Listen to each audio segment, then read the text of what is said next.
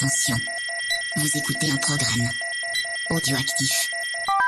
Dans quelques instants, la suite du programme. Merci. Depuis quelques années, un virus venu d'Asie fait des ravages chez les jeunes, en Europe et aux États-Unis, les jeux vidéo.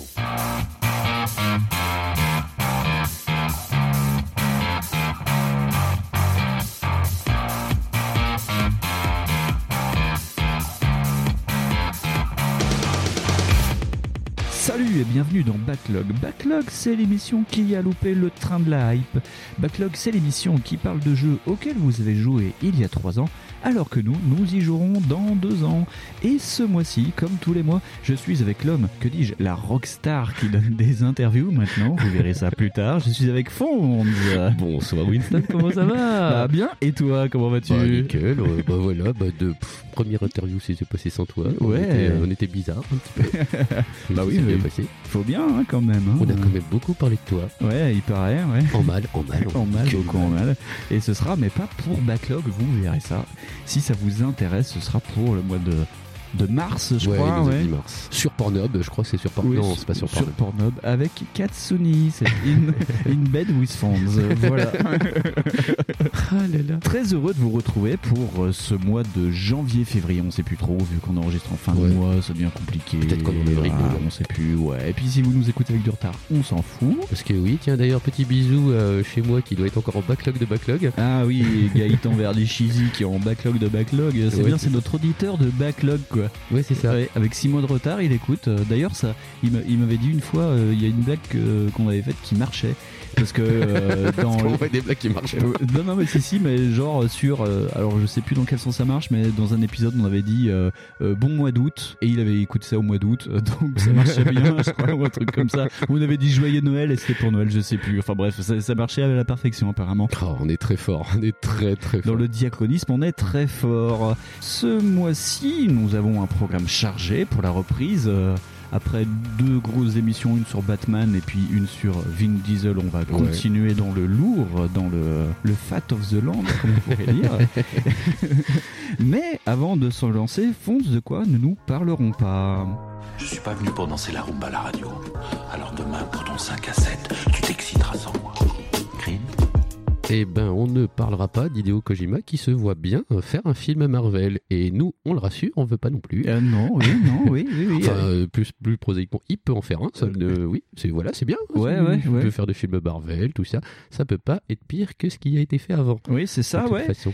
Puis ça fera une sorte de, de stage pour le monsieur, parce qu'on a beau dire qu'il est cinématographique, euh, qu'est-ce qu'il pourrait donner avec une caméra dans les mains Et c'est ça, euh, voilà. Je suis curieux de voir euh, comment il va s'en sortir sans euh, devoir citer à peu près 49 000 films de SF ou Ouais. Fantastique. Et ça pourrait être marrant. Ouais, ça pourrait être marrant de voir ce qu'il serait capable de donner, ou même rien qu'en scénariste, hein, ça pourrait être rigolo sur un Marvel. euh, Euh, ouais. ou Bah, sur, ouais. euh, sur autre chose, quoi. Mais oui, en fait, l'interview disait que, Que s'il devait faire- s'il devait faire un film, il Voilà. irait plus vers quelque chose de super-héroïque comme Marvel ou DC. Oui, voilà. Mais bon. Ça donnerait beaucoup plus des trucs comme genre Umbrella Academy, je pense, hein, ou des trucs un peu comme ça. ah avec des blagues de caca aussi, je pense. Avec des blagues de popo. ouais, oui, faut voilà. qu'il fasse un Deadpool.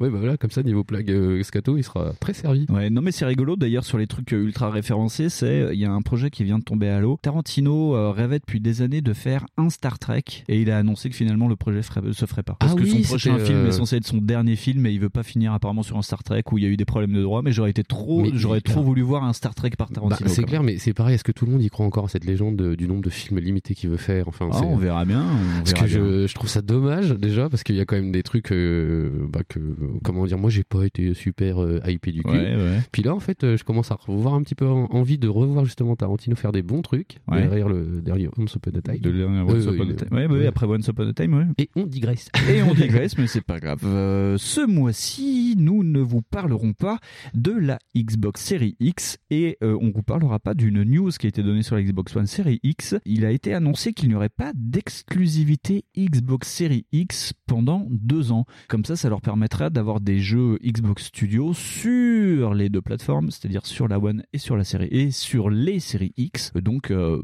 le, le move est pas foufou. Enfin, moi je trouve ça intéressant pour les gens comme nous qui sont dans le backlog et qui Oui. veulent pas lâcher la console d'avant.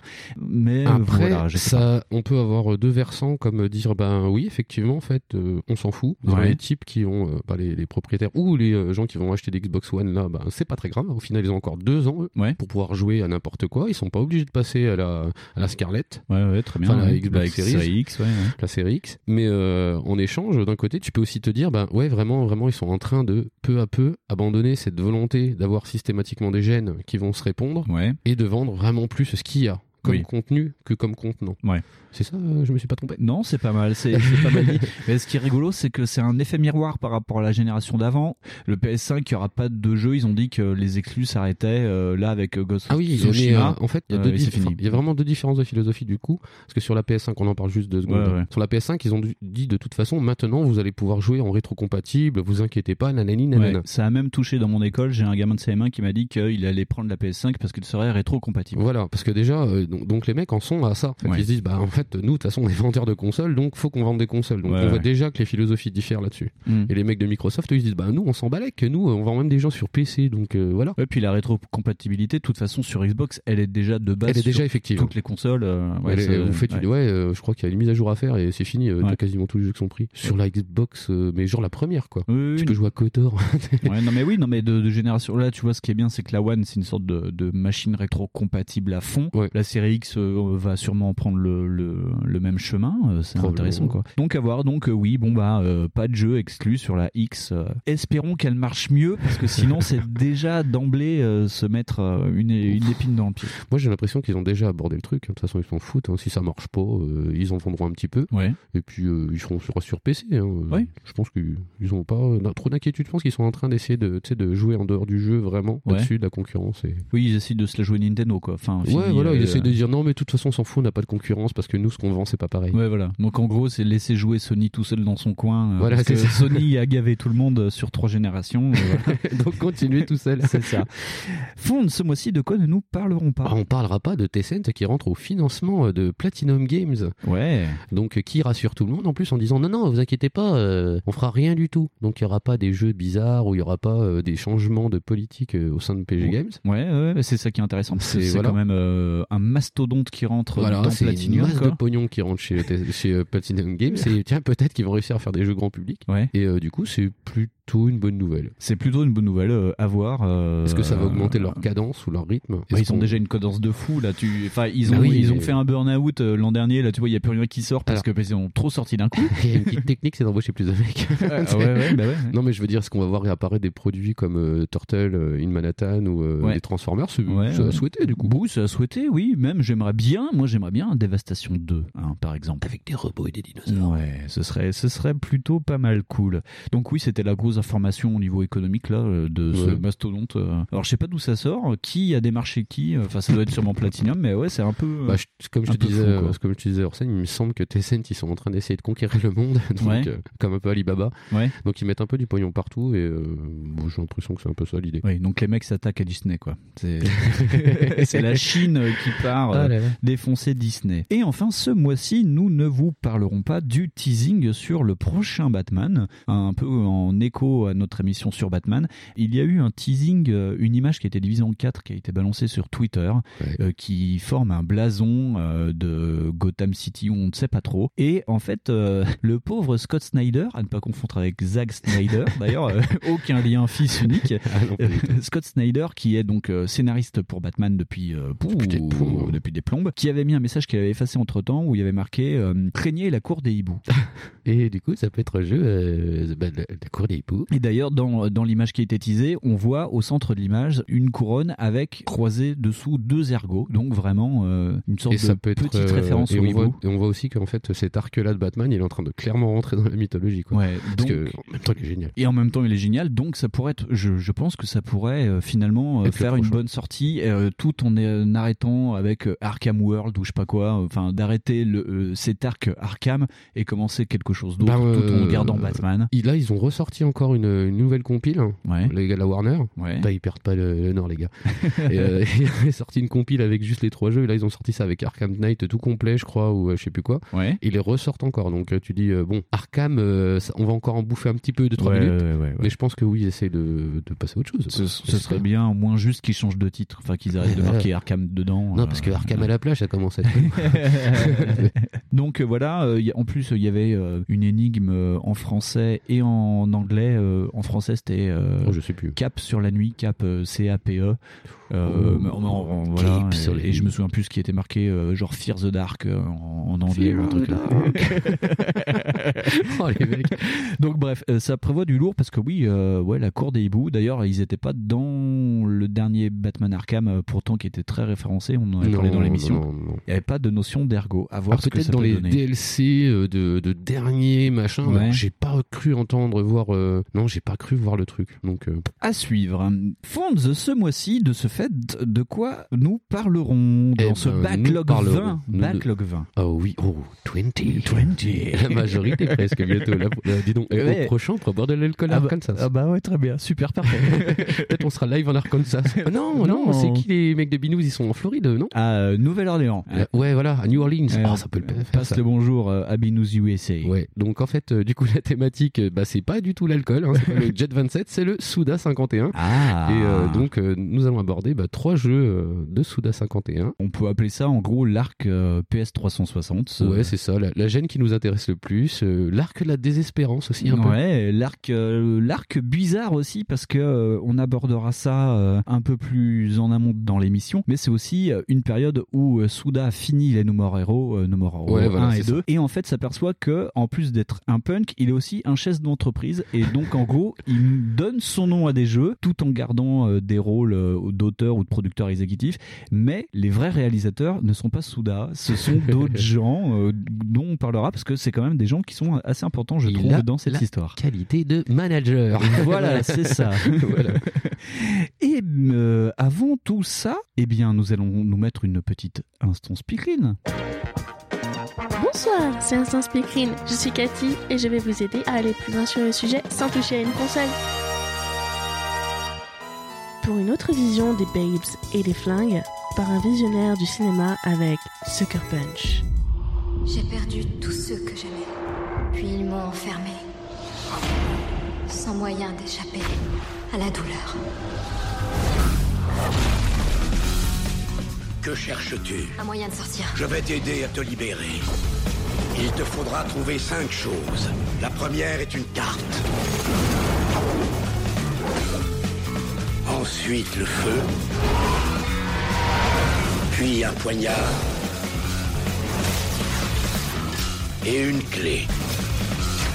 La cinquième chose est un mystère.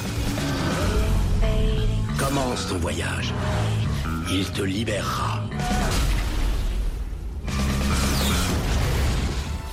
Entrer dans un autre monde, lui aussi très personnel, avec Ghost in the Shell 2, Innocence. いつまでいてもいいんだぞ。ありがとう。でも行くわ。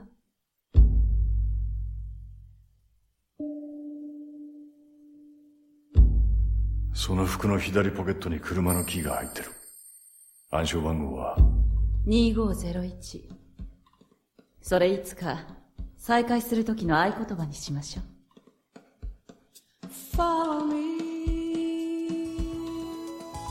Bon les garçons, j'ai reçu votre ordonnance pour les psychotropes.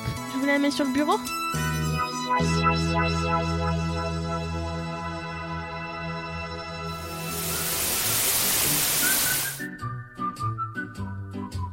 Bonjour, c'est Sylvie Backlog. On me demande de finir l'instance Speakerine, vu que Fonce et Winston ont oublié une recommandation. Ce mois-ci, donc, retrouvez les pros de chez Merugezo, dans la bibliothèque 19 sur Souda 51.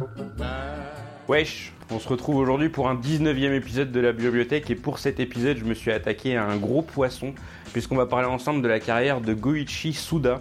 Alors il est bon de le rappeler, Goichi c'est son prénom et Suda c'est son nom de famille parce qu'on a tendance à l'appeler Suda tout le temps. Et son pseudonyme Suda51 ça vient du fait que le 5 peut se prononcer Go en japonais et le 1 peut se prononcer Ichi donc du coup Goichi 5151. Astucieux n'est-ce pas? Allez bisous pouces. Fonz, j'allais te dire, avant d'aborder le premier jeu, il serait de bon ton de faire une bio de Souda 51. Et moi, je sais que son nom. Donc euh, voilà. Dit Non. Souda Goichi. Ouais, Souda Goichi. Mais euh, chose intéressante, c'est qu'il y a quelques mois, il y a eu le marathon cast et pendant le marathon cast, j'ai eu euh, le plaisir de discuter avec euh, Mehdi Diz, qui est, on va dire, un peu une grosse légume du Souda 51. Voilà, un docteur en Souda. Un docteur en Souda. Et donc, nous avons enregistré une petite bio de juste 40 minutes. donc, on va vous laisser avec Souda avant Shadow of the Damned et on se retrouve juste après. Connections. It's the easy way to meet new people. Eh bien, euh, on se retrouve dans le temps, on se retrouve quelques semaines euh, avant l'enregistrement de Backlog. On est pendant le Marathon Cast euh, qui, est- qui s'est passé début novembre. Et je suis avec Mehdi. Salut Mehdi. Salut. Est-ce que tu peux te présenter Mehdi? Oui, alors euh, Mehdi, alors comme il y a beaucoup de Mehdi dans le jeu vidéo, euh, Ouais. Mehdi Dez plus précisément, donc je suis le créateur euh, du groupe euh, Dez Podcast euh, pour ceux qui connaissent de plus longue date parce que ça existait avant le groupe euh, Je Game Moi Non Plus Reloaded. Euh, et euh, en l'occurrence, je suis aussi auteur de deux bouquins sur le domaine du jeu vidéo. Le premier, euh, enfin le second, le plus récent, donc sur euh, Snatcher et Police Notes aux éditions Third Edition. Yes. Et euh, le premier qui va, je pense, grandement nous intéresser, euh, celui qui est une biographie de Souda 51. Et voilà, c'est pour ça que euh, on se retrouve tous les deux. Fonds Ouais. euh, n'est pas là, euh, malheureusement, avec nous. Donc, c'était pour parler un peu de Souda, vu que là, on va aborder les trois jeux de Souda, c'est-à-dire Killer is Oui. Dead, Shadow of the Damned et Lollipop Chainsaw. Voilà, c'était pour parler de Souda avant ça. Mhm. Et vu que on a le spécialiste de Souda parmi nous, euh, c'était le moment ou jamais bah, de dégainer l'option par ressortir le bouquin. Mhm. Donc, euh, en quelques minutes, euh, d'où vient Souda avant d'arriver dans le jeu vidéo? Eh, écoute, on va essayer de faire succinct, puis je compte sur toi parce que je, je suis un grand bavard pour me, pour Ouais. me, on va dire, me modérer. Alors Souda, il vient d'où? Si on regarde du, on va dire du côté humain, professionnel, avant même le jeu vidéo. Ouais. C'est un type qui a un, un parcours assez atypique. Que vous ayez lu le livre ou pas, je pense que vous, vous savez que c'est un type qui a eu plein de casquettes. Il a, il a bossé autant chez le Disney local que euh, dans les pompes funèbres. Ça, Ouais, c'est l'anecdote qu'on connaît fou, ça. beaucoup pour son Ouais. rapport au, au, au- au- au morbide euh, et, et en tout cas, voilà, à tout ce domaine-là, peut-être par extension de l'horreur. Et puis, donc, euh, c'est quand même un monsieur qui a bossé chez Sega, qui a fait sa petite, Ouais. sa petite impression à l'époque. Et bah, le fameux gros coup de poker qu'il a fait connaître, hein, pour un petit peu euh, résumer de manière pas trop scolaire, ça a été euh, ce moment chez Human, hein, qu'on connaît pour pas Ouais. mal de simulations sportives. Ça allait des simulations euh, de foot, pour ceux qui se rappellent, euh, de, chez nous ça s'appelait Super Soccer, Ouais. euh, jusqu'à effectivement euh, aussi les simulations, je crois que c'était Derby Stallion, donc les simulations Ouais. de course De- de hippique. course hippique, qui marche bien au Japon, ouais, ouais, tout à fait. Euh, et, et en l'occurrence, à l'époque, on avait fait, ouais, euh, on va faire un truc sur le catch, euh, quelqu'un s'y connaît. Et en l'occurrence, euh, voilà, coup de, enfin, coup de poker. Oui et non, je vais préciser après, mais Ouais. il fait, euh, bah moi, euh, moi, je suis chaud. Et en l'occurrence, euh, bah, il se trouve que c'était quand même, il l'a pas improvisé. Hein, c'était un très gros fan de catch. En l'occurrence, à la fois catch japonais, ce qu'on appelle le puroresu, ce que je l'ai pas dit en introduction, mais Ouais. dans Death Podcast, on a aussi une émission dédiée au Catch à catch, cast. le catch Ouais. à cast, tout à fait. Et, et, et, et puis euh, aussi du catch. hein, c'est un très grand fan d'un catcheur qui s'appelait Vader, qui nous a quitté il y a quelques Ouais. années. Oui, mais il porte d'ailleurs des t-shirts Vader de temps en temps. Très ouais, régulièrement, ouais, ouais, ouais. exactement. Je vois que j'en doutais pas une seconde, mais que vous êtes bien renseigné. et euh, même sur ce genre de détails-là. Et euh, donc il a pris la chose euh, en main, en commençant par Super Pro Wrestling, Fire Pro Wrestling euh, 3. Qui est connu pour sa fin Non, ça c'est le celui Ah, a la- oui, avant là, c'est le Fire oui, voilà. Pro Wrestling Ouais. euh, Special. Oui. Et mais euh, la- l'anticipation est très bonne. Et le 3 donc qui était dans la lignée effectivement des jeux de catch. Et il y a un vrai dévouement, c'est-à-dire ça va jusqu'au manuel euh, où il y a alors euh, il faut savoir, hein, c'est un peu ça peut paraître cliché, mais les Japonais quand ils font euh, un truc spécialisé, Ouais. ils vont vraiment jusqu'au bout. C'est le Ouais. pays du raffinement, euh, pas simplement raffinement esthétique, machin, euh, les jolies euh, constructions de roses, mais le raffinement au sens ils vont au bout du bout de ce qu'ils proposent. Donc ça donne des, des bouclettes, euh, par exemple sur Super Fire Pro Wrestling Special, qui est celui qui va vraiment nous intéresser, qui vient après le 3 sur lequel il a signé. euh, Il y a deux notices dedans Ah bon dans la dans la dans truc il y a donc voilà il y a celle qui est dédiée au coup etc et puis une autre qui est encore un petit peu plus pointue ça c'est vraiment pour l'anecdote et comme tu as commencé à l'anticiper euh, évidemment alors qu'on est alors qu'on Ah, est qu'on 1000 qu'on balles. est rejoint par Mikado Twix euh, revoilà la sous-préfète, les références à, à la Cité de la Peur, parce que donc on est en direct live euh, dans les conditions d'enregistrement Ouais. de- du Marathon Cast, Marathon Cast, et on le rappellera, vous pouvez toujours euh, envoyer des dons, même Ouais. a posteriori. Et pour revenir pas. à ce qui nous intéresse, euh, donc la, la fameuse fin qu'il a rendue euh, connue, euh, donc fin dans un, un jeu de catch, on pourrait se dire, mais comment, pourquoi Ouais. Il faut savoir que le jeu avait un mode story, ce qui était quand même assez euh, inédit pour l'époque. Et la fameuse fin, donc c'est que le protagoniste que vous incarnez, Mondo, on y reviendra un petit peu plus tard parce Ouais. que c'est un personnage qui fait partie de la cosmogonie, Oui, euh, de la mythologie euh, Suda 51, Ouais. euh, se suicide. Alors ça arrive pas comme ça, comme un cheveu sur la soupe. hein. Il y a toute une, comment dire, une descente pas aux enfers, mais une dimension de dépression euh, progressive. C'est voilà, c'est pas déconnant, même au niveau du script, il y a quelque chose où, voilà, son propre mentor, je crois, si je dis pas de bêtises, hein, la fatigue n'aide pas, mais Ouais. Euh, en courant cours de route, oui, voilà. ouais, ouais. Il y a quand même toute un- une installation particulière. Et voilà, la, la légende est un peu lancée. Alors, il faut pas s'enflammer. Hein, si on recontextualise à l'époque, dans les années euh, milieu, fin des années 90, c'est à échelle japonaise. Ouais. Le nom de Suda 51, euh, j'y reviendrai un peu après. Il reviendra avec un truc emblématique qu'on doit à Killer 7, mais j'anticipe pas trop. Ouais. Tu me lanceras peut-être dessus. Je fais une pause pour l'instant.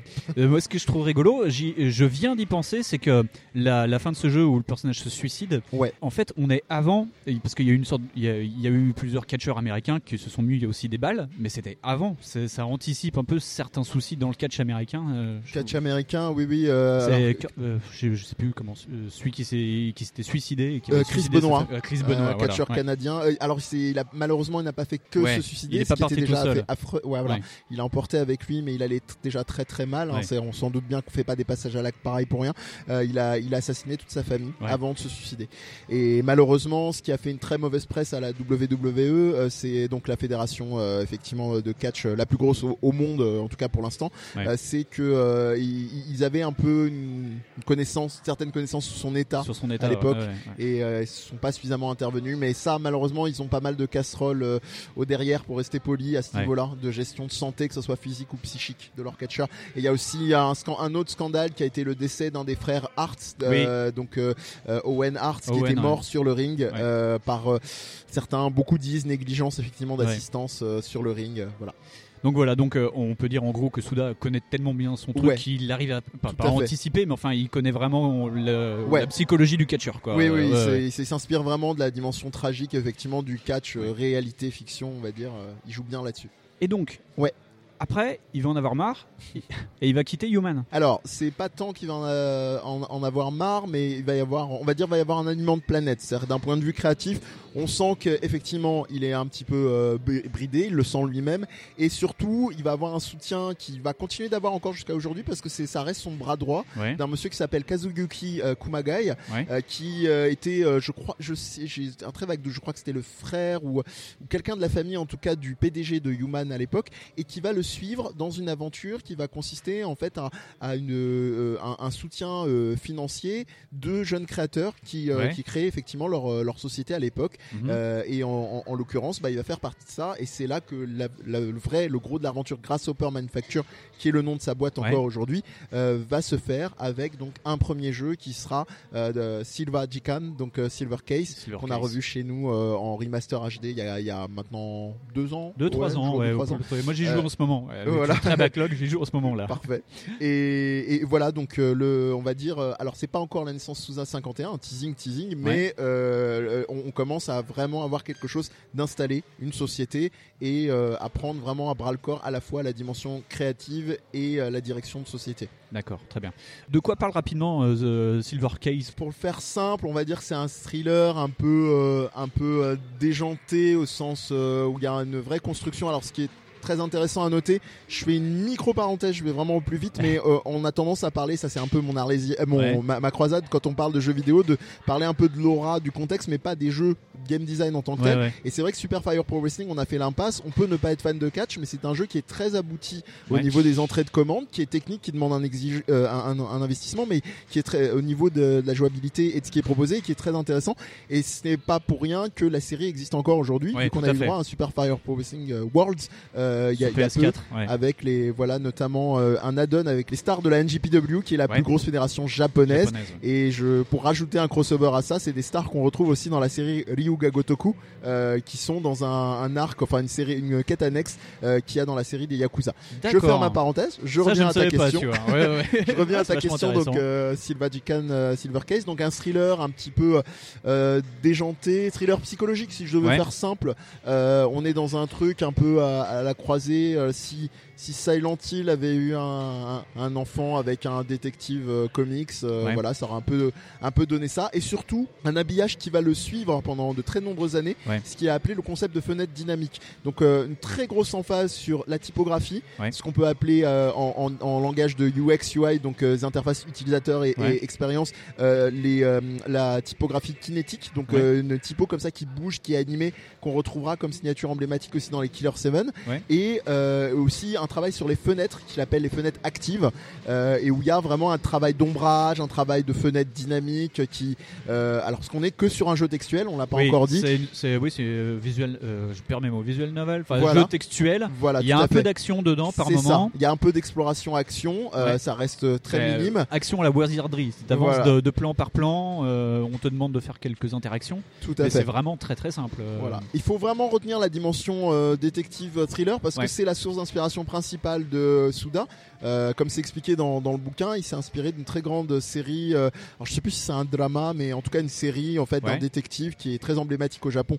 Et je m'en excuse encore une fois, le, le nom m'échappe, mais en tout cas l'idée est là. Donc ça vient effectivement pas de nulle part. Et on est aussi dans un décorum très très euh, horreur pour pas dire euh, donc euh, érotique grotesque c'est les germes un petit peu de ce que donnera Michigan plus tard Oui, on Michigan. peut-être pas forcément le temps de développer Bah tiens, passons directement bah, à Michigan. On va Allez, faire un petit un saut dans le temps. Parce que, saut dans le temps, parce que donc- Michigan, euh, pour moi, enfin, je regardais beaucoup No Life et moi, j'ai, euh, quand j'ai commencé à entendre parler de Souda, tout le monde disait Michigan, Michigan. Enfin, No Life parlait pas mal de Michigan. Oui. Donc il y a un jeu quand même un peu particulier qui, qui reste encore dans, bah, dans, dans des sortes de, d'expérimentation euh, que fait Souda, euh, Ouais. qui fait pas du jeu vidéo euh, Mm. platformer basique comme on l'entendait à l'époque. Donc on est déjà sur PS2, c'est ça Exactement, bah, c'est super, tu resitues parce que j'allais dire on a fait quand même des gros sons, des gros sauts de sauterelles grâce Ouais. au peur. Euh, on est passé donc de la Super Nintendo pour Super Fire Pro Wrestling à la PS1 pour euh, euh, Silver Silver Case ouais. et maintenant on est sur la PS2. Mm. Michigan donc donc qui, qui, qui est un, un jeu vue première personne Ouais. où on incarne un caméraman aussi surprenant que ça peut ça puisse paraître. Alors on n'est pas dans le caméraman ou photographe à la Frank West qui va pouvoir mettre des Ouais. tatanes dans un Dead Rising et tuer des zombies, euh, construire des armes sécateurs ou ce que tu veux. Euh, là on est purement caméraman et l'enjeu de, de- du jeu du jeu c'est le cas de le dire ça va être le gros de la mécanique de jeu c'est jusqu'où est-ce que vous êtes prêt à aller pour un scoop ce qui était aussi un Tout peu l'enjeu du premier Dead Rising Ouais. qui s'est un peu dilué dans le temps Euh, mais en tout cas euh, là c'est est-ce que je laisse euh, l'animatrice part de, du JT de la zone se faire tuer mais je la filme en train de se faire Ouais. dévorer par des monstres qu'on est dans un truc très là on est passé dans un truc très occulte hein. le premier avait une ambiance un peu vaguement fantastique Ouais. là on est clairement dans un, un truc à, à la Silent Hill hein. on peut Ouais. lâcher les mots hein. on est euh, on est un peu dans ce travail du brouillard etc et euh, ou est-ce que euh, je décide de la de la défendre mais effectivement mon mon, mon mon aura de caméraman Ouais. se fera. alors il y a plein de trucs très bizarroïdes dans, dans cette proposition le jeu est assez imparfait hein. globalement les productions Grasshopper Ouais. sont euh, sont pas exemptes de, de défauts mais l'intention est, est très très intéressante euh, parce que vous pouvez avoir des traces euh, sur le corps du personnage en fonction de vos choix Ouais. plus vous avez vrillé sur ce qu'on va appeler on va dire euh, choix intéressés au, au détriment de la vie des présentatrices télé, plus le personnage va perdre ses cheveux. Ah. Alors ça c'est assez particulier. Ouais. Euh, et puis vous avez différents embranchements en fonction des, des- des décisions que vous pouvez faire. Ça reste globalement assez minime. Le traitement moral est light, mais Ouais. la proposition est assez chouette euh, dans, dans son ensemble. Donc euh, voilà, c'est quand même assez audacieux de proposer un truc pareil. Euh, et le jeu, d'ailleurs, j'ai peur de dire une énorme bêtise avec la fatigue, mais n'a pas eu de version US. Il n'y a qu'une version européenne, Européenne, qui est sortie bien plus sortie tard. chez 505 Game. Ouais. Et voilà.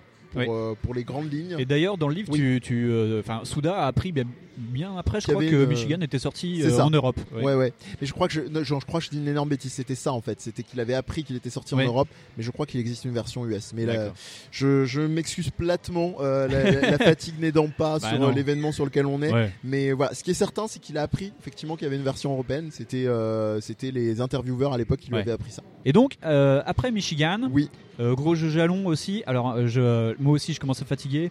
Euh, Flower, Sun euh, Rain, c'était avant ou c'était après? Ouais, ouais. Euh, Anna to, to Tayo Ouais. to, to, Tohame, ouais, oui. Euh, Qui est sorti après, c'est ça? Euh, Sur, euh, sur PS2, il était sorti avant. Avant, ouais. Il était sorti un tout petit peu avant. Alors celui-là, il est vraiment autant Michigan, c'était un peu une, on va dire une, une coupe dans, dans cette logique dont je parlais de fenêtre active et Oui. de typographie animée, etc.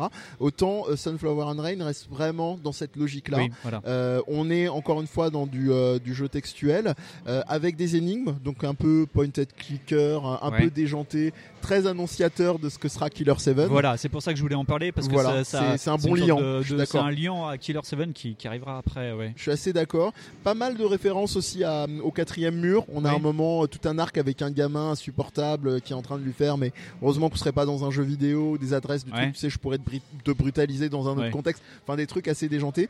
Encore une fois, je reviens sur le côté un peu, euh, bon, moi c'est c'est mon c'est mon kink un peu personnel. Les, les, les jeux imparfaits, c'est toujours Ouais. un truc qui me qui m'intéresse. Euh, mais euh, voilà, il y a des longueurs, euh, notamment une fameuse autoroute euh, qui relie le continent à à ce fameux Lost Pass Hotel. Ouais. Autoroute qu'on retrouvera aussi à un moment de Killer 7. Il y a toujours Ouais. plein de trucs de la mythologie Souda 51 qu'on qu'on retrouve ici et là, qui est, euh, bah, effectivement, on est obligé de se la cogner très régulièrement dans le jeu. Ouais. Et il n'y a aucun raccourci possible, il y a aucun, il y a vraiment la pénibilité, pénibilité du truc qui aurait pu, à mon humble sens, en termes de game designer, être réduite. Être réduite, Mais ouais. bon, voilà, euh, là, je pense qu'ils n'ont pas assez songé, ça a dû être fait dans la hâte. Ou alors, euh, c'est parce que là, il a un ami, euh, c'est Swery. Et Ouais. Swery, il aime bien aussi les, les parties un peu, un, Ah bah. un peu longuettes. On a déjà traité ça dans Backlog euh, avec les Deadly Premonition et les voyages en voiture. Donc oui, euh, c'est, moi ça me surprend pas. Et oui, c'est vrai que c'est Ouais. ce petit côté pas, enfin un peu bancal pour nous Européens, je trouve. Mais qui, ouais, mais là, je, voilà. je pense très sincèrement, pour, euh, pour une y avoir erreur rejoué plusieurs fois, c'est pas, je dirais pas une erreur, mais je pense que c'est vraiment une négligence. Ils étaient, ils étaient trop dans leur Ouais, jeu, je pense. ouais. C'était vraiment, euh, c'est pour ça que c'est plus que perturbant, en fait. Moi, je pense c'est vraiment une erreur de game design euh, claire et d'ailleurs, on peut retrouver le jeu sur Ouais. DS. Tout à fait. Voilà. Tout à fait. si ouais. vous- c'est le plus accessible et c'est le seul, contrairement à la PS2, qui a été traduit. Ouais. Traduction française d'ailleurs. Bah, c'est suffisamment intéressant pour être, euh, pour être souligné. Ouais. Euh, jeu jalon, donc après, euh, on avance dans le temps, on va parler peut-être de Killer 7, je pense que c'est quand même le. Je pense que ouais, voilà, en on, arrive là. Donc ouais. là, on change de console encore? Ouais. Enfin, Euh, Enfin, PS2 Oui et non. GameCube. Oui, voilà. oui. Enfin, GameCube en premier lieu, Ouais. parce que c'était censé être. euh, c'était l'époque des annonces euh, comme ça, exclusivité Ouais. GameCube. euh, on restera que chez vous, vous en faites pas. Et puis hop, Mm. finalement Resident Evil 4 et compagnie passent chez les autres. Mais donc, il a eu une vie sur sur euh, sur GameCube dans un premier temps, puis euh, PS2. Et apparaît sur l'échiquier quelqu'un qu'on va retrouver, dont on parlera tout à l'heure avec Fonds dans l'émission basique, euh, c'est-à-dire apparaît Shinji Mikami quand même. Eh oui, rien, rien, que- rien que ça. Euh, pour pas trop insulter l'intelligence de tes auditeurs et auditrices, donc euh, le, le, enfin, le créateur, propositeur de, de l'idée originale de Resident, Resident Evil, Evil, euh, ouais. premier du nom, euh, les Dino Crisis, les... et surtout un autre point à souligner, et moi j'insiste à chaque fois, c'est que il est pas tout seul. Alors oui, il y a son Ouais. génie créatif pour accompagner, soutenir Souda et le limiter. Surtout. Oui, c'est surtout ça. c'est ça qui est marqué important. beaucoup dans le, dans le livre, et Ouais. même après sur Shadow of the Dam, on le retrouvera, c'est qu'il est là pour, pour le juguler en fait. Ouais, et il y a un autre génie aussi dans l'équation, euh, c'est Hiroyuki Kobayashi, qui Ouais. est producteur sur le jeu, qui était là sur la plupart euh, des, des productions euh, Capcom depuis des années. Ouais. Et ce, ce mec-là, euh, c'est un gars qui sait encadrer une production. Et ce gars-là, vraiment, si vous voulez avoir une réussite, euh, à- c'est-à-dire que ce gars-là a quand même réussi à faire, je pense, une forme d'aura Ouais. autour d'un jeu aussi déjanté que Killer 7. Et déjà arriver à, on va dire, à autant limiter la casse et à en faire une proposition qui quand même a un peu marqué les esprits, même si on est d'accord, hein, ça reste quand même quelque chose d'un peu niche, un Ouais. peu moins maintenant que c'est dispo sur Steam en remaster HD Tout depuis quelques temps. Ouais. Euh, voilà, c'est le, le, le gars euh, euh, est vraiment non négligeable et souvent on oublie son nom.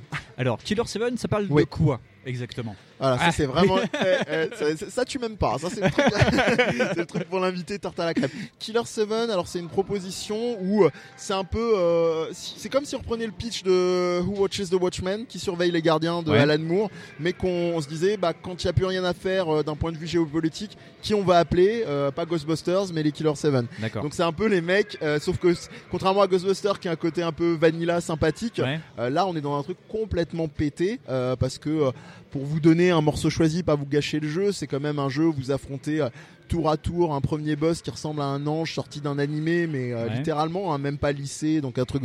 euh, vous avez des boss qui sont des Sentai à la Bioman. Ouais. Enfin, on est dans des trucs quand même plutôt plutôt barrés. Et mais malgré ce côté complètement déjanté, il y a tout un travail au niveau de l'écriture sur la géopolitique qui est brillant Ouais. parce qu'on a quand même euh, une, une sorte de, de, de jeu d'œuvre d'anticipation sur les relations euh, euh, géopolitiques euh, États-Unis-Amérique et vraiment euh, États-Unis tu vois Mhm. Ouais. l'impérialisme américain Voilà. qui parle au travers de moi États-Unis-Japon Ouais. et, et en l'occurrence c'est vrai que c'est c'est très très fort et j'en dirai pas plus mais il y a un truc dans, dans la conclusion qui est assez euh, que je trouve encore aujourd'hui extrêmement audacieux pour Ouais. être aussi explicite d'un point de vue euh, politique. Très bien. Et donc c'est une sorte de, de rail shooter. Voilà, euh, le merci. Excuse-moi, ouais, c'est bien de recadrer quand même sur le propre du jeu. C'est un rail shooter qui a beaucoup euh, divisé, clivé les joueurs à l'époque parce Ouais. que forcément c'était ah bah, on se dirige pas, etc.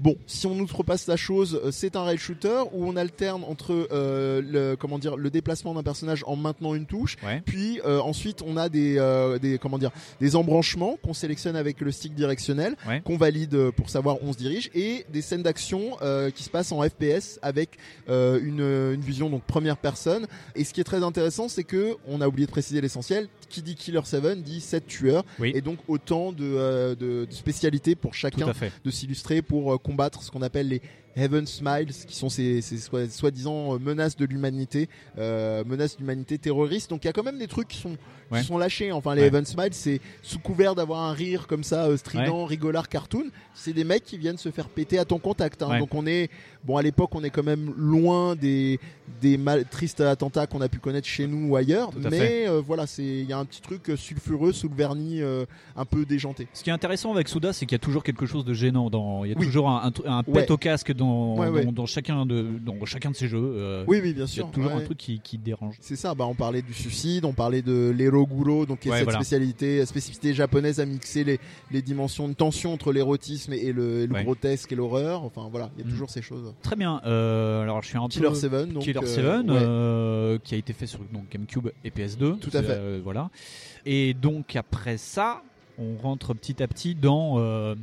Euh, on, on va, on va pas forcément parler peut-être de la trilogie de l'épée, mais enfin. euh, Non, bien sûr. Ouais, il- ouais, je euh, pense que ce qui est intéressant, enfin à dire peut-être, c'est que Grasshopper, il n'y a pas que Souda, il y a d'autres jeux qui sont développés à côté. Là, on parle des fait. jeux, des, des jeux jalons, Ouais. mais il y a quand même beaucoup de choses. Il y a eu des Oui, oui. développements sur euh, sur Game Boy Advance. Ouais. Euh, il y a eu euh, les Shining Force, enfin, qui, sont Shining plus- Force. qui sont encadrés, mais qui sont quand même Voilà. euh, pas mal de- travaillés par Grasshopper. des œuvres de commande, euh, Ouais, voilà.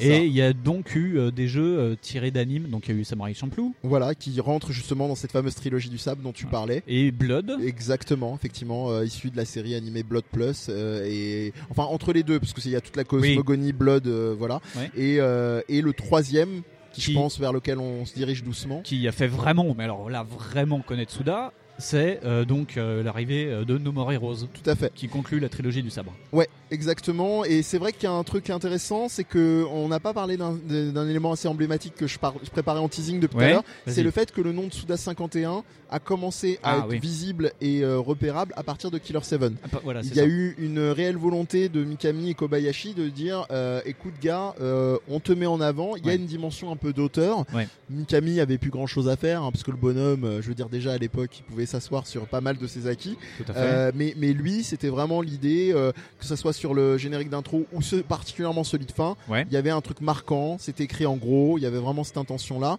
Et puis c'est là où il explique que lui-même, dans, dans les différentes euh, conférences où il allait, on commençait à lui dire ah c'est toi Suda 51, euh, Suda 51, Goichi Suda. Enfin bref. En plus, Killer tour du 7, monde. euh, le, le jeu est très bien noté, enfin dans Famitsu et compagnie. je crois ouais, qu'il a eu ouais, des- ouais, succès critique assez assez important. Euh, pas de pas de pas ma boule évidemment en termes Ouais. de vente, ça c'est certain. Euh, et puis euh, comme tu le disais, donc on arrive à No More Heroes. Je sais pas s'il y avait un angle particulier pour No More Heroes que tu voulais aborder. Non, non, parce que nous, on va, on commence vraiment après No More Heroes, mais D'accord. euh, voilà, donc euh, c'est des jeux marquants pour le public. Nous, on n'en parlera pas parce que c'est pas vraiment backlog. Là, on est sur Wii, euh, Ouais. c'est un peu trop, c'est c'est sur la, la ligne de fracture pour backlog. C'est un- peut-être un tout petit peu trop, c'est dommage, mais Ouais. Mais quand même développement important. Et sur ben, Wii aussi, oui. avec euh, tout. euh, et et c'est là aussi, moi, je trouve, euh, moi, j'ai commencé Souda vraiment par ces jeux-là. Il y a tout l'univers de Souda qui se, qui se concentre. Le catch, la série B, le, le- pas le mal alpha, mais enfin le, le personnage emblématique. il, y a, Ouais. il y a plein de trucs qui sont là-dedans Oui. qu'on retrouvera après dans les autres productions de, de Souda. C'est vrai que globalement, ça reste effectivement son. Alors peut-être pas son jeu le plus emblématique, mais ce- celui qui parle le, mieux de, de lui, de ses passions. De... C'est un, c'est un très bon mix. C'est peut-être son jeu le plus névrosé, on va dire, Ouais. dans le sens où ça, ça parle vraiment de lui. Euh, à la fois le quatrième mur qui est poussé de plus en plus, notamment euh, dans une cutscene, je crois dans le 2, si je dis pas de bêtises, où il y a une référence explicite à pourquoi dois-je tuer alors que nous sommes Ouais. dans un, un, un- un jeu vidéo, etc. Enfin, il y a vraiment toute ce- cette dimension-là qui, alors on aura encore moins le temps de parler du 2, mais le 2 pousse ce côté euh, onirique, euh, un peu limite euh, lin- lynchesque, Ouais. lynchéen qu'il y avait Ouais. dans déjà Sunflower and Rain. Ouais. Vraiment ce côté un peu comme ça évanescent. Mais le 1, comme tu l'as très bien dit, déjà euh, ils arrivent sur la nouvelle techno de motion gaming, donc de jeu euh, par le mouvement euh, de la Wii. Ils s'adaptent plutôt bien, Ouais. c'est assez sympathique. Euh, Après, ça dépend. Le problème de la Wii, du motion gaming, ça dépend comment on s'investit. On peut très bien faire ça au fond de son Ouais. canapé, Ouais, comme on peut être à fond de balle.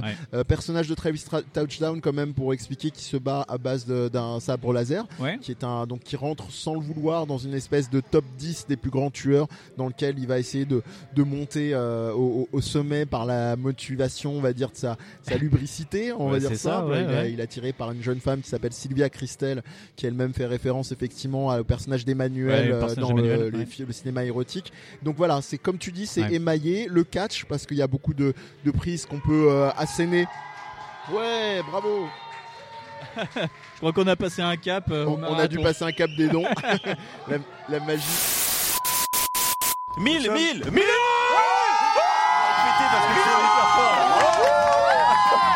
Ouais, la musique d'un film raciste Un peu de racisme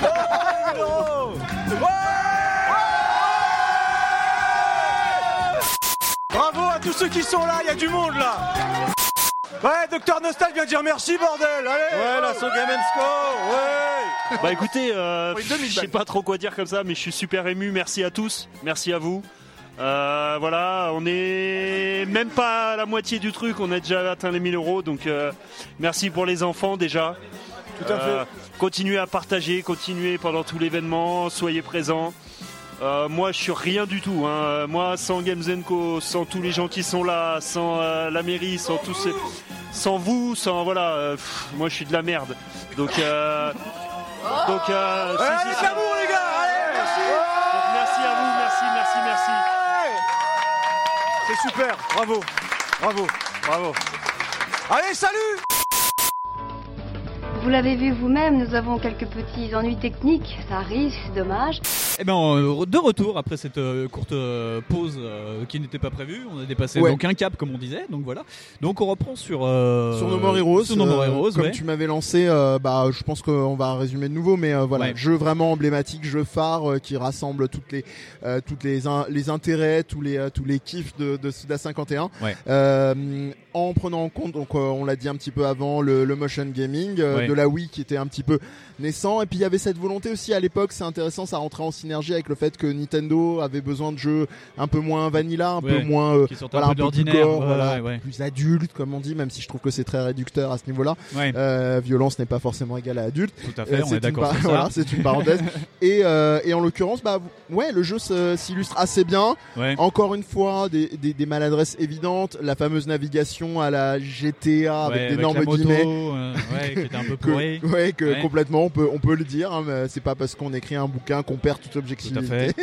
Il y avait les, les, les mini-jobs aussi, le, le côté Ouais, ouais, euh, ça encore. redondant. Mais Ouais. Non, mais c'était bien trouvé. Mais oui, c'était pas le.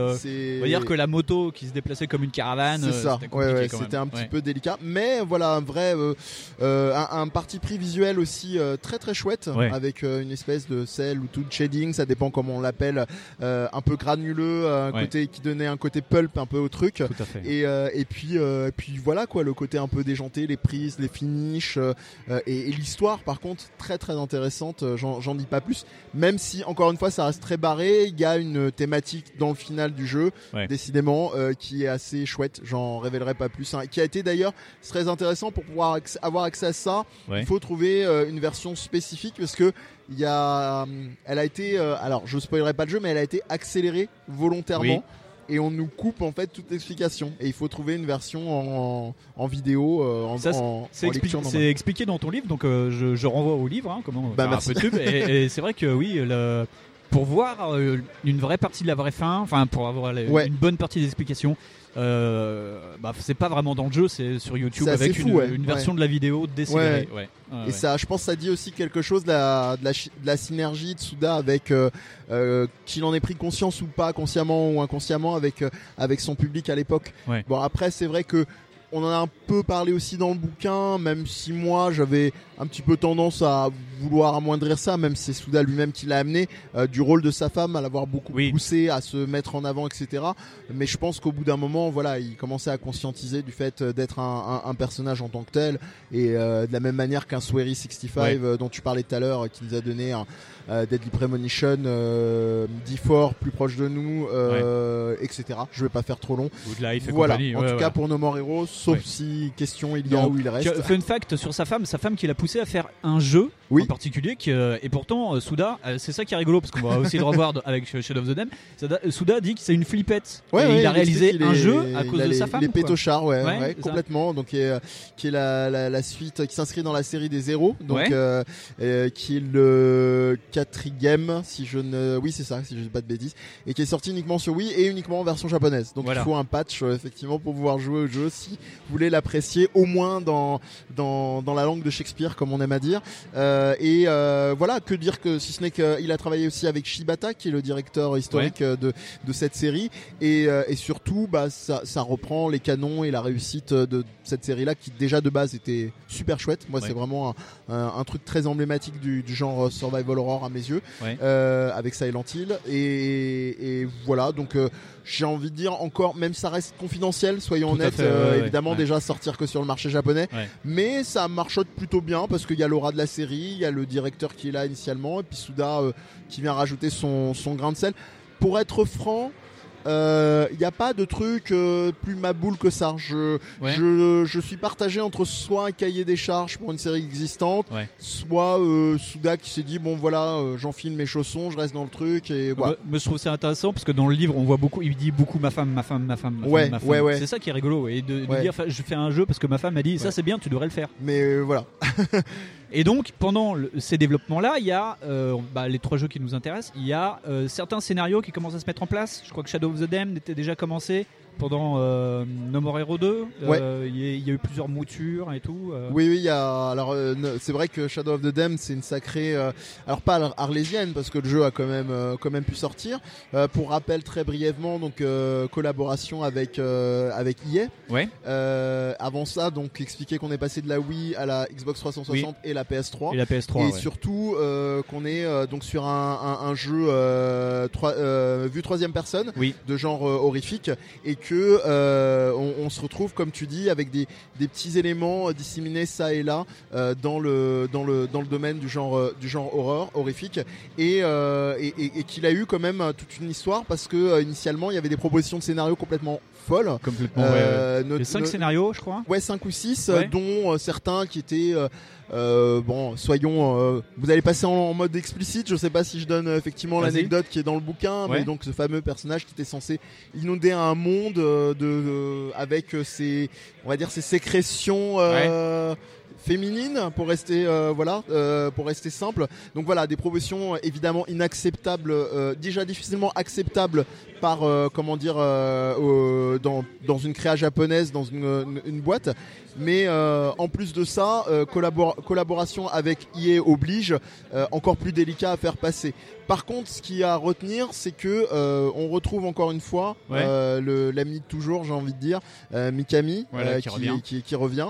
Euh, et euh, last but not least, Akira Yamaoka, donc compositeur entre autres des Silent Des Hill, Silent Hill. euh, qui vient effectivement signer la, la BO.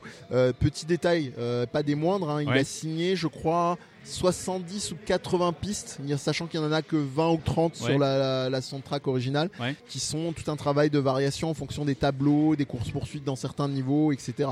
Shadow of the Damned, c'est quoi? Parce que là, on donne le côté prestige. Donc, je disais euh, TPS, sort- euh, je tire à la troisième personne. Ouais. Dans un univers, vous incarnez euh, Garcian Hotspur, Ouais. qui est une espèce de mec euh, badass mixé avec tout euh, l'univers euh, horrifique aussi très euh, euh, Dia de los Muertos, donc mexicain, et qui part. un- alors c'est un peu bas du front dans le côté, c'est un peu le mythe d'Orphée Oui, revisité. c'est ça, ouais, c'est Orphée aux enfers. Voilà, c'est un peu le syndrome euh, damsel in distress, donc euh, demoiselle euh, un peu à la, Ouais. à la Mario qui va sau- sauver sa princesse, mais dans un univers hyper sombre, encore plus euh, grindhouse, pulp Ouais. comme on en parlait, mais encore plus poussé.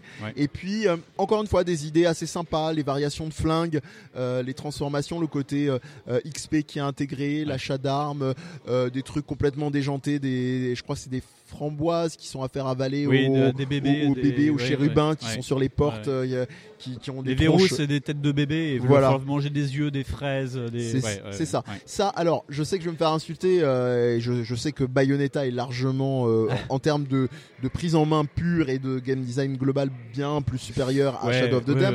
Mais moi, je trouve quand même que ça préfigure un peu dans le côté horrifique, un peu déjanté. Ça. Même si, je le répète, pour pas me faire jeter des pierres, Bayonetta, c'est sûr en termes de design, direction artistique et Bah, c'est même autre euh, voilà, c'est autre chose, hein. C'est Ouais, c'est- ouais. c'est un autre délire. Ouais. Mais il y a voilà, moi je trouve qu'il y a encore une fois, on l'a beaucoup répété, il y a, il y a des moments, des excentricités assez chouettes, des trucs un peu moins bien maîtrisés, mais et puis surtout, on l'avait déjà dit dans les autres, euh, j'avais parlé dans No More Heroes 2, mais pas que, Oui. euh, une forme poétique quoi de plus en plus poussée moi je reste assez marqué je parlerai beaucoup de fin dans ce jeu là mais de la fin de, de Shadow of the Dam qui Ouais. m'a un peu laissé euh, euh, ronger mon frein mais que je trouve euh, voilà assez subtil assez voilà Ouais. j'en dirai pas plus je vous invite à, à vous lancer dessus si vous avez l'occasion Très bien.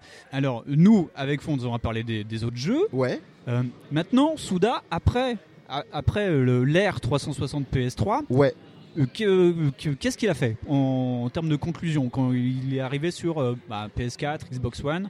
Euh, il continue à faire des jeux. Il, il en est où maintenant? Parce que là, on est en plus après ton livre. Ouais, Euh, voilà. exactement, un, un petit moment après le livre, c'est vrai.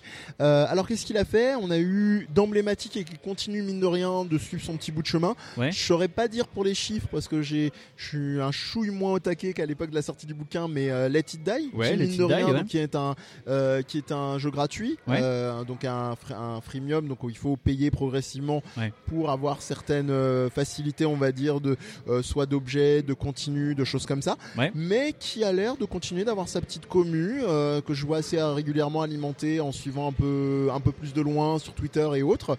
Euh, donc Let It Die, c'est un peu la la tour de, de Babel entre guillemets, mais version euh, version ho- horrifique encore une Ouais. fois. On est dans un truc assez assez déjanté là-dessus.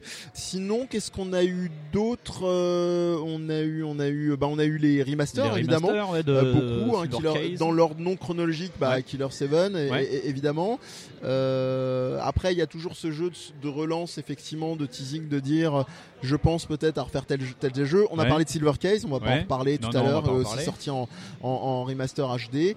Euh, voilà, évidemment, Travis Strikes Again. Donc euh, Strike la- Again, ouais, le, voilà. le retour sur Switch euh, de l'enfant prodige. C'est ça, de No More Heroes. Voilà. euh, et No qui- More Hero 3 qui a été aussi teasé euh, à l'E3 officialisé il y a peu. Voilà, ça allait peu, être ma conclusion. Euh, un peu jeu de. Non, non, mais tu fais très bien. Ah. Euh, euh, un peu le, le jeu. C'est un, c'est un jeu particulier parce qu'il y a, un- je pense, qu'il y a un vrai truc autour du, du délire du jeu d'auteur. Ouais.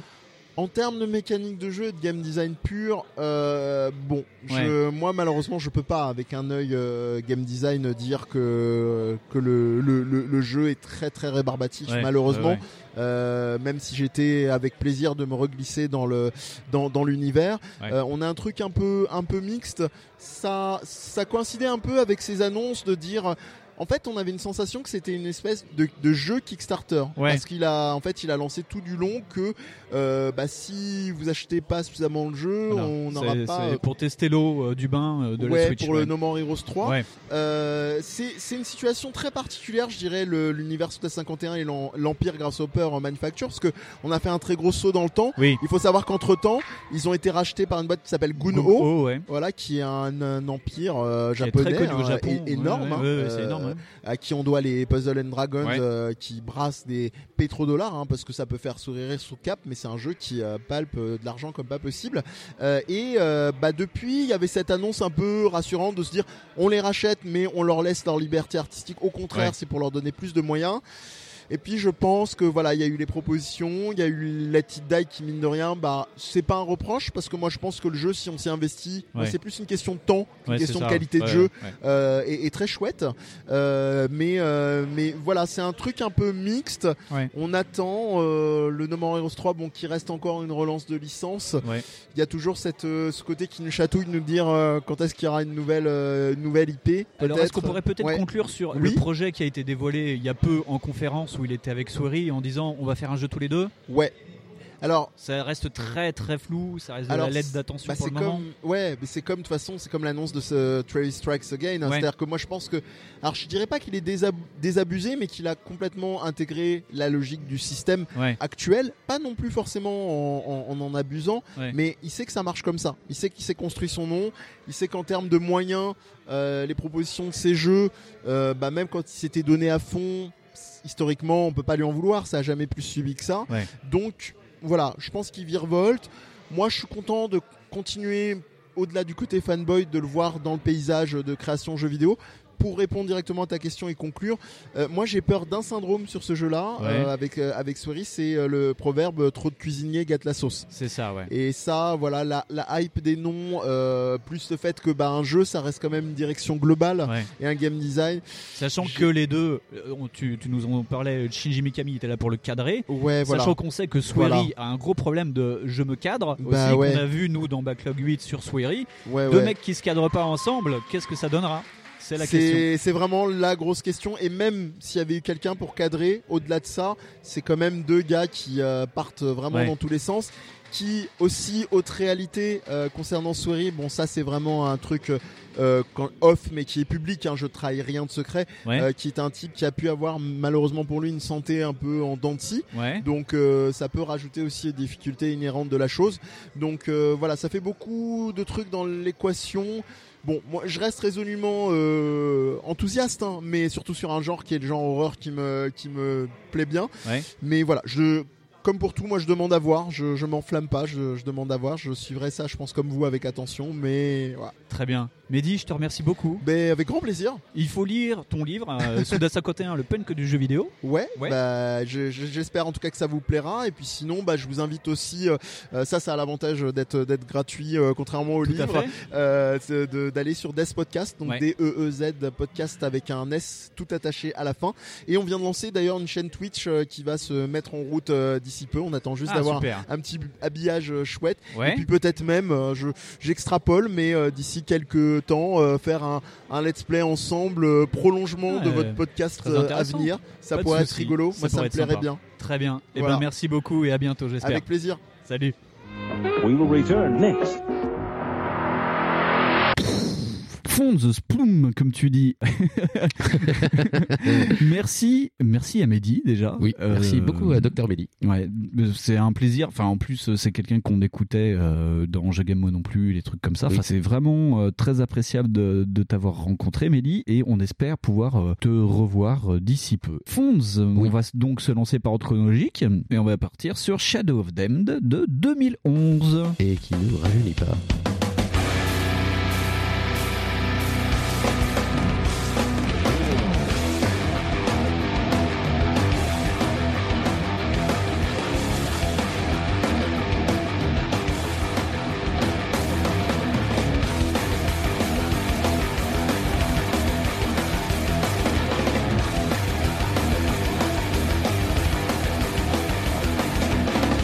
Shadow of the Dam 2011, Electronic Arts, Ouais. PS 360. Enfin, Ouais. PS3 360. C'est un petit TPS qui lorgne bah, bien méchamment à côté de. Enfin, pas méchamment à côté, même dans euh, Resident Evil 4. Ouais. Parce que d'ailleurs, c'est même. euh, comment il s'appelle euh, Shinji Mikami. Merci, Shinji Mikami. qui bosse avec lui. Oui, oui, l'homme, on en a parlé avec Mehdi, c'est l'homme qui est venu euh, cadrer euh, Souda Voilà. sur cette histoire-là. Moi, je pense qu'il lui a surtout cadré les règles sur Resident Evil c'est un 4. peu Il a fait un TPS, c'est comme ça, Jean-Pierre. Euh, voilà.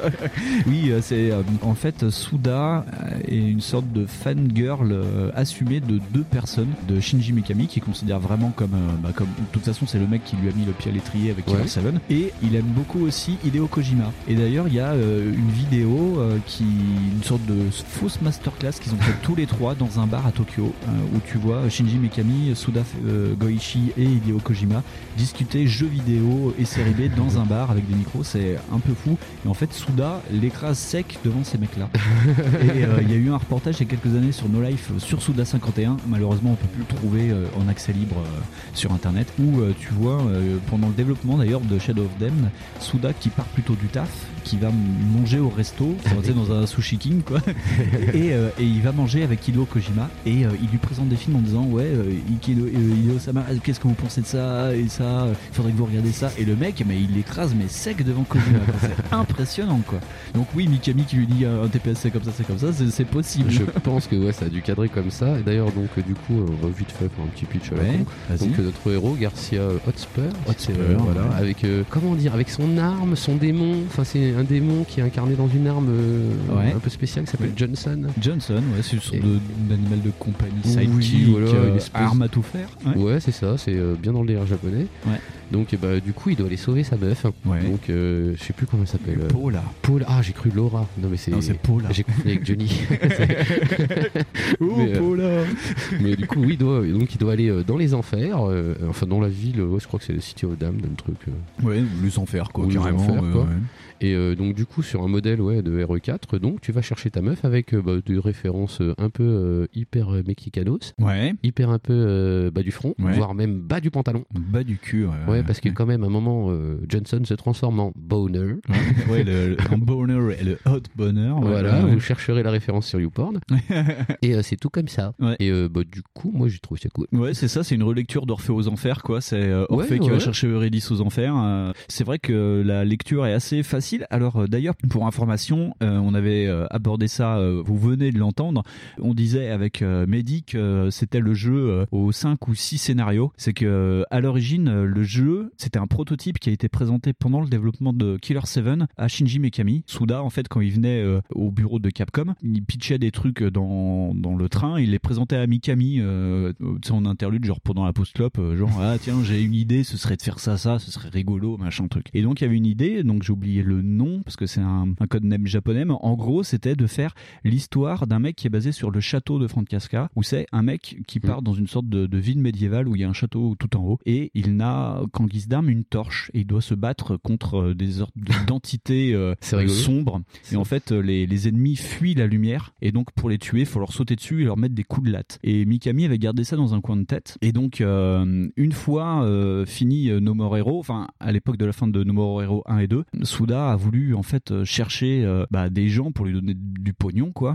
Euh, et donc il y a un de ses potes qui bossait, alors je sais plus pour qui, pour Marvelous, je crois parce qu'il est beaucoup lié à Marvelous, qui lui a dit bah écoute, on va aller aux États-Unis puis on va essayer de trouver une grosse major, quoi. Et donc euh, après beaucoup d'acharnement, c'est EA qui a dit ok, on va faire un jeu ensemble, Bah, on va vous donner du- euh, de, la thune, quoi. C'était l'époque où EA finançait euh, beaucoup de projets originaux comme Ouais. Saboteur, Mirror Ouais. Edge. C'est une période qu'on aime beaucoup chez Electronic Arts. oui, c'est beaucoup. beaucoup de projets qui sont un petit peu bancals, déséquilibrés, mais qui sont toujours, euh, qui se veulent un peu novateurs. Parce que ça a donné quand même beaucoup de choses qu'on aime beaucoup, qui sont Oui. restées quand même en tant que. qui ont un gros Ouais, capital ouais. sympathique, ont une putain d'originalité, quoi. Et ouais, c'est vrai que des fois, bah, c'est pas grave, tu passes au-dessus de Ouais. deux, trois défauts, bah, notamment pour Shadow of Damned. C'est ça, ouais. Et donc euh, EA leur avait dit ok on va faire un jeu, donc il avait repitché ce jeu. Et euh, le problème c'est qu'Electronic Arts a tout de suite dit attention, on fait un jeu pour l'Occident. Donc euh, eh ben il faut faut tout changer. Donc ils ont écrit des tonnes et des tonnes de scénarios.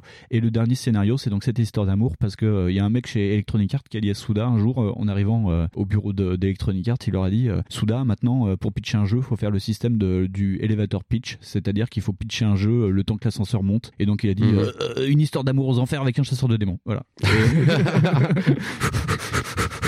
Heureusement qu'il a pas mis de Shirabu Nazi. Ouais, voilà, ouais, c'est ça. Donc c'est comme euh, ça qu'on arrive plus ou moins à Shadow of the Dam, quoi. Ouais, c'est ça. Alors que du coup, le résultat, ça donne vraiment un, un espèce de, ouais, c'est ça, de RE4 euh, sous hormones, puis sous plein de drogues. parce que, parce que vraiment, ça, à part ce petit truc effectivement qu'elle a euh, avec la lumière, qui est vraiment sympa en plus. euh, Enfin, qui est sympa sur le papier parce que bout d'un moment, c'est un peu chiant. Oui, oui, parce, que, euh, y a toujours ce délire sur la lumière qui reste, mais euh, qui est sous-abordé. C'est sous-abordé ou alors c'est utilisé de façon super bête dans les niveaux parce que des fois c'est euh, à 40 km Ouais. et du coup tu fais mais pourquoi Parce que t'as, en gros, t'as des zones en fait qui se remplissent de matière noire, qui tuent le personnage euh, au fur et à mesure. Et donc, euh, en gros, pour battre ça, faut rallumer la lumière. T'as une sorte de chandelier en tête de boucle. C'est ça, en tête de boucle et d'ailleurs on verra que en fait c'est souvent un truc récurrent la, la chèvre Ouais, ouais. chez, euh, chez Souda. Chez Souda. Et donc, faut, t'as un tir secondaire sur toutes tes armes, c'est le, le light shot. Ou je sais Ouais, pas c'est le comment. light shot. Et, Et, donc, ça illumine. Mais il y a d'ailleurs, il y a des ennemis, d'ailleurs, hum, Alan Wake, où en gros, ils sont remplis de matière noire. Et déjà, pour leur tirer dessus, il faut, déjà faire un, euh, ouais, un light ouais, ouais. shot. Et d'ailleurs, ouais, ils sont immortels quand ils sont dans le truc. Enfin, tu peux pas les toucher quand ils sont dans les ténèbres. Donc, il y a un concept de, enfin, de jour-nuit. Vite Ouais. fait, quoi. Il y a un Parce concept euh, d'obscur et de lum voilà, de clarté, voilà. Et, euh, et enfin, le jeu est pas totalement basé dessus. Ils s'en, enfin, t'as l'impression même qu'ils s'en excusent. C'est-à-dire qu'en fait, ils font, bah, désolé, on l'avait mis dedans. Ouais, c'est ça. Et mais du coup, il y a des fois, il y a des phases qui sont vraiment relous avec ça. Tu sens vraiment que c'est euh, que oui, c'est un jeu EA quoi. On leur a dit, bah maintenant vous êtes gentils les Japonais, mais vous mettez des flingues et puis puis on fait une histoire facile. euh. Bah, un petit peu comme euh, pour euh, des, des Premonitions où Ouais. tu dis oh ils ont rajouté des scènes bon là c'est plutôt des phases hein, je dirais et c'est pareil il y a sinon tout le contexte est super rigolo parce Ouais. que c'est vraiment oui le, le démon c'est pareil ils ont des noms complètement bidons genre le méchant s'appelle euh, comment il s'appelle? Je l'ai noté quelque part je sais plus il s'appelle pas Lemmy mais c'est pas loin c'est Ah, je- Flemings. Fleming voilà tu vois donc il a même pas des noms de méchants comme dans les jeux japonais et euh, je te dis même ton euh, voilà ton sidekick c'est pas vraiment un sidekick c'est un flingue un ouais, et en plus, ton sidekick, euh, donc qui est ton pistolet, c'est juste une, une tête de mort. Mais en, en gros, il te dit d'emblée qu'en fait, euh, c'était un démon qui a été tué par Garcia Hosper et en fait, il est Ouais. juste resté avec lui. euh, Ouais, il office d'arme. Tu sais, quoi. c'est un, ouais, c'est un yokai. le c'est une espèce de yokai qui est rattaché à Garcia. En plus, ça devient son, mais vraiment son pote parce qu'en plus, il connaît le coin. Donc, il dit, ah, fais gaffe, euh, lui, Jean-Michel, c'est un peu un show, tu vois. Ouais, ouais, c'est un Et taré, lui, dans sa Voilà, tête, c'est ça, tu vois, il lui, il lui briefe des trucs, euh, mais, euh, mais c'est ultra fou. En fait, dans, le, dans le monde, c'est ultra fou fou. Sinon, ouais, t'as vraiment la recette de RE4. C'est-à-dire, c'est, euh, ouais, c'est ça. Si t'as envie de jouer à un truc un peu moins, euh, genre qui se veut sérieux, euh, qui déconne un peu, euh, avec tout ce délire, bah, c'est, comme si Rodriguez, hein, Ouais. le copain Tarantino, il avait dit, tiens, je vais faire un jeu vidéo. Oui, et du coup, ça, ça, ouais. donne un peu ça. Ouais. Et ça donne aussi ça dans les maladresses, du coup, parce que ouais, t'as des conneries de gameplay avec la caméra qui sont juste incroyables. Alors, moi, c'est le jeu, là, des trois qu'on m'a fait, c'est le jeu, moi, que j'ai le moins aimé parce que il y, a, il y a des, des pans entiers de jeu où j'ai insulté Shinji Mikami, quoi. Il y a des pans où il y a des moments où t'es obligé de courir, mais où tu dois tirer sur des obstacles qui te bouchent la vue, en fait. Et de fait, Mm. ben, euh, c'est euh, soit courir, soit tirer, quoi. Mais euh, déjà que j'aimais pas ça dans Resident Evil, me retaper ça euh, 15 ans après, ouais, ça m'a mis en sueur. Non, ouais, c'est ça. Le Ouais. pire, c'est que ça, en fait, la recette évolue pas des masses. C'est-à-dire Ouais. qu'en fait, t'as vraiment l'impression qu'ils ont fait un skin avec le truc. Ouais, c'est ça. ouais. Avec un peu moins d'inventivité sur certaines zones. Parce que, Mm. quand même, RE4, c'est, euh, il y avait des trucs super fun. Et là, tu dis, putain, et en plus, c'est pas euh, au millimètre. Donc oui, je me rappelle aussi de scènes où je dis, ah, mais putain! C'est, euh, c'est, c'est, c'est idiot, rigide. Et tu dis, mais comment ça peut être possible aujourd'hui, quoi? C'est pas possible. C'est, et ouais, pareil, j'ai dû le faire, euh, parce que moi, j'ai fait les jeux, mais il y a longtemps. Ouais, ouais, puis tu les as relancés. euh, voilà, je les ai relancés ouais, pour ouais. me rafraîchir un peu la mémoire. Et Ouais. euh, genre Shadow of Damned, je l'ai fait, mais il y a je sais pas combien de temps, genre en 2012. Et du coup, oui, déjà à l'époque, je trouvais ça chiant. Donc voilà. Et oui, non, sinon, c'est vraiment ça. C'est si vous aimez le TPS façon RE4 et que vous en avez pas eu assez, bah franchement, faut tenter quoi. Ouais, c'est vraiment un jeu d'ambiance et c'est vraiment un jeu qui a été vendu euh, sur euh, le phénomène euh, All-Star ou une sorte de starification japonaise parce qu'il y a aussi c'était le premier jeu avec Akira Yamaoka qui est le compositeur de la Ah musique oui, de oui, oui. Silent Hill qui quitte euh, donc Konami et qui rejoint les équipes de Suda pour euh, bah, pour bosser musicalement avec lui Ouais, quoi. ouais, ouais. Et depuis euh, ben, Akira Yamaoka fait partie de Grasshopper mais Ah, c'est ça. Bah, en fait, on verra qu'il participe d'ailleurs à bah, tous les jeux qu'on a testés là. À part le tout dernier qu'on verra en deuxième partie d'émission. voilà. Voilà. Mais oui, oui, il est là, donc ils ont vraiment vendu ça euh, avec les noms. D'ailleurs, sur le générique, euh, parce que c'est vraiment fait comme un film. D'ailleurs, tiens, c'est un peu euh, le gimmick de cette année, c'est le comme un film, parce que Ouais, tu as, l'intro où euh, Paula se fait euh, kidnapper par les démons. C'est ça, mais en plus, t'as des mises en scène qui sont clairement, qui font appel à plein plein de films comme ça, euh, Ouais. tout ce qui était vieux films de genre, euh, un peu, bah, tout ce qui est un peu Grindhouse, tu sais, un peu cette Oui, nouvelle mouvance qui est revenue Ouais, à cause de Tarantino et de Rodriguez. Et donc t'as la scène où ils sont en moto, où ils foncent vers la porte des enfers, c'est générique, et il y a marqué en gros euh, Shinji Mikami, Suda Goichi et Akira Yamaoka. Et pour beaucoup, Akira Yamaoka, bah, c'était quelqu'un de pas connu. Enfin, faut vraiment, c'est, faut, faut être un. Faut, ah, je non, c'est un jeu qui est fait pour les connaisseurs parce que Shinji Mikami, même si c'est l'un des mecs les plus connus, qui connaît le nom du mec de Resident Evil bah, pour le grand public. Ouais, voilà, les fans. Mais vraiment, quand tu démarres le jeu, de toute façon, c'est ouais, c'est mis en avant. Quoi. tu peux pas les louper. Tu dis, mm. mais attends, du coup, c'est qui ces mecs-là? Tu ah, c'est les nouveaux Kojima. mais ouais, c'est un peu ça l'idée. De toute façon, l'idée, ça a été de vouloir survendre ces mecs-là comme des stars pour te dire, t'as vu le nouveau jeu d'IA, comment il est trop bien japonais Ouais, c'est ça. Ouais, ça. Hein. clairement, ça a été vendu comme ça. Et il y a, euh, avant de continuer un peu sur le gameplay, il y a quand même euh, l'homme, l'homme de l'ombre, qui est en fait le vrai réal de jeu, parce que Suda, en fait, sur Shadow of the Damned, c'est euh, l'auteur de Shadow of the Damned, donc c'est l'homme aux, six scénarios. Et d'ailleurs, en chaque interview, va te reciter d'autres parties, d'autres scénarios. Il y a même des parties de jeux qui ne sont pas dans Shadow of the Damned qu'il a dumpé dans d'autres jeux. Tu verras ça tout à l'heure. Et donc, en gros, il a été auteur et il est producteur. Mais le vrai réal, donc le directeur de jeu, c'est quelqu'un qui s'appelle Massino Guarini, donc un Italien qui s'est expatrié en gros euh, à Tokyo, qui a bossé avec à Grasshopper et donc qui a vraiment réalisé le jeu. Donc c'était l'homme qui recevait en gros euh, les desiderata de Suda qui se faisait engueuler par Mikami. C'est un peu fou. Et d'ailleurs, on le voit en interview. Il a beaucoup fait d'interviews avec euh, Akira Yamaoka à la sortie du jeu. C'est vachement intéressant. Et depuis, le mec, bah en fait, c'est pas un manche, mais dans le milieu du jeu indépendant, parce que après Shadow of the Damned, il est parti, Massimo Guarini. Il a fondé son studio en Italie. Et donc, il a fait deux jeux. Il a fait euh, Murasaki Baby, je sais pas si tu connais, et euh, le l'anxiogène euh, que je ne ferai jamais, je pense, parce que rien que le pitch que j'avais lu m'avait donné envie de mourir. C'est Last Day of June. Ah, ça me dit rien du tout. Ça. C'est l'histoire d'un mec qui va perdre sa femme et ça retrace en fait les derniers jours de juin avec June. C'est oh, super beau et poétique, mais c'est comme That Dragon Cancer qui parle de mort d'un enfant. Tu vois, c'est des, des, des, trucs sur le deuil.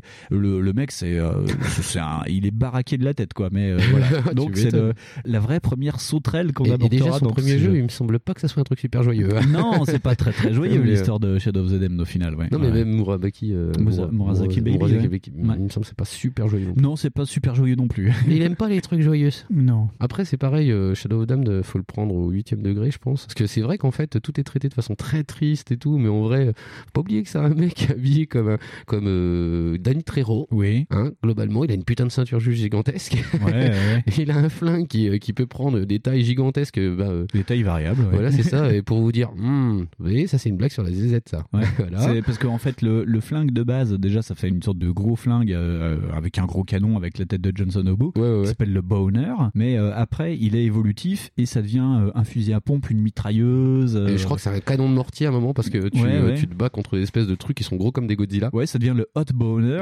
tu fais, mais sérieux, ça va beaucoup trop loin. Non, ça va, ouais, c'est vraiment trop loin. D'ailleurs, Paula, à chaque fois qu'elle apparaît, c'est des séquences pas possibles. C'est-à-dire qu'en fait, elle est à moitié nue, elle se fait décapiter, égorger, tuer. Enfin, c'est... Ouais, ouais, parce que c'est vraiment, oui, euh, ça se base sur euh, ben, vraiment l'enfer et euh, comment tu peux souffrir en enfer. Et donc, vu qu'elle, elle est soi-disant morte, et en plus, au début, les démons la tuent chez elle en petite tenue, parce que c'est, l'heure du coucher, et donc ils la bousillent, mais elle est en, ouais, en porte-jartel. Donc pendant tout, le pendant tout le jeu, on va la voir en porte-jartel, quoi. Ouais, c'est ça. Et, et ouais, elle se fait mais désinguer non-stop. Ça devient même un ennemi récurrent, une sorte de sous-boss à un moment dans ça, des scènes. en fait, elle vient t'attaquer. Ouais. C'est des scènes assez compliquées où tu dois fuir Paula en fait, alors que tu viens pour mm. la sauver, tu, tu, dois la fuir parce que si elle t'embrasse, tu meurs sur le coup. Mais tu vois, c'est pareil, c'est vraiment une réinterprétation du mythe de RE parce que euh, as, euh, je crois que même dans Evil Within, il y a des scènes comme ça de fuite. Ouais.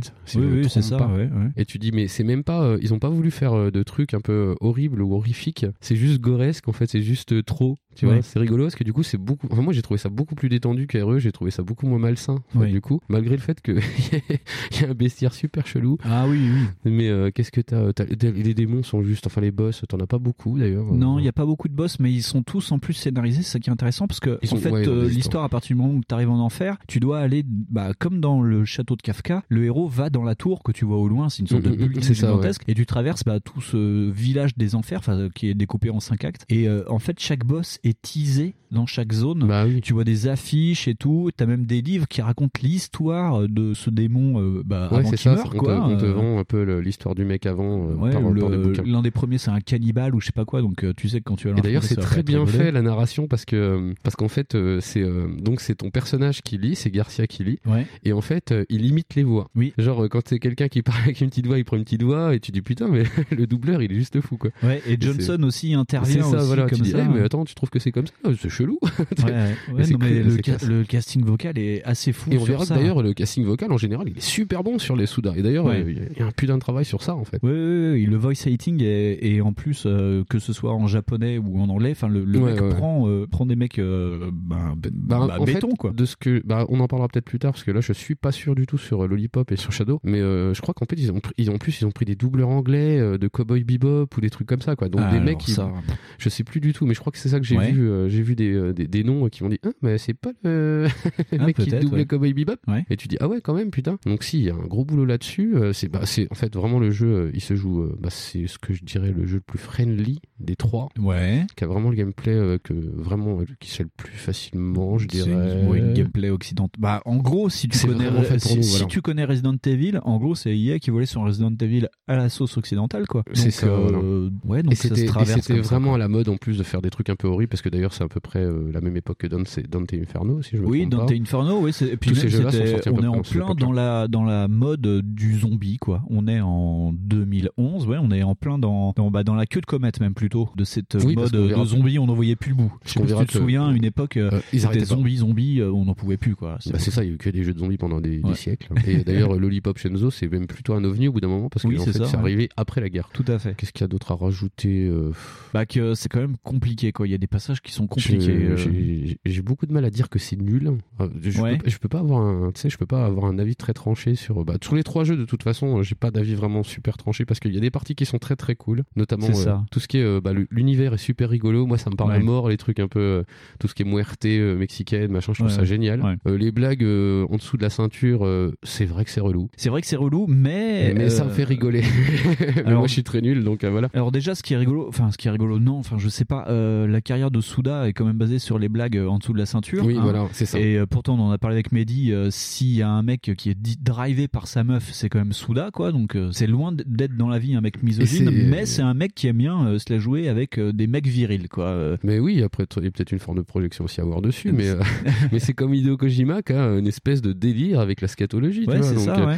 Peut-être que c'est une espèce de marotte. euh, Mais voilà. ils sont- il le sait parce qu'en plus dans ce Shadow of the Damned, il y a un passage où euh, le jeu va trop loin, mais clairement euh, il y a, il y a une, une blague sur une Si nana. je, si je me euh, souviens bien, tu dois rentrer quelque part et il y a un trou sur le poster ou je sais plus Ouais, quoi. c'est ça, c'est pour tu aller dois rentrer dans, dans le trou. Il y, a- y y une sorte de, de passage, bah, c'est juste avant le, le Hot Bonheur, donc avec le flingue géant, où en gros tu cherches une sorte de strip club et à chaque fois tu dois passer dans des affiches avec euh, des, des meufs courtement vêtues Ouais, et le ça. trou est mal placé à chaque fois.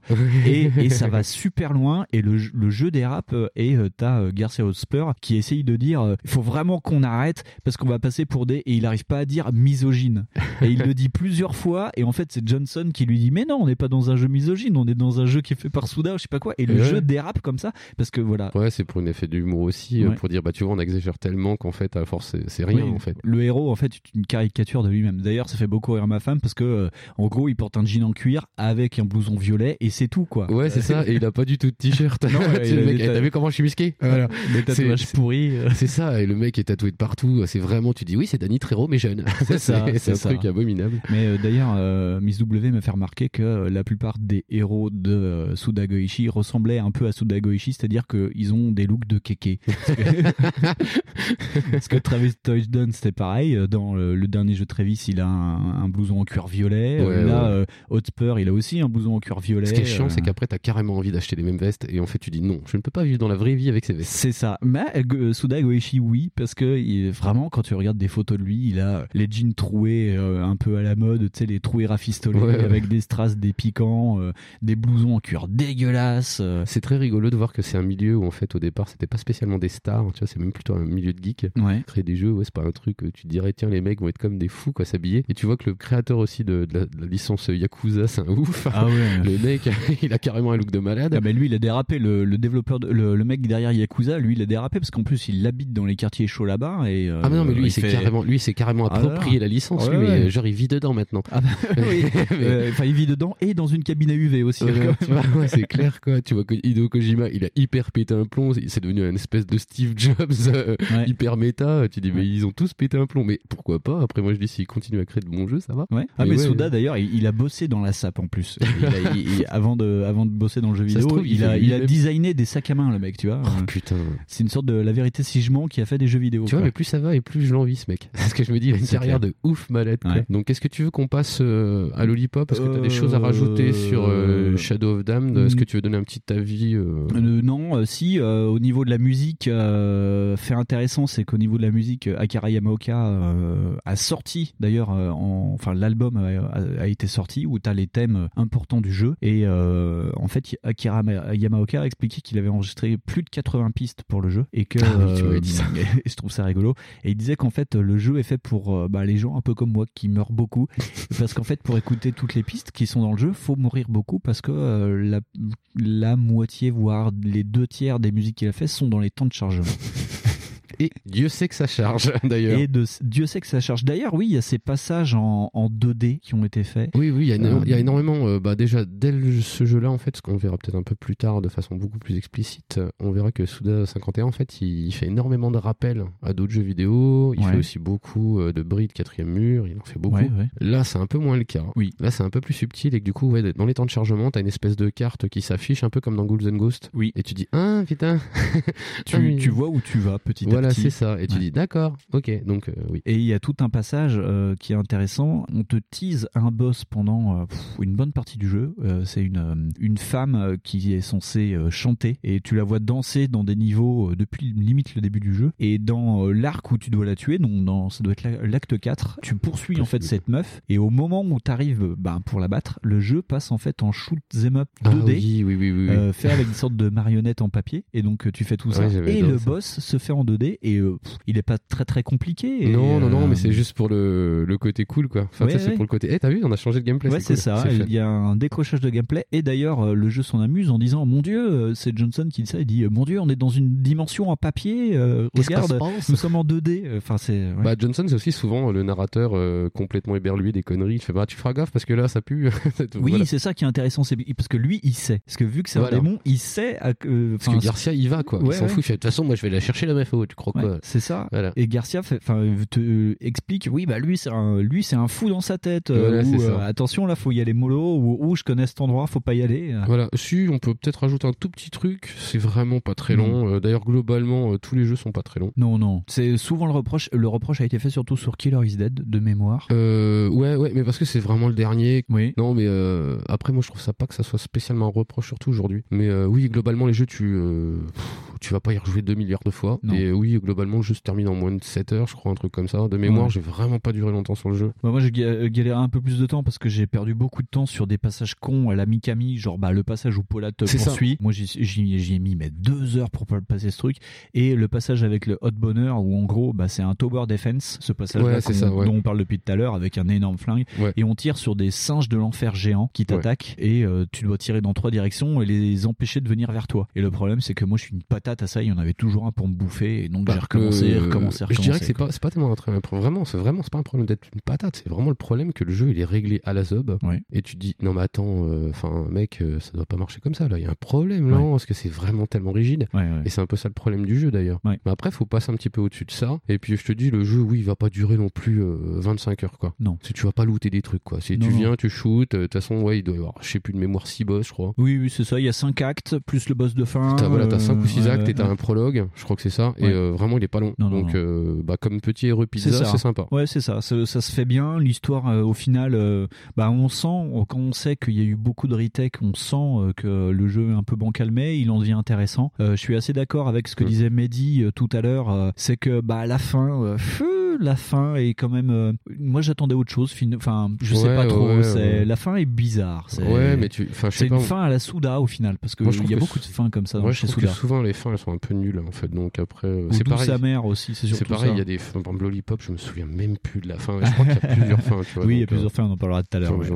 Donc voilà, euh, Shadow of the Damned. Eh bien, on va se mettre une petite musique et puis on va se retrouver avec Lollipop Chainsaw.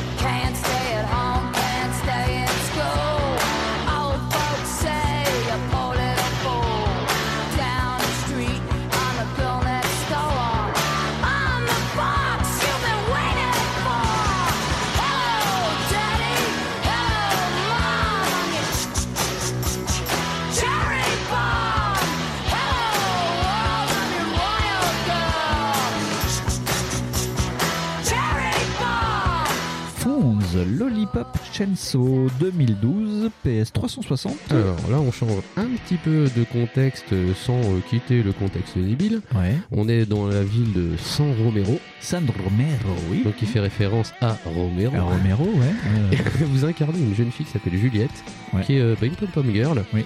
Et euh, d'ailleurs, elle a son costard euh, de pom-pom girl quand euh, une invasion zombie se produit dans sa ville. Le jour de son anniversaire. Voilà. Super intéressant ça. Ouais. Et, euh, et du coup, euh, en fait, coup de bol, sa famille est chasseuse de zombies. Oui. Toute la famille, sauf la, sauf la maman, Voilà. papa et ses deux sœurs. Voilà. Et tu dis, c'est quand même fou ça. Du coup, même elle va même sauver son mec euh, d'une façon assez, euh, assez triviale. C'est trivial qui s'appelle Nick. Voilà, Ouais, donc elle va une sorte de Ken. Ouais, c'est ça. Bah, De toute façon, euh, même l'héroïne, Juliette, ressemble beaucoup à Barbie. Ouais, c'est ça. Parce ouais. que là, vraiment, vous incarnez une cheerleader, il n'y a Ouais, pas de ouais. problème. Et donc, en fait, elle va le sauver en décapitant. Donc, du coup, elle va garder la tête. Parce qu'il est infecté par le virus. Voilà, et elle, donc, elle va le garder à sa ceinture tout le long du jeu. Tout le long du jeu. Et donc oui, c'est ça, c'est euh, le campus qui est infecté. euh, et t'apprends ça dès le premier niveau. En fait, le, c'est infecté parce qu'il y a euh, le gothique euh, du lycée qui a pété un plomb et qui veut se venger de tout le monde et donc qui invoque bah, les démons du septième cercle de l'enfer adjacent. Et du coup, bizarrement, on, on dirait que c'est la même thématique, mais alors, c'est pas du tout. C'est vrai, c'est vrai. oui, oui. Mais c'est pas du tout la même ambiance, parce que le jeu est vraiment beaucoup plus coloré, c'est beaucoup plus. Comment dire ça On a l'impression d'être dans un clip d'Aqua.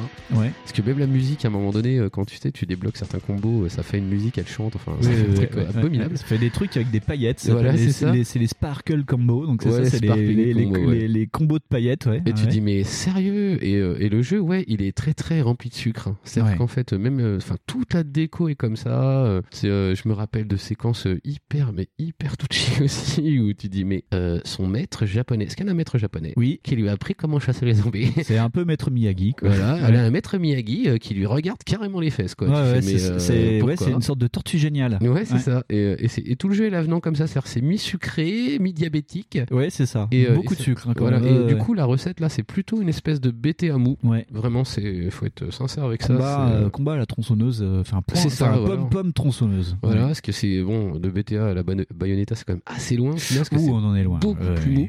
Sinon, ben c'est pareil, c'est développé en niveau à la Souda comme d'hab. Du coup, t'as C'est des ça, arènes, ouais. tu dois défoncer des zombies qui sont euh, toujours très rigolos. Ouais. Tu dois libérer même des parties en fait plutôt de ton bahut, enfin de ton campus. Ouais. Donc euh, tu vas voir euh, pareil, hein, des zombies, enfin des, euh, des boss qui vont être mais ultra magiques. Euh, mais enfin Souda, tu vois qui contrôle ça. D'ailleurs, euh, c'est un truc euh, qu'on n'a pas beaucoup dit, mais en fait, Souda est un fan de musique et c'est sûrement le jeu où ça se voit le plus. Parce que en fait, c'est un jeu sur la musique. Ça moi je pense même que ça s'entend parce que je crois que j'ai entendu qu'il y avait du métal dedans. Enfin, il y a des oui, trucs oui, connus dedans. Euh, tiens, bah on en parlera après en conclusion sur le jeu. mais, Ouais, ouais, euh, ouais. Il y, a, y a de quoi dire. Mais oui, chaque boss, en fait, représente un courant musical. Donc, tu as le Oh, premier boss, c'est un punk. Le deuxième, c'est le métal. Le troisième, c'est une hippie. C'est vraiment euh, tout le côté musique psychédélique. La meuf énervante. Il y a mon boss préféré euh, qui est euh, le boss de la funk. C'est un boss Wind and Fire et il parle avec, euh, je me souviens plus le Avec nom un de- vocodeur C'est une Euh, sorte non, de vocodeur, mais c'est un tuyau que tu mets dans la bouche. souffles, un peu comme les gars de. Chroméo. Voilà, c'est ça. Et euh, le dernier, c'est le rockabilly. Et le boss de fin, on vous dira pas qui c'est, Ouais, ouais. mais il y a un méga boss de fin géant. euh, Donc c'est beaucoup, beaucoup, beaucoup de musique. Oui, oui, euh, c'est la thématique des boss. Par contre, ouais, moi j'ai moins détecté ça sur le jeu en lui-même, en vrai, parce que ouais, c'est une espèce de, de libération de zone, quoi. Oui, c'est joue, ça, euh, mais qui est voilà, qui est véhiculé par une espèce de BTA, pas vraiment un BTA. Enfin, c'est, il n'y a pas de règle vraiment comme tu sais, comme il y aurait un Bayonetta ou un, un, un Devil May Cry. C'est beaucoup plus simpliste. C'est plus simpliste, les combos sont plus. Enfin, tu peux t'en sortir en connaissant deux combos. ouais, voilà, c'est ça. tu- je crois que tu dois racheter des combos un moment Oui, donné. c'est ça. Bah, euh, tu peux, en fait, euh, quand tu tues les ennemis, tu ramasses des pièces d'or. Et euh, tous les combos euh, sont bah, un peu comme Bayonetta où tu dois déverrouiller au final euh, dans, Ouais, dans c'est le bar euh, les, les combos. Bah, là, tu les achètes petit à petit. Tu peux aussi acheter des skins, enfin des tenues. Ouais, tu rachètes des tenues, tu rachètes de la musique. Enfin, Ouais, tu peux tout acheter. Et d'ailleurs, là où on voit, euh, moi, c'est un truc qui m'avait marqué quand j'avais fait le jeu, parce que moi, je l'ai, je l'ai fait à la sortie, celui-ci. C'est celui que j'ai fait à la sortie. Toi, c'était Shadow of the Dead, moi, c'était celui-ci. C'est basé sur le film euh, Buffy contre les vampires. Pas la série, hein. Le film non, le d'avant. euh, le film où il y a Luc Perry, je crois. avec le film avec euh, le Bah, c'est Luc Perry. ça, ouais, Et d'ailleurs, vu que tu peux acheter des tenues pour euh, Juliette, il y a une des tenues qui est vraiment basée sur celle de Buffy, donc euh, le top rose avec euh, le short en jean. Ouais, ouais. euh, Mais t'as plein de trucs cochons d'ailleurs. Ouais, ouais, c'est ça, ouais. ouais. Mais oui, il y a plein. Pff, après celui-là, tu vois, c'est celui qui m'a un peu moins marqué, à part euh, les premières heures, parce que vraiment, euh, c'est ça, c'est une ambiance Barbie Girl qui est juste incroyable. Et puis au début, tu- t'en prends plein la gueule. hein. Quand tu balances, t'as une sorte de furie où, euh, en gros, ben, euh, ça te met une musique euh, euh, super joyeuse, Ouais, avec des c'est ça, ouais, de ouais. partout. Et dès que tu touches un zombie, bah, tu le tues euh, tout sur le moment, quoi. C'est ça, t'as une Et espèce de super contraste nerveux de dingue entre, euh, entre ce que tu vois à l'écran et ce qui se passe en vrai, parce Ouais. que genre tu déglingues des zombies, mais en vrai c'est fait avec de la petite musique trop rigolote et trop mignonne et il parade. C'est ça. tu ouais, pourquoi Et euh, oui, tout le jeu est comme ça. Je l'ai trouvé, euh, ce que je te disais tout à l'heure, bizarrement, en regardant maintenant, je le trouve un peu moins joli que Shadow of Damned, ce qui est quand même assez bizarre. Oui, il a un peu, un peu plus vieilli. Pourtant, c'est l'année d'après. hein. C'est 2012. Ouais, hein, c'est ça, je qui le trouve euh, beaucoup moins chouette maintenant à regarder. Ouais. Mais il reste pas monstrueux, monstrueux. hein. Après, c'est pareil, c'est toujours des jeux à la technique un petit peu à la ramasse. Ouais. Et là, alors, euh, tiens, on parlait de l'homme de l'ombre. Là, c'est un peu plus compliqué. Il y Ah a bah là, euh, plusieurs gens dans l'ombre. parce que là, pareil, on a quand même, euh, ouais, on a quand même genre James Gunn qui est sur le. qui Voilà, c'est ça. Alors, pourquoi James Gunn Alors, en gros, c'était une époque où, euh, en gros, Souda, pendant le développement de Shadow of the Damned, il voulait rebosser avec Tecmo, parce qu'il avait déjà bossé avec Tecmo, et euh, il dit à Tecmo, viens, euh, on fait un jeu. Et Tecmo lui dit, bah ouais, on veut bien, mais on va se faire racheter par Koei, donc là, c'est foutu. Donc, ça tombe à l'eau. Le problème, c'est qu'il y a un des mecs de Tecmo qui quitte la boîte et qui va fonder Kadokawa, qui va faire bah, ce jeu-là et, Et, Killer, euh, euh, Killer Killer Z d'après. Et donc, le mec de Kadokawa lui dit, ouais, viens, on fait un jeu. Et euh, pour euh, que le jeu se vende bien, Souda dit bah on va faire un jeu à l'occidental, pas un jeu pour les occidentaux, mais à l'occidental pour que ça puisse se vendre sur le marché là-bas. Kadokawa dit bah ok, euh, on, on fait ça, mais par contre pour sortir le jeu à l'international, faut trouver quelqu'un. EA veut pas continuer à bosser avec Souda parce que déjà ils ont arrêté la suite de Shadow of the Damned et puis il veut plus bosser avec lui. Et euh, par contre c'est Warner Bros qui va se mettre dans la boucle en disant ok nous on transmet à l'international, il y a pas de souci. Et le problème c'est qu'en voyant le script qui a été fait parce que qui dit international dans la tête de Souda c'est faire euh, le, le Americana, c'est-à-dire euh, Ouais. euh, bah, Lollipop Shinso, c'est-à-dire des zombies, une série B et une pom-pom girl. Pour lui, c'est vraiment l'American way of life, donc ça collait bien. Et le mec de, les mecs de chez Warner Bros disent oui, ok. Alors vous, vous voyez ça comme des Japonais, donc on va vous mettre en fait un sensitive writer, c'est comme on en parle en ce moment. Ouais, ouais, quelqu'un qui va vous refaire ça. Et cette personne, c'était James Gunn, Ouais, c'est ça. qui avait pas fait les, les Gardiens de la Galaxie Non, encore à cette époque-là. avait, il avait encore. Je crois qu'il avait déjà. Je suis pas sûr, je crois qu'il avait déjà tourné Slice. Il sortait de la trauma, enfin Ouais, il avait ouais, pas ouais. encore fait effectivement le Gardien de la Galaxie. Non, il était loin de là. Et donc, en gros, il y a eu un aller-retour entre euh, Souda, qui est euh, creative director sur celui-ci, donc qui est même pas auteur hein, au final, et euh, donc il y a eu euh, une sorte de ping-pong entre euh, les équipes de Grasshopper et euh, James Gunn pour le scénario. Et le scénario a été fait après. Et ça, on verra en conclusion que ça a une importance, c'est que le scénario a été fait après les mécaniques de jeu. Bon, après, c'est pareil. Moi, je trouve que c'est le jeu le plus policier des trois. Ouais. C'est le pas le plus. Je dirais pas que c'est le plus propre, hein, mais c'est ouais, c'est celui où tu te fais le plus chier en vrai. Même Mais, euh, graphiquement, hein, c'est des- normalement un jeu de Souda, c'est une- un jeu qui a une patte graphique. Ouais, qui a une gueule un peu spéciale. Et là, euh, spécialement, ça ressemble juste à un jeu lambda. Il y a à part, deux, trois euh, aplats de couleurs ou des, voilà, des à part, traits à part des plus, effets, enfin, à part des effets de mise en scène un peu ou d'ergonomie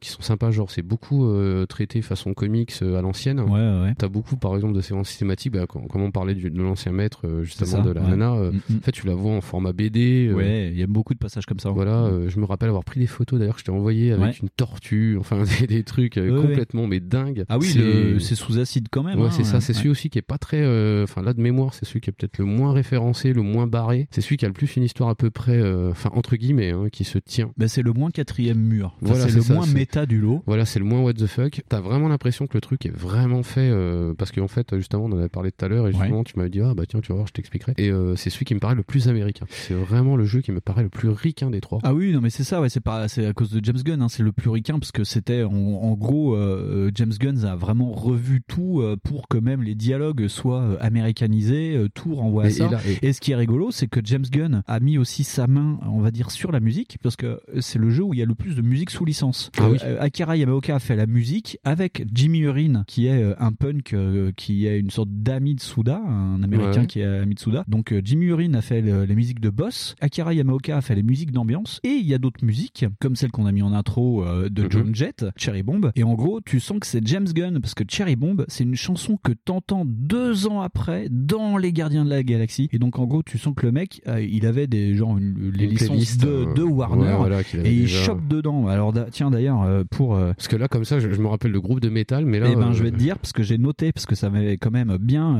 bien noté le truc. Donc il y a The Cordette avec d'accord. Lollipop. Ouais, bah, qui est toujours le petit truc d'ailleurs qui tourne quand t'es chez elle, je crois. Ouais, parce que un moment, t'as accès à, son- enfin, chez peux l'habiller vu que t'as des tenues. Voilà. Ouais, ouais. Euh, donc il y a The Cordet, il y a Skrillex. Skrillex, euh, ce qui, ça pourrait faire un mini backlog parce que Skrillex, c'est le jeu vidéo pendant deux ans.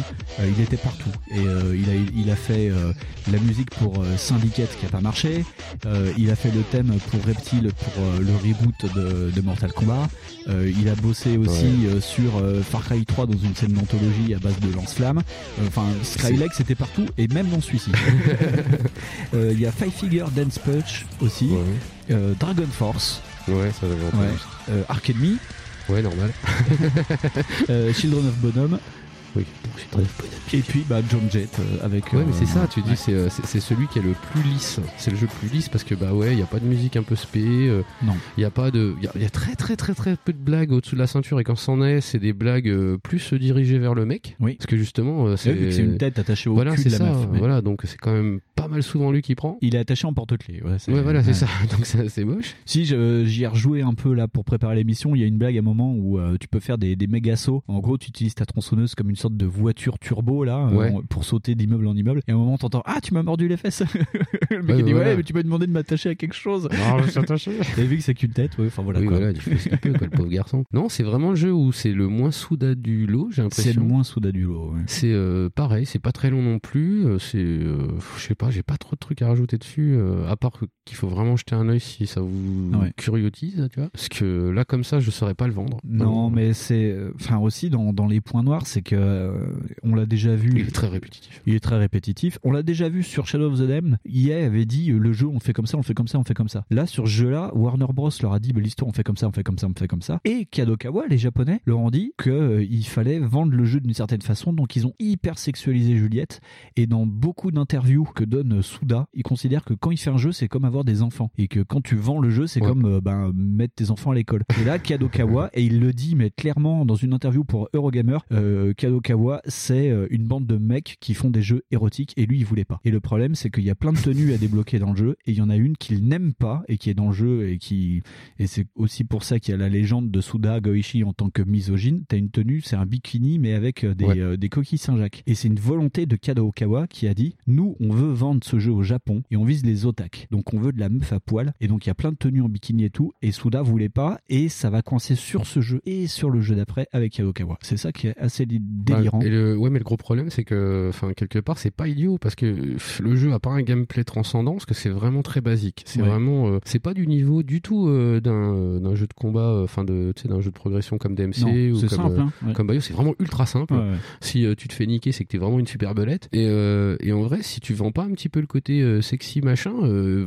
tu débloques pas les trucs. Tu vois, tu débloques oui. rien. Tu Ouais, vois. c'est sûr, ouais. Et, euh, et c'est ça en fait, même les séquences d'histoire, euh, ben c'est ça en fait, c'est une petite, euh, c'est une pimprenelle quoi. C'est Ouais. ah, tu vois voilà donc. Bah, euh, elle fête, c'est l'anniversaire de ses 18 ans. Ouais c'est ça. Et tu dis bah ouais si elle est pas un petit peu, euh, un petit peu euh, séduisante machin, ça va être relou hein, Ouais. comme jeu. Et d'ailleurs, ce qui est rigolo, c'est qu'il y a eu un débat, et il en parle dans, dans un bouquin dont je vous parlerai en fin d'émission, mais il y a eu un débat entre Warner Bros. Et Kadokawa sur le physique de Juliette. C'est-à-dire que en gros, euh, chez Grasshopper, il y a quelqu'un qui, depuis euh, No More Hero, dessine les personnages. Donc euh, c'est vraiment le, le character designer. Il crée le- les dessins et après roule ma poule, on donne à d'autres designers pour la patte graphique du jeu, mais bon, lui, il fait le, le dessin du personnage. Ouais. Et Juliette Sterling, en fait, a deux visages parce que Warner Bros disait oui, mais nous, chez nous, les cheerleaders, elles sont un peu plus musclées. Enfin, c'est des meufs qui font de la danse, mais qui sont un peu baraques. Ouais. Et Kadokawa disait mais nous, on veut vendre de la loli. Donc en gros, nous, on a eu, euh, je sais pas si t'as la boîte de lollipop. Si, tu regarderas. Nous, on a la, on a la jaquette US avec euh, une Juliette Sterling qui sur l'image ne correspond pas à celle du jeu, qui est beaucoup plus fine, un peu plus euh, musculeuse, euh, avec un peu d'abdos, tu vois, qui traîne, tu vois, très fine. Et la pochette japonaise qui est complètement différente, où c'est euh, Juliette Sterling qui est allongée sur son lit avec des sucettes et elle a un, un visage un peu plus euh, poupon, un peu plus rond, euh, un peu plus loli. Et euh, apparemment, c'est des débats, mais qui ont gavé au plus haut point euh, Suda. C'est parce qu'ils devaient gérer ça, euh, Warner et Kadokawa, qui se tiraient la bourre sur une vision de la femme du jeu. Quoi. tu m'étonnes ce que ça a dû le gaver le mec? Putain juste pour ça. Juste pour ça. C'est pour Mais ça sinon, qu'on n'a pas euh, la même Jap- euh, qu'on n'a pas la, la même couverture euh, suivant Ah les pays. puis en plus moi j'ai euh, ouais moi en fait c'est une version UK en plus donc euh, oui donc j'ai vraiment la jaquette euh, oui donc euh, elle est quand même jolie la fille sur la Oui, jaquette c'est oui, pas un oui, ça va, ouais. Euh, elle est en train bah, elle est en train de sucer une euh, sucette. avec sa tronçonneuse voilà voilà. Donc oui, c'est aussi charmant. Non, c'est bien Kékette, ouais. Euh, Il y, a eu, euh, y a eu le passage aussi où ils avaient engagé des cosplayeuses aussi pour. euh, Oui. ça Avec Jessica Nigri euh, qui jouait mais, qui- mais je crois que ça a lancé la carrière de Jessica Nigri, ça, ce truc ouais, débile. ouais, ouais. Mais oui, en plus, elle lui ressemble un peu, je trouve. Ouais. c'est un peu ça. Ah, du coup, c'est chiant parce que maintenant j'ai la jaquette qui est à côté. Et hop, on va la jeter au loin. Mais hop, ouais, voilà. mais ouais, pour le vendre, en gros, c'est le beat'em all pour les pas nuls, mais pour les débutants. Ouais, c'est un, c'est, euh, oh là là, c'est beaucoup plus intéressant à jouer qu'un beach volley extrême, euh, machin, euh, truc, Qu'un truc, là. Ouais. Voilà, qu'un Ouais. Mais c'est quand même vachement moins intéressant qu'un Bayonetta 2, quoi. Ouais. C'est quand même limite. C'est moins technique. Après, ben, c'est pareil, nous, on y a joué un peu plus à l'époque. Ouais. Donc, on, a, on a été beaucoup plus gentil avec le jeu. Moi, je me rappelle que ça, c'est vrai que ça, il y a une espèce de bonne humeur quand même sur le jeu qui est assez rigolote. Moi, je me rappelle que ça me faisait beaucoup rigoler. Ouais. Que t'as toujours, tu sais, voilà, t'as une petite ambiance positive bah, à cause de ces putains de Ah, musiques mais de chiantes là. Complètement positif. Ouais, ouais. Voilà, et tu dis, ah, c'est rigolo ça. Mais c'est vraiment, oui, c'est une cheerleader qui tue des zombies, quoi. Bah, c'est, pff, ouais, c'est. Puis elle fait vraiment ça C'est avec c'est Barbie qui a rencontré Buffy. Ouais, c'est ça. Et tu dis, mais même le doublage, en fait, il est toujours, elle est toujours super positive et elle parle toujours, bah, comme une cheerleader, parce que Ouais. vraiment, elle a, elle a ses voix qui montent en, en, en une aiguë qui sont Ouais. super rigolotes de nana euh, de cet âge-là, quoi. Et ce qui est rigolo, c'est que Nick, donc la tête qui parle, qui d'ailleurs Ah sert. oui, d'ailleurs, tu peux euh, le coller. euh, Tu, tu peux, alors, il, il peut être utilisé en projectile. Tu peux le mettre sur des corps décapités pour qu'il fasse des actions euh, suicides voilà, ou des trucs ça. comme ça. Donc, il a vraiment une utilité dans le jeu. Ouais, quoi. c'est ça, et ça, Mais c'est le Johnson de ce jeu-là. Il raconte des trucs. C'est lui qui a peur, tu vois. euh, C'est Ouais, lui qui flippe alors qu'il peut pas mourir en plus parce que c'est plus qu'une tête, quoi. C'est Eh euh, une tête ensorcelée. euh, Enfin voilà. Et euh, oui, c'est le, le Johnson de ce jeu-là. C'est ça, et en plus, euh, bah, ouf, ouais, l'histoire t'apprend vite fait qu'en fait, euh, sa famille, oui, bah, c'est des chasseurs de zombies. C'est des chasseurs de zombies. Voilà. Bon, et puis c'est un peu l'intérêt de l'histoire aussi, c'est de découvrir l'histoire. Oui, oui, c'est ça. c'est ça. Et d'ailleurs, il y a deux fins. Oui, il y a deux fins. Il y a deux fins. Et là où tu trouves, enfin, moi, Il n'y a pas que de dauphin, attention, il n'y a pas de dauphin. Non, il n'y a pas de dauph- dauphin dans ce jeu. des dauphins. Non, il n'y a pas de dauphin. Mais il, y aurait pu. y avoir des dauphins. Mais c'est ça qui est intéressant, c'est que euh, en fait, euh, elle doit résoudre ce problème de d'apocalypse zombie euh, avant son goûter d'anniversaire. Et donc d'ailleurs, il y a sa maman qui l'appelle de temps en temps parce qu'il y a un téléphone eh, dans la tronçonneuse. Ça ça m'a bah, toujours fait marrer. C'est pratique. Et euh, en gros, là où le jeu est très arcade, c'est que dans chaque niveau, tu dois sauver en fait des étudiants. Il y a des zombies qui essayent de bouffer des survivants, et donc le but c'est de tous Ouais, les sauver. ça, en fait, en vrai, c'est ça. Si tu les sauves tous, t'as la bonne fin, et si tu les sauves pas tous, t'as la mauvaise fin. Euh, bon, que je vous dirai pas, mais enfin, c'est vraiment la mauvaise fin. Moi, je l'ai mais eu. c'est rigolo. je l'ai eu aussi celle-là. C'est, Mais, euh, euh, mais c'est, en plus, c'est fait comme un comics, quoi. Enfin, la fin, Vraiment, oui. c'est- oui, c'est ça. En plus, c'est présenté. C'est vraiment, c'est ouais, c'est un jeu pizza encore. C'est Ouais. c'est encore un jeu que tu peux finir très Ah, mais très même vite. plus, hein, c'est un jeu, tu te passes la manette chaque fois que tu meurs, et puis. Oui, c'est ça, ça va très vite parce qu'en plus le gameplay est pas foufou quoi. Enfin, Non, je veux dire, c'est pas compliqué. Non, et moi, ce qui m'a, par contre, ce qui m'a déplu, j'avais oublié, mais le point négatif, c'est les euh, QTE. Putain, t'as un nombre de QTE. Ah ouais, alors par contre, oui, il y avait. euh, ouais, ouais, ouais. Oh, j'avais oublié ça, oui, pareil, parce que tout à l'heure, je suis tombé euh, justement sur. genre, il y a une voiture qui tombe dessus, t'es obligé de couper la tronçonneuse. Tu dois faire A, X, machin, mes couilles. Il y a beaucoup de QTE dedans. Beaucoup trop, même. C'est peut-être symptomatique aussi de l'époque. C'est la fin du, de cette époque du QTE. On était sur la fin du zombie, mais on était aussi sur la fin du QTE. quoi. Euh, ce, ce de touches. Mais je suis bien content que c'est fini. Mais c'est pas. c'est aujourd'hui, ça va être plutôt surprenant parce qu'il y en a beaucoup par rapport euh, au jeu d'aujourd'hui.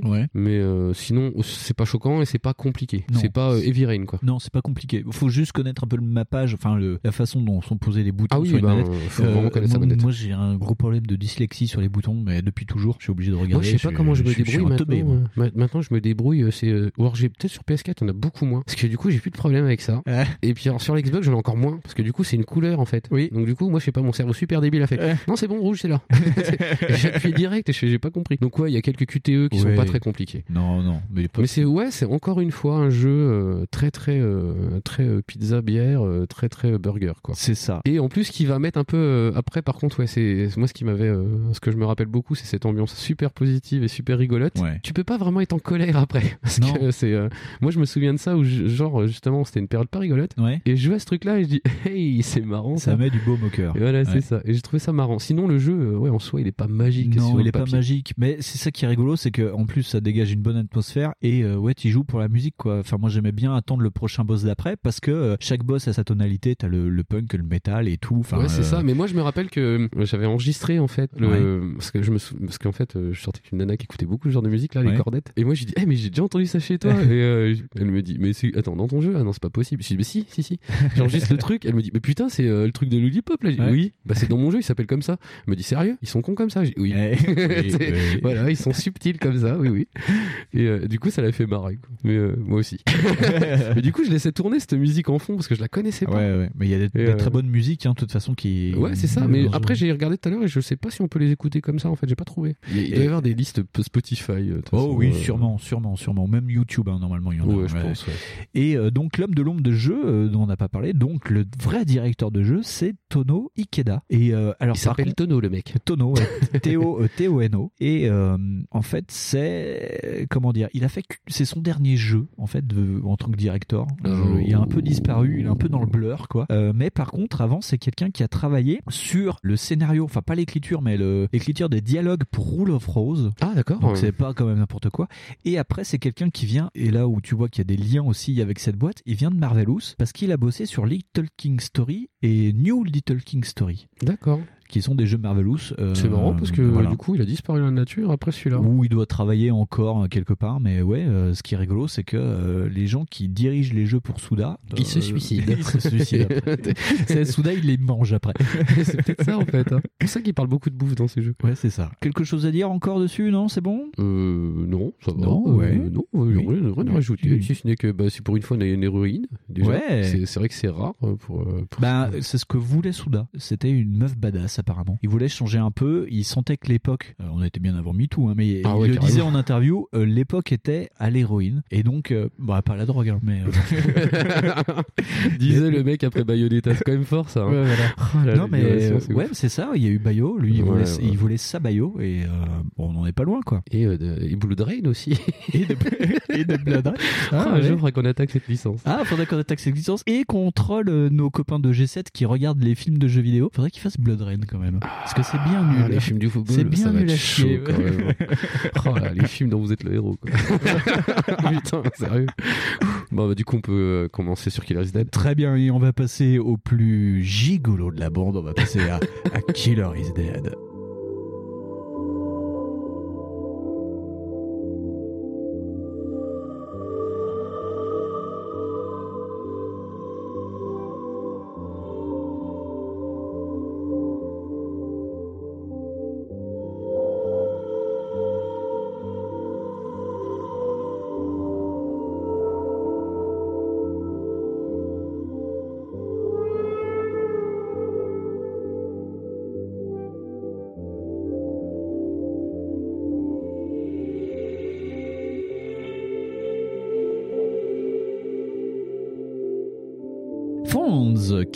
Killer is Dead 2013. Un Kadokawa, toujours. Ouais, ouais, ouais. Et Deep Silver pour l'Europe. Ouais. Voilà. Et euh, voilà, voilà. Donc là, bon, on repart un peu sur euh, une volonté pas très originale euh, d'essayer de faire un, un No More Heroes-like un peu, parce qu'il y a quand même beaucoup de points communs avec celui-là. Donc là, pour le coup, on est euh, dans une ligue d'assassins, comme par hasard. Enfin, une entreprise d'assassins qui s'appelle Brian. euh, Brian Rose. C'est Brian, euh, je sais plus quoi. euh, hein. Euh, c'est pas vraiment une ligue, en fait, c'est une agence gouvernementale. Voilà, c'est ça, c'est une agence et le mec est assassin. Donc il a Ouais. un bras robot, il est amnésique, euh, il est en costard super classe, il s'appelle Mondo Zappa. Mondo Zappa. Donc toujours un petit peu la musique. Ouais, ouais, ouais, c'est pour ça. Ouais, bah d'ailleurs, euh, on l'avait pas dit, mais euh, bah oui, donc euh, là, c'est par rapport à Frank Zappa. Mm. Le titre du jeu est basé sur un album de The Smiths qui s'appelait The Queen is Dead. Là, c'est The Killer is Dead. Ah, c'est rigolo ça. Ouais. Et dans d'autres jeux, Killer 7, euh, bah, les assassins s'appellent Smith, comme dans The Smiths, euh, et tout, tout est relié Et à je la pensais musique que ça pour avait lui. un- je pensais que ça avait été une espèce de suite de, enfin, que- qui se voulait être une suite de Killer 7. Ah, euh, une il y a- espèce de rapport ou tu vois. Ouais, Euh, c'est pas connecté, connecté. parce que ça se veut un peu graphiquement, un peu pas très loin. Ouais, c'est ça. Euh, Les combats, ça lorgne à Ouais. mort du côté No More Heroes. C'est ça. Mais le titre d'ailleurs faisait penser à une sorte de fin de d'ère pour Souda quoi. Killer is Dead. euh, on était en 2013 quoi. Enfin la génération était en train de Et mourir. c'était euh, peut-être l'un des Soudas les plus attendus justement parce qu'on l'attendait vraiment là au tournant pour dire Oui. ah attention il sort de son euh, No More Heroes euh, là il a la dernière fois c'était pas de GGN euh, Ouais. le truc d'avant c'était pas top non plus Ouais, ouais. et là euh, maintenant on va voir si finalement c'est un artiste ou si en fait il a gavé tout le monde. non mais en vrai c'est Oui, ça, il y a beaucoup de gens qui ont crié à l'escroquerie. hein. Non mais oui, mais euh, en plus il avait, euh, alors là graphiquement euh, c'est repoussé, ils ont poussé le potard sur euh, à fond. Ah c'est hyper saturé, ça fait très très, c'est du cel shading hyper contrasté. Oui, en oui. gros c'est il, ça. il a expliqué en interview ce que c'était. C'était en gros, c'est un shader qui applique des textures 2D sur de la 3D en fait. Ouais, Et ouais. quand tu pousses en fait les contrastes, ça brille. Et c'est pour ça que le jeu passe son temps à briller dans le noir, quoi. C'est de la folie. Ah ouais non ça mais fait- c'est ouais c'est dégueulasse. ça fait mal aux yeux quand même. Ouais, ça fait très très mal. aux yeux. Il- le jeu est hyper brûlant des yeux. C'est-à-dire que t'as des boss, à un moment, euh, c'est pareil. euh, si je me trompe pas, tu même toi, tu dois activer un truc et ça te fait une espèce d'onde rouge complètement dégueulasse quand tu bouges et Ouais. euh, tu vois rien du tout. Ouais, ouais. On va peut-être pas attaquer direct de ça. non, mais ce qui est intéressant, c'est que oui, donc tu bosses pour une agence gouvernementale d'assassins et le jeu est découpé En épisodes, En épisodes, c'est ça. Et d'ailleurs, ça renvoie un peu à cette période là aussi où on avait cette volonté d'épisodes. Ouais. Et on- moi, je compare ça à James Bond qui rencontre City Hunter. En gros, il y a des gens qui viennent au bureau de l'agence euh, de Brian Roses en disant voilà, je, je voudrais faire tuer, enfin décapiter quelqu'un. Parce qu'en plus, dans le bureau, il y a une étagère avec les têtes Mais des j'ai d'avant. mais j'ai jamais compris le rapport parce que attends, c'est une agence d'État et les mecs, il y a des vieilles gars, ils viennent chez eux. Eh, j'ai besoin que vous tuiez Patrick. C'est ça. Non mais oui, c'est c'est c'est- oui, bon, bref. euh, il faut pas chercher la cohérence non, plus. non, hein. non. Faut, faut pas. C'est bizarre. hein. C'est très ultra chelou. Et donc ils acceptent ou non les contrats et donc ils sont payés en avance. Mais la plupart du temps, c'est que euh, soit Mando Zappa qui est le tueur, enfin le nouveau tueur qui vient de rentrer dans l'agence après d'avoir tué celui d'avant, ou euh, Brian Roses. En gros, ils acceptent des contrats mais sans voir la thune. Ils sont trop cons. Voilà. Et il y a quelqu'un qui s'appelle euh, Vivienne qui fait penser quand même euh, à la meuf de No More Heroes. Ouais, bah, c'est en gros, qui, gère, c'est une sorte de, de ferme fatale quoi. Et t'as qui- l'équipe qui est, mais un chant euh, incroyable de poncif, c'est-à-dire que Brian Rosis, c'est un énorme black cyborg. Oui, il est cyborg, mais vraiment comme cyborg d'ailleurs. hein, parce Ouais, que c'est ça. Il a, il tout le- un côté du, voilà, corps. La moitié du euh, visage qui est un petit peu comme cyborg. Et, Et il, a, euh, il a un, j'adore, il a un bras qui fait briquet. il a un bras mécanique avec un briquet au milieu. Ah bah c'est très utile, hein. bah, c'est comme la tronçonneuse euh, téléphone portable, Oui, c'est pareil, c'est des idées un peu de merde.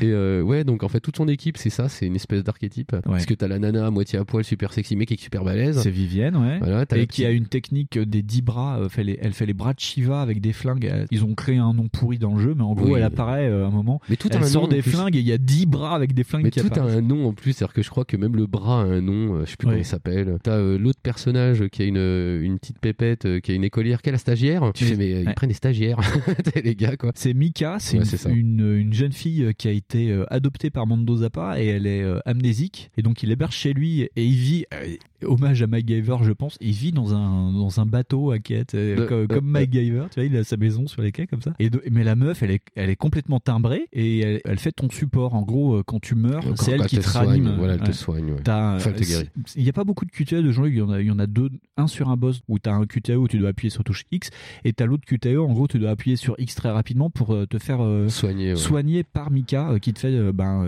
un massage cardiaque quoi. Ouais, c'est ça. Bon, c'est rigolo, mais oui, oui, enfin l'équipe est complètement folle et la, la gamine elle est complètement timbrée. Quoi. Mais c'est non, mais c'est n'importe quoi. Tu dis déjà, bon, ok, c'est original. Ouais. mais ouais, en plus, le jeu, c'est plutôt un boss rush. C'est parce que, en fait, les parties entre, c'est plus, c'est pas vraiment très, très intéressant. Non, tu te bats contre les euh, Warriors. Ouais, c'est ça, tu, euh, en fait, et tu découvres euh, que, en fait, les Warriors ont tous la même connexion, nanana. Ouais, parce que ce sont des, des immigrés qui viennent de la face cachée de la Lune. Ah, je voulais pas spoiler. Mais non, mais enfin, c'est le jeu est basé vraiment sur la Lune. Ouais, tu, ça, tu euh, découvres qu'en fait, euh, ouais. le, le délire, c'est la face cachée de la Lune. Il y a, y a euh, un personnage qui apparaît très vite, en gros, qui te demande, bah, c'est euh, l'un des premiers contrats, euh, une, une princesse qui s'appelle Moon River, qui demande qu'on exécute le personnage qui s'appelle David. Et donc tout le jeu tourne sur ça, sur euh, le rapport entre Mondo et David. Et c'est dommage, c'était David Bowie. Ouais, c'est un peu, bah oui. Je pense qu'il y a Ouais, c'est basé aussi. sur David Mais- Bowie quand même. Mais euh, oui, oui, il y a- il y, a énormément de trucs à la con, enfin que tu comprends pas. C'est toujours super perché. Ouais. Les niveaux servent à rien. Enfin, pour moi, ils servent à rien. Non, ils Euh, servent à rien. En plus, c'est des niveaux. euh, Il a l'un des premiers niveaux est quand même pas mal basé sur Alice au pays des merveilles, où tu rentres dans une maison le sans dessus dessous. euh, voilà. C'est alors ça, c'est pareil. C'est le, c'est le truc euh, vraiment. Tu dis putain. C'est obligé d'arriver dans le monde de Alice, quoi. Si tu voulais faire un truc un peu Ouais. chez père et un peu, euh, tu comprends, c'est onirique. Ben ouais, on a compris, quoi. Surtout qu'il y avait déjà eu un niveau sans dessus dessous dans Shadow of the Damned où t'as un Mm. niveau avec des escaliers euh, à l'envers, enfin un niveau, Mais ouais, une mais sorte de enfin, niveau de là, tu te dis, euh, franchement, en plus, c'est le bordel ce truc. Mais, Ouais.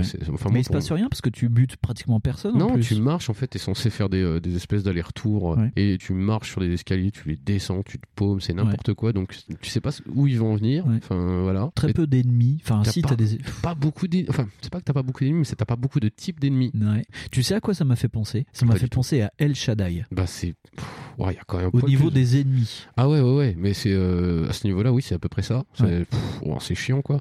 Et l'intérêt du truc, c'est les boss, quoi. C'est mais comme No More Heroes, c'est-à-dire Ouais. qu'en fait, l'intérêt, c'est les boss. C'est du boss. C'est le plaisir que te procure le fait d'attendre pour buter un boss, quoi. C'est ça. Et des fois, en fait, t'as l'impression qu'ils ont quand même un peu, un peu, un peu délayé la tartine, tu vois, enfin la Ouais. confiture sur la tartine, pour dire, vous avez vu, hein, le jeu, il est long. hein. Non, non. Écoute, mec, mets des boss et puis fais pas autre chose. Apparemment, vous avez pas l'air de vouloir faire autre chose. Alors, je sais pas si c'est une volonté de, de quelqu'un d'autre de rajouter des niveaux.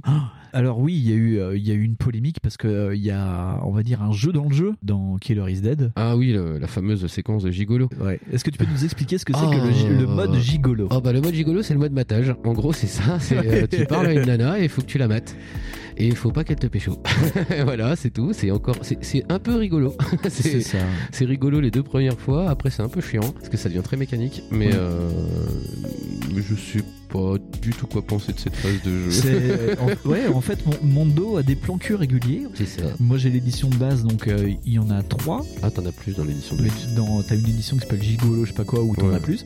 Et donc, euh, il y a euh, une brésilienne, euh, une japonaise, et puis euh, une nana un peu bizarre.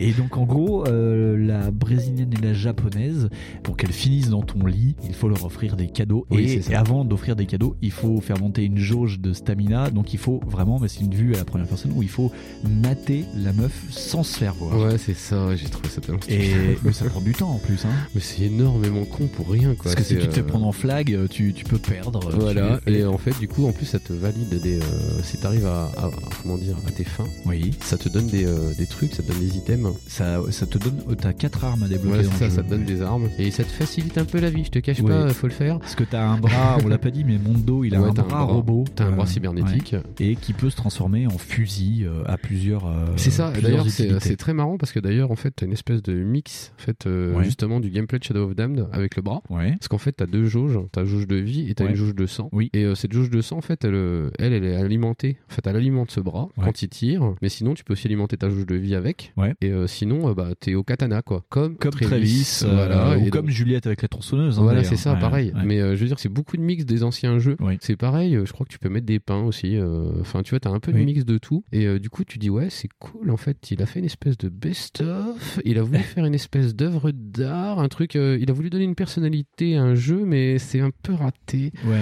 Et tu te dis, c'est un peu dommage parce que peu les, dommage, euh, parce qu'il y a des boss qui ont clairement la classe. Il y a un boss, moi, qui m'a marqué parce que visuellement, il tabasse. C'est le, le Yakuza qui a un tatouage de tigre. Ouais, et en fait, le tigre Il- euh, il- est vivant. Il est vivant, Ouais. voilà. Et ça, ça pète. euh, mais tout, tout pète la classe en vrai. T'as t'as l'impression que tout est fait pour que ça pète la classe, mais en vrai, c'est un peu chiant. Et c'est bon en fait c'est très euh, graphique et très on va dire basé sur l'histoire mais c'est- moi vraiment ça m'a fait penser à City Hunter parce que au début tu as une sorte de d'intro en cinématique où on te présente le méchant du jeu qui tue des gens on te- après il y a la personne qui vient de dire pourquoi faut le tuer et après tu as des séquences de baston et de course poursuite moi il y a un, il y a un, un niveau dans un train démoniaque quand même Ouais. et il y a tiens, on en revient au yokai qu'on a abordé tout à l'heure ouais.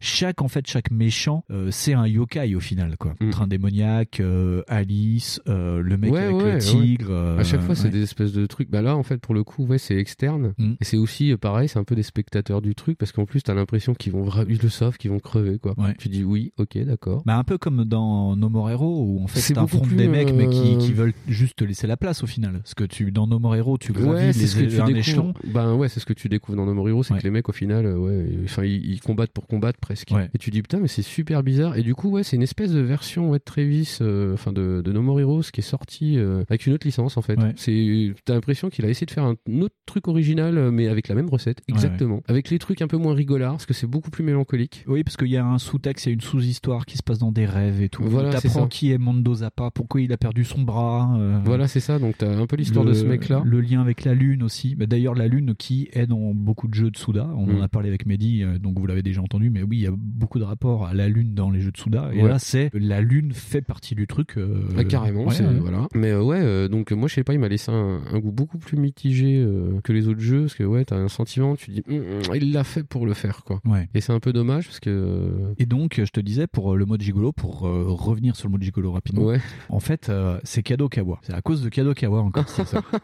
les mecs insistent. Les mecs insistent parce que les mecs veulent vendre le jeu quand même. Là où ils sont pas cons, c'est qu'ils disent, euh, bah écoutez, il faut vendre le jeu. Donc euh, le mode gigolo n'existait pas à la base. Et ils disent, ouais, bah, c'est bien cool, mais il faut de la meuf, quoi. Et là, Souda reprend les vieux scénarios de euh, Shadow of the Damned. Et dans Shadow of the Damned, il dit que dans une de ses moutures, il y avait des passages où tu devais offrir des fleurs à Paula. Il y avait ce mode gigolo euh, qui était pas vraiment un mode gigolo, juste pour calmer Paula, tu devais lui offrir des fleurs. Et donc il prend ça, il l'injecte dedans, et les mecs de Kadokawa ils disent ouais mais faut mettre du matage, faut mettre de la petite culotte. Ouais, mais ça, la en fait, en, fait en plus, t'es en train de dire que c'est rajouté, ça, ça m'étonne tellement pas parce que euh, c'est pareil. Là, tout à l'heure, j'ai refait deux trois séances de cinématique là, et tu vois que le type est complètement, il est taciturne, il dit rien, il est mystérieux, il est amnésique aussi, je crois. Oui, il est Donc c'est vraiment ouais, le Lone ouais. Ranger, Oui. le mec qu'on a rien à foutre de la chatte, quoi. Ouais, Et, ouais. euh, et le gars, en fait, il y a ça qui arrive entre des phases de jeu, tu comprends quasi pas pourquoi. Tu dis, attendez, euh, en vrai, euh, il pense qu'à ça. En vrai. plus- C'est en ça plus, qu'il il pense- a- c'est ça qu'il pense quand il dit rien. c'est c'est quand même chaud, quoi. Ce qui est rigolo, c'est qu'il a une dégaine de nerd parce qu'il est habillé comme un Men in Black, mais il est habillé euh, comme un il salaryman, euh, bordel. ouais, Il, est- ouais. ouais, il est habillé comme Justin Timberlake dans ses clips. Et c'est pas, c'est pas un mec baraqué, c'est une sorte de grands échalas un peu nerd avec des lunettes de Avec des, vue. ouais, euh, avec des lunettes. hein. Tu dis, c'est le petit gars discret Ouais. euh, qui dit rien. Ouais, le, le salaryman, quoi. Ouais, Tu et dis- il a juste une putain de grosse voix parce que euh, que ce soit en Ouais. japonais ou en anglais, ils lui ont mis une grosse voix de mec Ouais, ouais. puissant. Et euh, par contre, le soir, ouais, il, il drague de la meuf, quoi. Donc il tranche du jambon quoi. Tu fais, mais sérieux, euh, tu, tu dis mais il y a- tu vois regarde c'est ça en fait. T'as l'impression que c'est vraiment là tu vois la notion de produit. Enfin t'as Ouais. l'impression que on lui a dit tu vois la recette de No More Hero faut que tu nous la refasses mais avec une autre licence. Et euh, bah vas-y grand, vas-y vas-y grand, Ouais, fais des trucs. Et euh, du coup alors ouais il y a des aspects qui sont hyper badass. Ouais c'est vrai que le héros euh, il pète la classe. Les persos malgré que c'est des poncifs, ouais, ils sont pas mal. Non, mais c'est intéressant. Les boss ça aurait été en dessin animé, je trouve que Ah cette bah, équipe est vachement intéressante, quoi. Ouais, mais, mais même en plus, tu sens que ils ont voulu vraiment construire leur personnage, que c'est pareil, le, le, le patron, enfin Brian. Brian, ouais. Pareil, il y a aussi des espèces de petites euh, trucs que tu découvres sur lui. Oui, il y a une histoire, il y a une euh, histoire voilà, il y a une histoire. ouais, donc tous les personnages ont une, ont une histoire, mais après, à côté de ça, on te file bah, le niveau de Alice, euh, on te file des niveaux dans des manoirs où il y a rien, où il y a quatre mecs qui se battent en duel, et puis en fait tu les flingues. mais T'es tellement balèze en même temps que. Enfin, je veux dire, t'as tellement de capacité par rapport à ce que toi t'as comme ennemi, bah du coup, euh, franchement, tu les défractes en 3 secondes. Ouais, t'es une sorte de grosse brute. À partir du moment où t'arrives à gérer le sang, qui est la base de tout, c'est une sorte de barre de stamina qui gère C'est tout. ça, en euh, fait. T'es pas intouchable, mais tu, ça se gère bien. Puis quoi. en plus, il y a des, y a, euh, à part que moi j'ai eu deux trois problèmes sur des boss, mais sans déconner, euh, c'est super cool de faire les boss. Ouais. Tu ouais. dis autant euh, mettre des persos comme ça cache quoi, euh, Mm. ou alors sinon vraiment construisez les niveaux quoi. Il y a pas de problème en vrai. Parce que c'est quand même aussi pareil, c'est souvent les mêmes décors. Enfin c'est quand même super pauvre. Oui, non, c'est très très pauvre. C'est des mini donjons Parce que moi j'ai eu l'impression de faire trois niveaux quoi.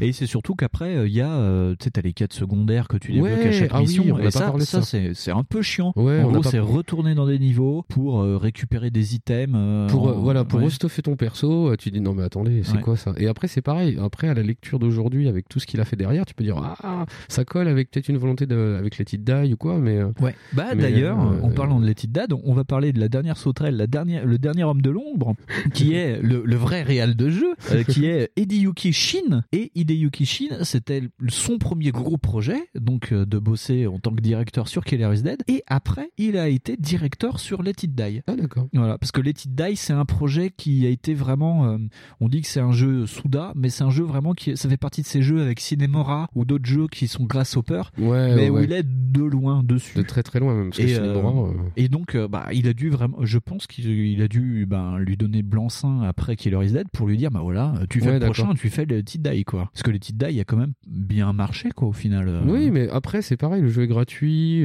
en plus, c'est bien dans la dans l'air du temps. Tu sais, c'est des trucs euh, sans progression euh, finie, euh, Ouais, qui peuvent toujours toujours continuer à te donner des trucs. Donc oui, pourquoi pas. Mhm. Euh, juste, je reviens encore Oui, un petit coup sur la mission annexe avec Vas-y. l'infirmière qu'il faut trouver dans les niveaux. C'est ça. Alors c'est la dernière femme du mode gigolo parce que elle aussi tu peux coucher avec elle.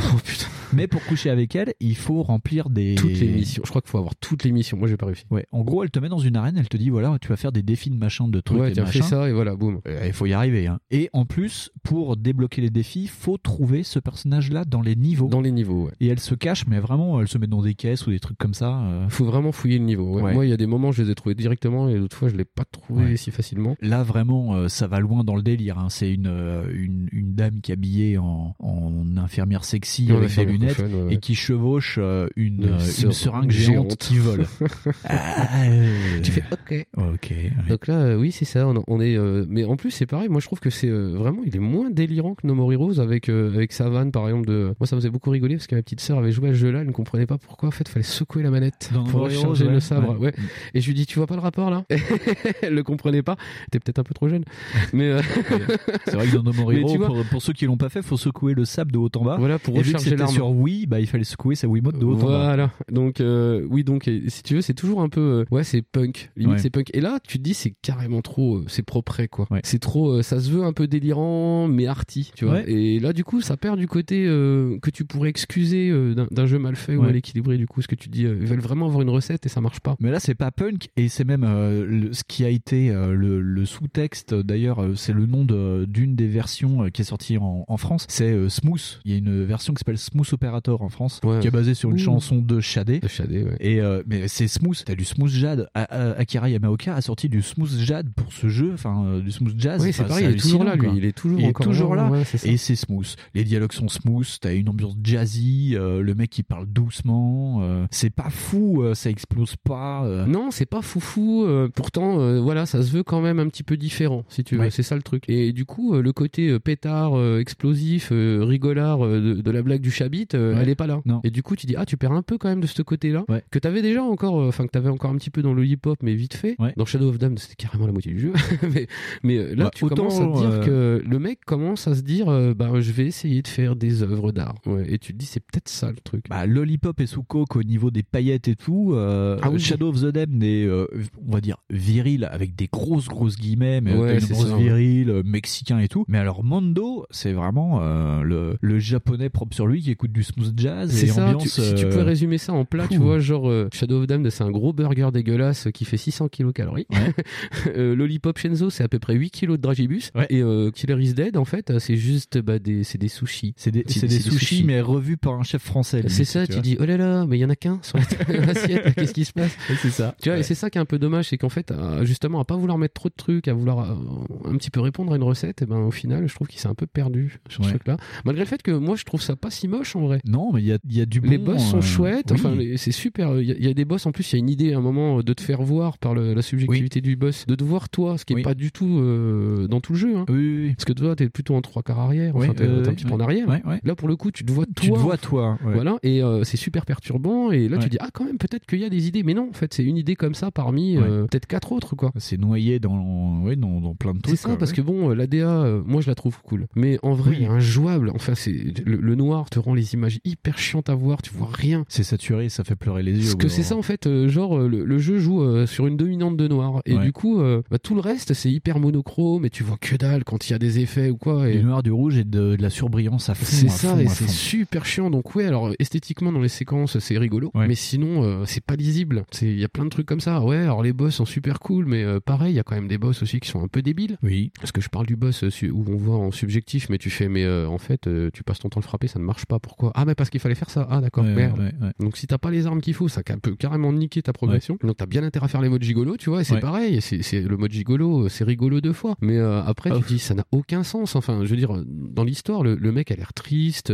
Tu dis euh, putain tout le monde a l'air super barré dans le truc et super nihiliste. Et puis Ouais. euh, là, euh, ils ont tous l'air d'avoir des histoires complètement affreuses. Et en fait, euh, enfin complètement affreuses, faut pas déconner non plus. Non, non, mais oui, oui. mais, Tu vois, je veux dire, il y a quand même une ambiance assez, assez triste dans le jeu. Et puis au final, le mode gigolo, Ah, c'est quoi ça? Tout le monde est triste parce qu'il y a donc il héberge Minka qui est quand même une amnésique et il l'héberge donc chez lui et c'est limite ouais c'est une sorte de petite sœur délurée quoi. Et Ouais, il est- au, carrément. au bout d'un moment il, est- il héberge aussi le personnage de Moon River qui est donc cette princesse qui vient de la lune mais qui est complètement dépressive elle aussi et euh, mais il y a aucune interaction euh, on va dire euh, sexuellement sociable sur ces personnages là quoi même avec Vivienne Bah, qui, qui- avec qui non. il bosse rien. Non. C'est juste il y a ce mode zigolo enfin tu dis, gigolo, tu dis, il y a aucune espèce de cohérence dans le truc. C'est des, tiens, mettons cette partie là, là, mettons cette partie ici, puis vous allez voir, ça va être cool. Ouais. Je dis, ouais, non, mais ça, ça marche avec des hot rods, ça, Ouais. ou ça marche avec, euh, je sais pas, les Lego. Ouais. ça marche avec les Lego, on s'en fout de la couleur.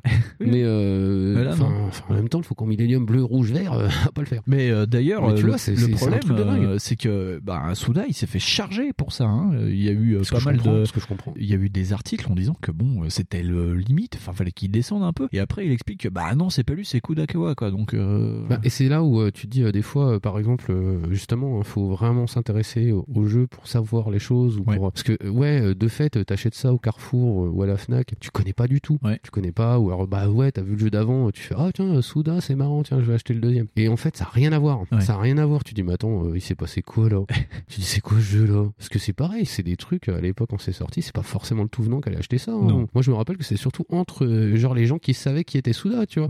Dire, oh, on attend le prochain Dead. tu vois. Oui, il était attendu, parce- On on a- mais euh, voilà, fallait, je sais pas, ouais, traîner sur Gameblog, Ah, sur des parties, sur des c'est des voilà, jeux que j'ai précommandé et du coup, ouais. Sur No Life, il était très attendu, mais parce que c'était fait pour un public qui regardait Voilà, No c'est ça, c'est déjà pour un public très très particulier. Les mecs en plus en rajoutent en disant ah on avait la petite culotte. Mais les mecs, Ouais. euh, pff, enfin je trouve ça euh, dommage. Je trouve ça vraiment dommage. Après, euh, ça reste un bel ovni. Ça reste vraiment un truc euh, sympa. Faut le faire quand même euh, si vous avez un peu le courage, Ouais. parce que c'est quand même assez ouais. beau encore aujourd'hui. J'ai ragé sur bah, sur David qui est le boss où il y a une manip à faire et moi avec enfin j'ai développé une sorte de tendinite merdique je peux pas broyer le bouton tu sais tu dois appuyer très très rapidement sur X moi j'y arrive plus enfin je sais pas je... et ce boss est impassable sans mitrailler ce bouton ce qui Bah, est c'est complètement c'est un peu comment dire c'est un peu une des marottes euh, qui va te confiner jusqu'au vomi euh, chez Souda quoi. Parce Ouais. qu'il y, a- il y a des trucs des fois qui sortent de ça. Euh, genre ouais le fait de mitrailler des boutons euh, le fait de faire des manips chelous qui des trucs répétitifs voilà. jusqu'à la nausée voilà te faire des trajets dans le niveau qui sont complètement mais incohérents. Tu dis mais pourquoi en fait tu vas jusque là-bas tout droit c'est stupide. Je me rappelle que par exemple il y avait beaucoup de gens qui disaient que c'était qu'il y avait quand même beaucoup de phases de walking simulator dans le jeu. Et euh, avec le recul je me dis qu'il y a quand même beaucoup de jeux de Souda où effectivement tu cours tout droit. Genre là euh, là sur, pour sur d'après qu'on va parler pour. Killer is Dead là, Ah non, mais oui, pour non, Killer pour is Dead, il y, a Killer is déjà- il y a quand même déjà des phases, mais elles sont pas si chiantes. mais, mais oui, euh, après là, globalement, c'est un super ovni le truc. hein. Ouais. Non, mais oui, c'est à faire pour l'histoire parce que moi, la fin m'avait pas surpris, mais enfin, j'avais bien aimé le, bah vraiment l'histoire. Non, qui puis même l'histoire, est sympa, mais euh, je trouve que c'est gâché par trois quatre trucs. Et Ouais. euh, bah, par exemple, le mode gigolo. Non, mais je suis pas le premier à avoir des trucs débiles comme ça avec des nichons chez moi. Tu Oui, vois. oui, Mais, on aime bien. Mais j'ai quand même joué à Pitchball, quoi. Si tu veux. C'est super débile comme jeu. Tu veux, la, la licence Senran Kagura, c'est pas un truc qu'on connaît Voilà, pas. oui, on a- oui. Et, euh, et j'ai envie de te dire, bon, bah, eux, ils assument le côté complètement euh, débile et Ouais. con du truc. Mais là, euh, c'est rajouté comme, euh, bah, je sais pas, c'est t'as l'impression qu'il y a un mec, il a mis du poisson pané sur tes frites et tu fais, mais pourquoi t'as fait ça? C'est un tomato fish. Tu, tu ça, comprends fais- pas pourquoi t'as tu fais, la tomate pourquoi- avec le poisson. Mais c'est ça, pourquoi t'as fait ça? C'est nul. c'est pas bon. mais voilà. Et c'est un peu dommage. Moi, je trouve ça un peu dommage d'avoir réduit justement tout ce qu'ils pouvaient mettre de dingue dans un truc en une espèce de recette un peu trop euh, pesée, j'ai envie Ouais. de dire. Et donc c'est comme ça que se finit euh, cette trilogie euh, Qui nous a fait euh, vivre et- des aventures incroyables. Voilà, et sur trois ans, 2011, 2012, 2013. C'est Ouais. euh, pas souvent. Hein ouais, ouais. Eh, mais c'est en plus, je me rappelle que oui, on les avait achetés vraiment. euh, C'était une période folle, hein, un peu. Ouais. Cette époque, parce que d'ailleurs, on a vraiment acheté des jeux de comme des fous là, comme ça. Bah, c'est c'est là où on a vraiment fondé Backlog parce que c'était des années où il y avait un jeu qui sortait toutes les semaines. limite, Ouais, ouais, ouais, ça a vraiment été le terreau de, bah, de l'envie d'essayer des jeux différents. ouais. Ouais. Parce que je me rappelle avoir aussi acheté, euh, mais genre, euh, sur la même période, Mirror Edge, euh, Saboteur, j'ai acheté Ouais. Lollipop en même temps. Il y avait Nier, moi je l'ai acheté plus tard, mais il y avait Nier, qui était je sorti. l'ai- oh, je l'ai acheté pas si tôt que ça, hein. je l'ai acheté deux fois. Je suis Ah, gros stupide. Il y a eu Binary Domain. Il y a eu Binary Domain. Il y a eu Spec Ops. Enfin, il y a eu. euh, y Oui, a eu oui, je me rappelle aussi de phases de jeux euh, que tu avais fait de Spec Ops chez toi qui étaient. euh, Mais genre, j'hallucinais. Je dis non, je veux pas spoiler le jeu, putain. On va essayer de parler de Spec Ops cette année. hein. Ouais, Euh, ouais, ouais. bah, En plus, euh, on en a reparlé avec Mikado Twix euh, qui Yep. a fait euh, une émission, enfin qui a fait un A2 c'est mieux là, qui vient de sortir sur State of Decay. Et euh, il demandait euh, donc euh, sur Twitter euh, des jeux qu'il aurait bien aimé voir en coop. Et moi j'avais dit bah, Spec Ops, mais euh, je pense qu'on parlera de Spec Ops, vous verrez pourquoi. Bref, donc euh, des années folles. Et qu'est-ce qu'on peut conclure sur ce Souda que un des éléments c'est intéressant à découvrir. Que euh, c'est pas forcément les jeux pour tout le monde. Ouais. euh, faut mettre beaucoup beaucoup euh, de trucs comme euh, les qualités en fait euh, de côté parce que franchement Souda 51 c'est quand même beaucoup des choses qui passent par le visuel c'est plus un faiseur d'univers qu'un vrai. C'est pas un Hideo Kojima qui va réfléchir à son système de Non. jeu, par exemple, tu vois, qui va dire tiens, euh, là, vous allez pouvoir balader un bébé, Ouais, Euh, ouais. tu vois, enfin, ou euh, avoir te dire tiens, je vais réfléchir à mon gameplay comme une espèce de sandbox ou quoi. Bah Non. déjà, déjà, c'est pas un mec qui vient du jeu vidéo, comme on l'a dit avec Mehdi. C'est voilà, un mec qui ça. avait d'autres vies avant le jeu vidéo et qui est venu pour écrire des histoires, quoi. Ouais, c'est ça, et, et tu le sens ça, et tu le sens. Et d'ailleurs, je te dis, hein, Killer is Dead, c'est pas inintéressant. Euh, c'est euh, moi ce qui m'a au niveau d'histoire, ce qui est un peu plus chiant pour moi, c'était Lollipop. Mais Ouais. parce que c'est pareil, après ça me parle quand même câlin parce que c'est quand même des univers ultra référencés. Eh ben, tu vois, vu qu'on arrive en conclusion, je te disais tout à l'heure que ce qui était intéressant avec Lollipop, c'était que, on va dire, le gameplay a été fait avant l'histoire. Et il y a quelques temps de ça, il y a Souda qui a fait une interview euh, pour Gamasutra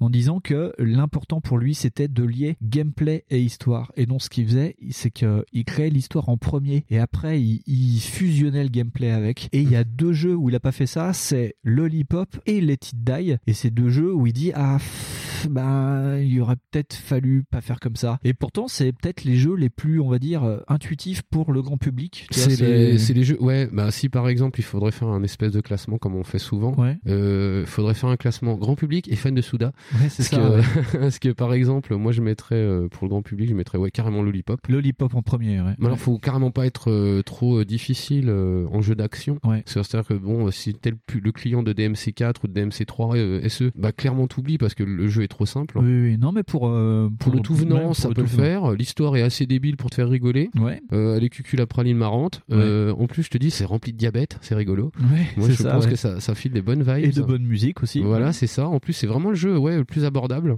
Après, t'as Shadow of Damned, parce Ouais. que le gameplay est connu aussi. Sur Ouais. RE4, c'est quand même pas un truc qui est pas connu. ouais, ouais. Et je mettrais Killer is Dead après. Mais euh, après, pour les fans de Suda, euh, enfin, moi, je sais pas, je trouve que. Je sais pas, non, je mettrais quand même Killer is Dead euh, devant, parce que vraiment, euh, l'histoire, elle est super. Moi, je la trouve super. Oui, et ça renvoie en plus à tous ces trucs, et c'est pour ça que l'affiliation est pas mauvaise, à, à l'univers Kill the Past, parce qu'en fait, Souda a un univers à lui. Ouais. il y a beaucoup de jeux en fait qui sont liés entre eux. hein. On le verra après, parce qu'il y a des trucs qu'on va dire dans la petite cartouche, euh, mais bref. Mais euh, Kill the Past, c'est vraiment des trucs très posés, bah, pas noirs, mais dépressifs. Quoi. Ouais, Quand tu regardes ça, c'est- Silver Case, qui est vraiment en plus une visuelle nouvelle, Bah, donc tu fais rien, euh, mais il se passe des trucs. C'est dépressif, c'est le, le Bah, 25 Flower, Ward. euh, Sun euh, et Flower, Sun c'est and pareil, Rain, c'est oui. pas super, c'est pas super joyeux Mais non plus. Flower Sun and Rain, en plus, ça fait partie du Kill the Past, donc ça fait aussi partie du même univers que Silver Case, tu vois. Donc euh, moi, ce que j'ai cherché d'ailleurs dans ces jeux, c'est essayer de trouver s'il y avait un rapport avec euh, avec d'autres jeux. Tu vois, moi, j'aimerais bien me dire que, par exemple, Santa Destroy, donc la ville de de, More Heroes, soit à côté de celle de San Romero, tu vois. Je trouvais ça Ouais, rigolo. ouais. Mais mais non, mais C'est euh, compliqué. ouais. Mais en plus ça va être compliqué. Mais parce qu'en plus vraiment dans sa ludographie, on va dire, c'est quand même ouais la partie la plus rapportée. Vraiment, moi je trouve que Lollipop c'est la partie la plus rapportée. Parce que autant tu pourrais te dire euh, quasiment les deux autres tu peux les reconnaître. Tu peux dire ah oui, ah bah surtout Killer is Dead, tu vois, parce qu'il y a même une patte graphique qui se veut euh, très approchante de Killer 7 sans, Oui. sans l'être. Oui, oui, ouais. Donc ouais, ouais, ouais, ouais. Shadow of Damned c'est plus un moteur Unreal qui se laisse vivre, j'ai l'impression. C'est un peu ça. Mais, en plus, il a une c'est quand même beaucoup moins personnel. Il a une sympathie pour Unreal en plus. Ah bah euh, oui, d'ailleurs on le verra après. On le verra après, ouais, ouais. Mais euh, mais ouais, enfin après si t'es fan, euh, moi je sais pas, j'aborderais plus ça. euh, après ouais, si t'es fan, ouais, je ferais plus le Killer is Dead dans le début parce qu'il est vraiment chouette. Ouais. Hum, je ferais après bien le Shadow of Damned parce que j'ai encore envie de tuer des gens. et euh, et je ferais bien en dernier Lollipop, Lollipop, parce que oui, parce qu'à la fin le réconfort quand même. Moi personnellement, je mettrais euh, Killer is Dead, euh, Lollipop et Shadow of the Damned parce que j'ai un souci avec Shinji Mikami. J'aime bien ce qu'il fait, hein, mais euh, pff, j'ai trop l'impression de vivre en 1998. Tu vois, c'est c'est rigolo Et- parce et que j'ai. se- ouais, ouais, ouais, euh, et je comprends complètement parce qu'en plus je suis quelqu'un qui est complètement mais antagoniste là quand les gens ils, ils ont commencé à avoir des érections et, euh, et les cheveux qui se sont levés sur la tête parce qu'ils ont sorti des remakes de Resident Evil. Moi si tu veux j'en ai eu un peu turbo rien à foutre. Moi, j'aime bien Resident euh, Evil, mais pff, Parce voilà. que moi déjà la, la licence originelle, alors c'est pas que je l'aime pas, c'est juste que c'est nul à chier en vrai. Oh, c'est euh, c'est pas possible. Comment tu veux faire un trois quarts arrière? Tu peux pas tirer Non, ta fusée pas. Oui, oui, Donc non mais je, Oui, ouais, je ouais. comprends ce qu'ils veulent faire si tu veux, mais moi c'est pas ma cam. Clairement c'est pas ma cam. Donc les nouveaux peut-être sont un peu plus euh, dynamiques, un peu plus J'espère, shooter, j'espère, parce que j'ai ouais. bien envie de faire le RE7 quand même. Ouais. Mais voilà, tu vois, c'est pas une licence qui me parle câlin moi. Ouais, Mais en ouais. plus c'est un peu une licence de la trahison pour moi, Ouais. parce que c'est un peu le départ de la PlayStation au Japon et euh, du coup euh, bah en fait la Saturn elle a fait. Donc du coup après ça fautait tous ces gars. Le fan de Sega qui est en toi, Voilà, ça, ça a tout ces à, à Sony. Ouais. Malgré le fait qu'il y ait eu une version de Resident Evil, hein. Ouais. mais d'ailleurs de Wipeout aussi, j'ai découvert ça il y a pas Ah, longtemps, j'étais outré. Mais oui, il y a des gens qui jouent à Wipeout sur Saturn, je ne comprends pas pourquoi. Excellent. Des tonnes à USA, je sais pas. Mais en fait, tu vois, il y a toute une partie aussi qui est euh, un petit peu réactionnelle à ça. Et ouais, Resident Evil, c'est pas un truc, moi, euh, ouais, bof quoi. Ouais, ça te parle pas. Ça me parle pas. Donc après, le renouveau de la licence, c'est très bien, mais ça me parle pas. Donc, mais pourtant là, tu vois, le modèle pour euh, Te bien, ouais. Moi, pour le le modèle pour Shadow of Damned m'allait bien. Alors que moi ça me va pas et quand j'ai acheté ma PlayStation 4 on- avec en bundle j'avais euh, Evil Within 2 et il est toujours sous blister je ne sais pas si je ferai ce jeu un jour j'hésite. J'ai euh, ouais un rapport d'amour haine avec Shinji Mikami qui est assez violent parce que j'ai passé mais tellement euh, j'ai poncé mais Resident Evil 2 dans tous les sens mais pff, on, on le je le faisais avec euh, mon, mon pote Mika. Mika si tu nous écoutes je te fais un gros bisou. On faisait euh, on faisait Resident Evil en une heure et demie pour avoir les tenues cachées. Donc on y allait comme des enculés quoi. Le prochain, le 3 là qui va être refait, je l'attendais beaucoup parce que c'est l'un de mes préférés. Ouais, je- mais mais par contre, tu vois, y rejouer, en fait, ça me botte pas du tout quoi. Tu veux dire Parce les que nouveaux j'ai- Tu veux dire les nouveaux, les Non anciens non, mais même euh, quand je repense à Resident Evil, à l'époque, autant j'ai adoré ça, mais y repenser, ça me fout des boutons parce que cette lenteur que j'ai retrouvée dans Shadow of the Damned, euh, ce euh, tu peux pas tirer et courir, tu peux pas te retourner, tu vas te faire bouffer et tu vois le mec t'arriver dessus pour te bouffer, ça me gonflaxe en je, je vais faire une petite digression parce que c'est Oui. très marrant parce que j'ai le même rapport, enfin j'ai pas le même rapport, j'ai un rapport comme ça, c'est d'affection avec une autre licence. Moi c'est Metal Gear. Mais par contre moi j'ai, je la refais régulièrement, je la rachète. Je suis Oui, un gros tu rachètes blaireau. tout, ouais. Moi je suis un gros blaireau du cul. Ouais. je veux dire quand ils ont sorti la Vita, qu'ils ont annoncé qu'ils allaient faire euh, bah, les, les remakes. euh, Ouais, le Snake Eater et compagnie. hein. euh, le, le, le HD 2 et 3. Ouais. Rien que le 2 et le 3, j'étais super heureux. J'ai refait le 2 quatre fois. j'ai refait le 3 deux fois. Je fais, mais n'importe quoi. Tu vois, il y a que le 4 où j'ai vraiment une haine profonde pour le 4 parce que je trouve que c'est un- une trahison de dingue de ouf. Mais enfin après, euh, le 5 c'est pareil. Le 5, j'espère qu'un jour on pourra faire une émission sur Metal Oui, Gear on pour va pouvoir finir, faire le va 5. finir. euh, je sais pas comment on va la faire, un truc sur l'espionnage ou je sais pas quoi, ou Parce même que- tout simplement sur Metal Gear. Voilà. Parce que, mais c'est dingue comment j'ai trop envie de refaire, mais je me dis c'est encore une perte de 40 heures. Parce que je sais que je peux perdre ma life là-dessus. Et je dis non. Et par contre, oui, je suis très content d'y retourner. Tu vois, même le premier. Ah, le premier, euh, c'est et pourtant il pique. Hein, le Ah, premier, il il est pique- tout ah, carré le- du cul. oui, dégueulasse. hein. Il, pique beaucoup, beaucoup du cul quand même. Bon, pour euh, conclure, euh, moi, il y a un truc que je trouve qui se dégage de l'univers de Souda, quand même, c'est le rapport à la femme. Quand tu regardes dans tous ces jeux, et même avant, euh, on a beau dire, et on l'a dit plusieurs fois en plus euh, dans cette émission, euh, que Souda s'est fait taxer de sexiste ou de misogyne par rapport à la façon dont il traitait la femme. Oui. Mais quand tu regardes, euh, c'est quand même des femmes fortes partout. Bah, Juliette dire, Sterling, c'est une femme forte. Dans Shadow of the Damned, oui, tu vas chercher la princesse en détresse, mais qui n'est pas finalement une princesse en détresse, mais t'as quand même, c'est chercher la femme. Dans Killer is Dead, la plupart du temps, tu fais des contrats pour des femmes. Il y a c'est le parti où tu dragues des nanas, mais il y a une partie du jeu qui repose aussi sur des personnages féminins importants. Moon River, par exemple, draine toute l'histoire principale du jeu. Euh, Vivienne est représentée comme une, une femme fatale. Dans, euh, dans les No More Heroes, c'est pareil. euh, Mais j'ai envie de dire qu'en fait, c'est toujours les petites lectures simplistes, en fait, euh, des, des gens qui, euh, j'ai pas envie de dire qui connaissent pas ou qui ont des idées idiotes. Mais, mais souvent, en fait, tu peux pas foncièrement t'arrêter à une lecture simple de la chose, hein, parce que de toute façon, du moment où tu as des rapports entre humains, ils vont forcément être complexes. Oui, et, euh, et, et pareil, alors les rapports entre hommes et femmes, c'est euh, bah, oh, c'est l'objet de recherche de milliers d'années. veux. Donc euh, oui, oui, oui, je comprends que le mec, euh, bah, a priori comme ça. En plus, le mec, euh, tu sais, il fait un mode gigolo dans un jeu. Ah oui, oui, ça- peut être ça compli- tranche, Ça ouais, peut ouais. être compliqué de passer pour quelqu'un qui aime les femmes. Après, c'est pareil, hein, t'as le droit d'être misogyne et d'aimer les femmes. Hein. T'as le droit d'avoir des rapports complexes avec le sexe opposé et puis de quand même les aimer Oui. pour les qualités ou les défauts qu'elles ont. Mais après, c'est pareil, ça doit être un mec très très très très compliqué. Parce qu'en plus, t'avais l'air de dire tout à l'heure que ça, meuf soutient ce qu'il fait. Ou Ben, alors, euh, comme on disait avec Mehdi, il a quand même réalisé un jeu parce que sa femme lui a dit j'adore cette licence. Est-ce que tu peux pas demander à tes copains euh, de chez Tecmo euh, de faire un de ces jeux-là, quoi? Mais c'est ça, et c'est pareil, c'est, mais c'est jamais, tu vois, c'est jamais simple. Il y a toujours, euh, bah oui, euh, enfin, par exemple, Miss W, c'est pareil, hein, euh, il y a des trucs de fans euh, que je comprends pas. Et euh, je lui dis, mais c'est hyper machiste comme truc. Et elle me dit, ouais, mais j'aime bien. ouais. Et je fais, ok, d'accord, Ouais. écoute, hein, les, les couleurs, ça Ouais, discute ouais. pas. Et oui, des fois, euh, en fait, euh, tu peux aussi prendre juste le second degré derrière derrière et pas euh, sauter à la gueule de tout le monde. C'est ça. tu peux aussi dire Hum, peut-être des fois c'est de la blague. Ouais, mais euh, non, mais je trouve que c'est quand même des jeux qui mettent quand même beaucoup en avant l'image féminine d'une façon ou d'une autre par rapport à beaucoup de jeux où t'as même pas une meuf dans Bah, un jeu. ça- bah, enfin moi pour moi c'est encore moins subtil que James Cameron. mais euh, enfin James Cameron fait pas des clins d'œil de merde comme ça dégueulasses.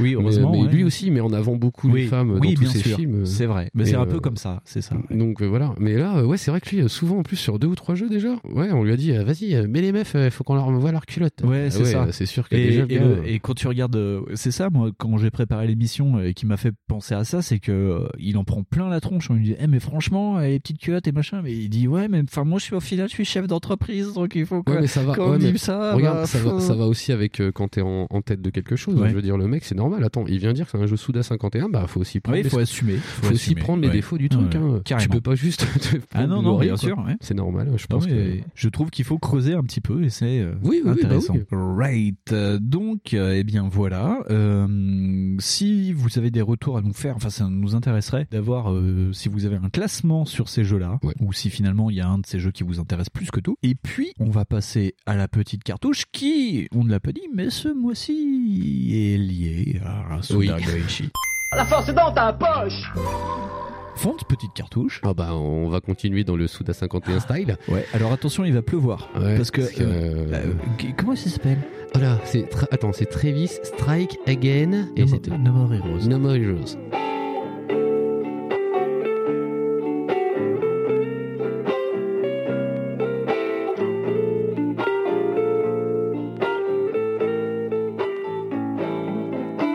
Et c'est un jeu de 2019, bordel Ouais, ouais, ouais, ouais. Janvier 2019, Switch PS4 PC. Waouh Alors putain, je souhaite bon courage aux mecs qui ont fait ça sur PC. Et, euh, et c'est un jeu qui est euh, pour Switch vraiment édité d'ailleurs par Grasshopper. C'est le premier jeu Grasshopper Grasshopper. quoi. Grasshopper, Il est édité par euh, Marvelous pour PC, mais euh, Grasshopper de base. Et voilà. Donc, euh, bon, attendez-vous à avoir d'autres jeux grâce au peu. Et c'est donc le retour de Travis sur une console Ouais, Nintendo. Ouais, ouais. Un retour un peu particulier. parce que c'est Travis est un énorme geek. hein, tu le vois dans les deux autres jeux. Ouais, Travis Et, et donc là, il touche une console incroyable. La Death Drive 2. Et Drive Mark coup, II, ouais. Voilà, Ouais. c'est ça. Et du coup, euh, donc énorme référence à euh, la Super Nintendo, évidemment. et euh, et d'ailleurs, elle ressemble à une espèce d'énorme théière. Ça ressemble à une théière avec une tête de mort. Ouais, c'est ça. C'est une théière un peu pas très stylée. Ouais. Et, et du coup, en fait, le jeu va globalement se résumer à visiter en fait, des jeux, Des jeux. des jeux de cette fameuse Ouais. console. Parce que c'est. alors, ça se passe 7 ans après Desperate Struggle, donc No More Hero 2.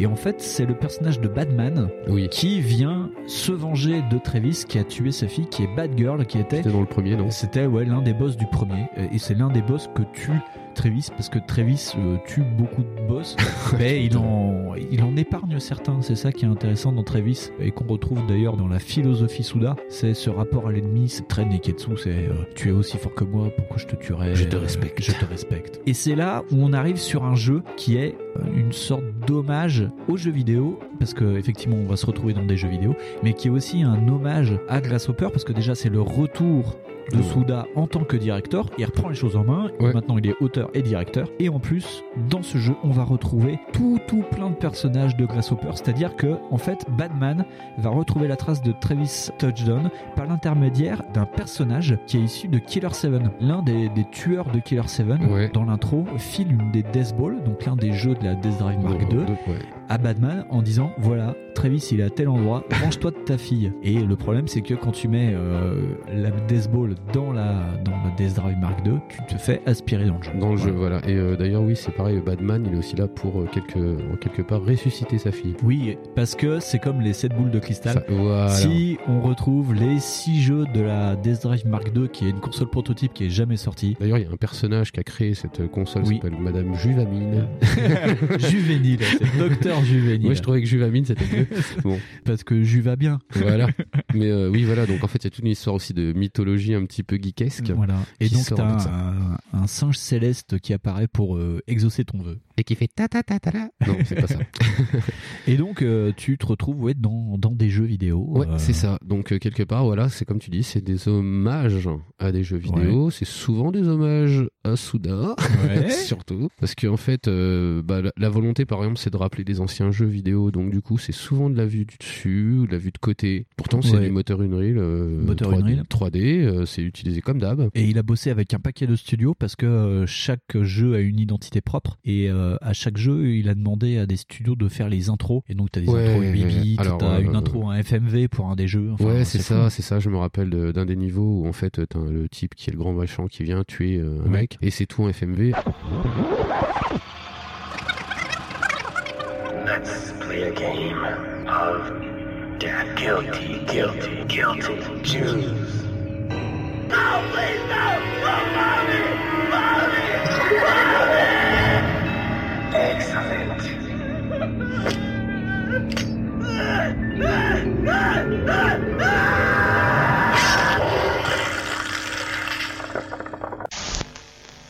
Alors oui, on peut pas retirer au jeu cette espèce de travail de mise en abîme, hommage slash euh, c'est cool. Ouais. Et euh, c'est hyper chialé. C'est-à-dire qu'en fait, je crois qu'il y a même des captures d'écran que j'ai fait, des Ouais. écrans titres pour mettre en fond d'écran de la Oui, Switch. parce que c'est vraiment beau, que. Genre, je me rappelle euh, du niveau que je déteste le plus du jeu, Ah. de la course, où euh, vraiment c'est en néon super cool. Et vraiment, il y a un travail de dingue Ouais. là-dessus. Alors, on, va, bizarre. on va citer les jeux rapides parce qu'il y en a 6. C'est pour ça qu'on passe ce jeu Souda en petite cartouche parce que, un, déjà, c'est une cartouche sur Switch, qu'on l'a fait sur Switch. Et en plus, le jeu est assez rapide. Et donc, il y a 6 jeux à collecter. Donc, il y a Electric Thunder, qui est une sorte de, de Dans l'idée. C'est le premier jeu, Electric Thunder. Après, Ok, t'as Life is Destroy, donc le jeu qu'on parlait avec l'intro FMV, où Ouais, euh, ouais. c'est un tueur euh, qui tue les gens avec un tire-bouchon. Ouais, mais c'est juste n'importe quoi. C'est très rigolo et j'ai trouvé d'ailleurs que le personnage euh, qui s'appelle euh, Doppelganger, donc le Doppelganger, méchant, ouais. ressemblait à Sam Lake quand tu regardes un peu. dans, Mmh, ouais. Bah, je trouve que d'ailleurs il est, il est pas mal classe en vrai. hein. Ouais, ouais, c'est ouais. juste qu'il n'y a pas de transformation. Enfin, j'ai pas compris Non. le concept.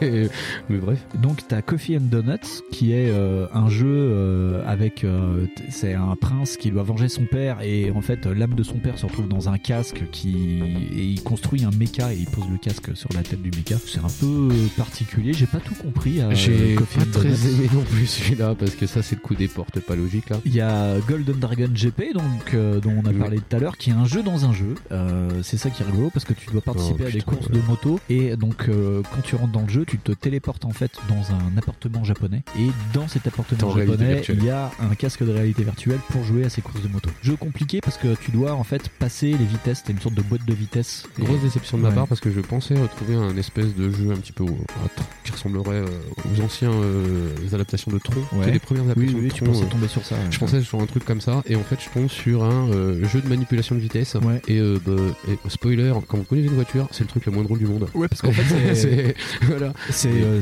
des courses de Drag Race, de, C'est de ça. Drag Race, t'es C'est tout droit, t'as juste à passer tes Et, c'est, euh, et, ça, et ça fait jouer euh, deux rythmiques différentes, euh, c'est-à-dire ton stick et puis ton contour. Ouais, ouais. Et du coup, c'est hyper compliqué, c'est chiant pour rien. Enfin, T'as une nitro et tout. enfin, voilà, c'est ça en fait. C'est, pas vraiment une course en fait. Ouais. C'est plus euh, un espèce de jeu de réflexe. Il y a donc Killer Marathon aussi, qui est un jeu un peu particulier. Et il y a donc Serious Moonlight, qui est aussi un jeu. on va, on va pas, on peut pas teaser, mais disons que c'est particulier. C'est C'est, très particulier. peut-être la partie la plus intéressante narrativement, je dirais. C'est euh, c'est le jeu avec un twist euh, Mm. et pff, on peut pas en parler. Enfin, je sais pas comment. Si tu veux spoiler le jeu, euh, tu racontes ça. Ouais, voilà. mais voilà. Donc, mais non. euh, oui, mais c'est, c'est très. euh, là, là, pour le coup du quatrième mur, oui, ça te, ça te raconte une espèce de, de truc du quatrième mur. Oui, C'est le quatrième mur appliqué euh, à Voilà, Grasshopper. c'est ça. Qui est Voilà, intéressant dans Serious Moonlight. Ouais, C'est ça. ouais. Et donc, en fait, euh, pour sortir de ces Death Balls, il faut battre les boss, donc les héros. Donc, dans Electric Thunder, c'est le héros. Dans Life is Destroy, tu dois tuer donc Doppelganger, le, le tueur en série. Dans Coffee and Donut, tu dois tuer le héros qui a vieilli et qui se laisse mourir dans les niveaux. Dans Golden Dragon, donc tu dois gagner la gagner course. la course pour défier le boss qui est en fait euh, un Sumotori qui s'est converti dans la course automobile. c'est ridicule. Oh, euh, dans Killer Marathon, t'as aussi ça. Tu dois euh, défier le, le, le héros. Et dans Serious Moonlight, tu dois aussi défier quelqu'un. Mais voilà, on n'en dira pas plus. Ouais, en gros, c'est comme qu'on disait tout à l'heure pour Killer is Dead. C'est bien pour les combats de boss. C'est une sorte de boss rush. Mais alors, par contre, le reste. Ah, c'est même pire que ça. C'est qu'il y a des phases que tu, enfin moi, que, j'ai trouvé mais clairement à chier. Le, le coup des courses, c'est euh, en plus ça a été un ascenseur émotionnel de dingue parce que j'ai ah une course, c'est trop cool à faire de la moto. En fil de fer. C'est- trop rigolo. Donc déjà grosse descente émotionnelle et en plus c'est pour voir que je suis euh, opposé au gameplay le moins intéressant de ma vie C'est pour ça, moi. c'est ça. C'est-à-dire que le coup de ah ouais non le coup de manipuler en plus les boîtes de vitesse changent tout le temps de position. Ouais. qu'à chaque essai ta boîte de vitesse change totalement de tringle. Ouais, enfin je sais pas comment expliquer ça. En fait vous avez des vitesses qui sont genre dans la position genre la 1 est en bas, le 2 est en... sur des formes géométriques, un Voilà, H, un. Z, euh, Voilà, c'est ça. Vous avez des dessins, serpentage, vous avez ouais. des, des espèces de serpentins et les serpentins changent tout le temps. Donc du coup, ça sert à rien d'apprendre parce qu'en fait, en vrai, euh, ça sera basé surtout sur euh, bah, votre euh, réactivité. Et en plus, euh, bah, la nitro, vraiment la nitro, c'est pour dire qu'elle a nitro. Et quand tu changes de vitesse, la moto décélère. Ouais, c'est ça. est- Bah oui, parce que ouais. du coup, comme tu dé- Oui, tu débrailles, donc, euh, voilà, comme euh, tu désacouples ouais, le truc, c'est normal. en plus, en plus, c'est hyper tellement clair que j'ai pas compris tout de suite qu'en fait, fallait sortir, faire des niveaux. Oui. Alors moi, je me suis battu contre le jeu pendant des plombes. J'ai dit, mais putain, pourquoi euh, Ouais. j'y arrive pas quoi? Parce qu'entre chaque course, en fait, tu dois sortir de la maison pour aller dans. Parce que tu habites dans une tour qui s'appelle la tour du dragon. Voilà. Et dans chaque étage, tu te bats euh, donc contre euh, les ennemis du jeu. Et euh, dans chaque étage, tu as la boîte de vitesse qui te permettra de faire la course d'après. Oui, alors en plus d'être complètement. Bah alors c'est pas que c'est what the fuck là, c'est que c'est juste incohérent quoi. Dire, euh, tu montes dans une tour, tu trouves une boîte de vitesse, ok, nickel. Oui, oui, pas- Normal, pourquoi pas. Et donc oui, c'est un Euh, truc qu'on n'a pas dit, c'est qu'en fait il y a des ennemis, c'est des, des bugs.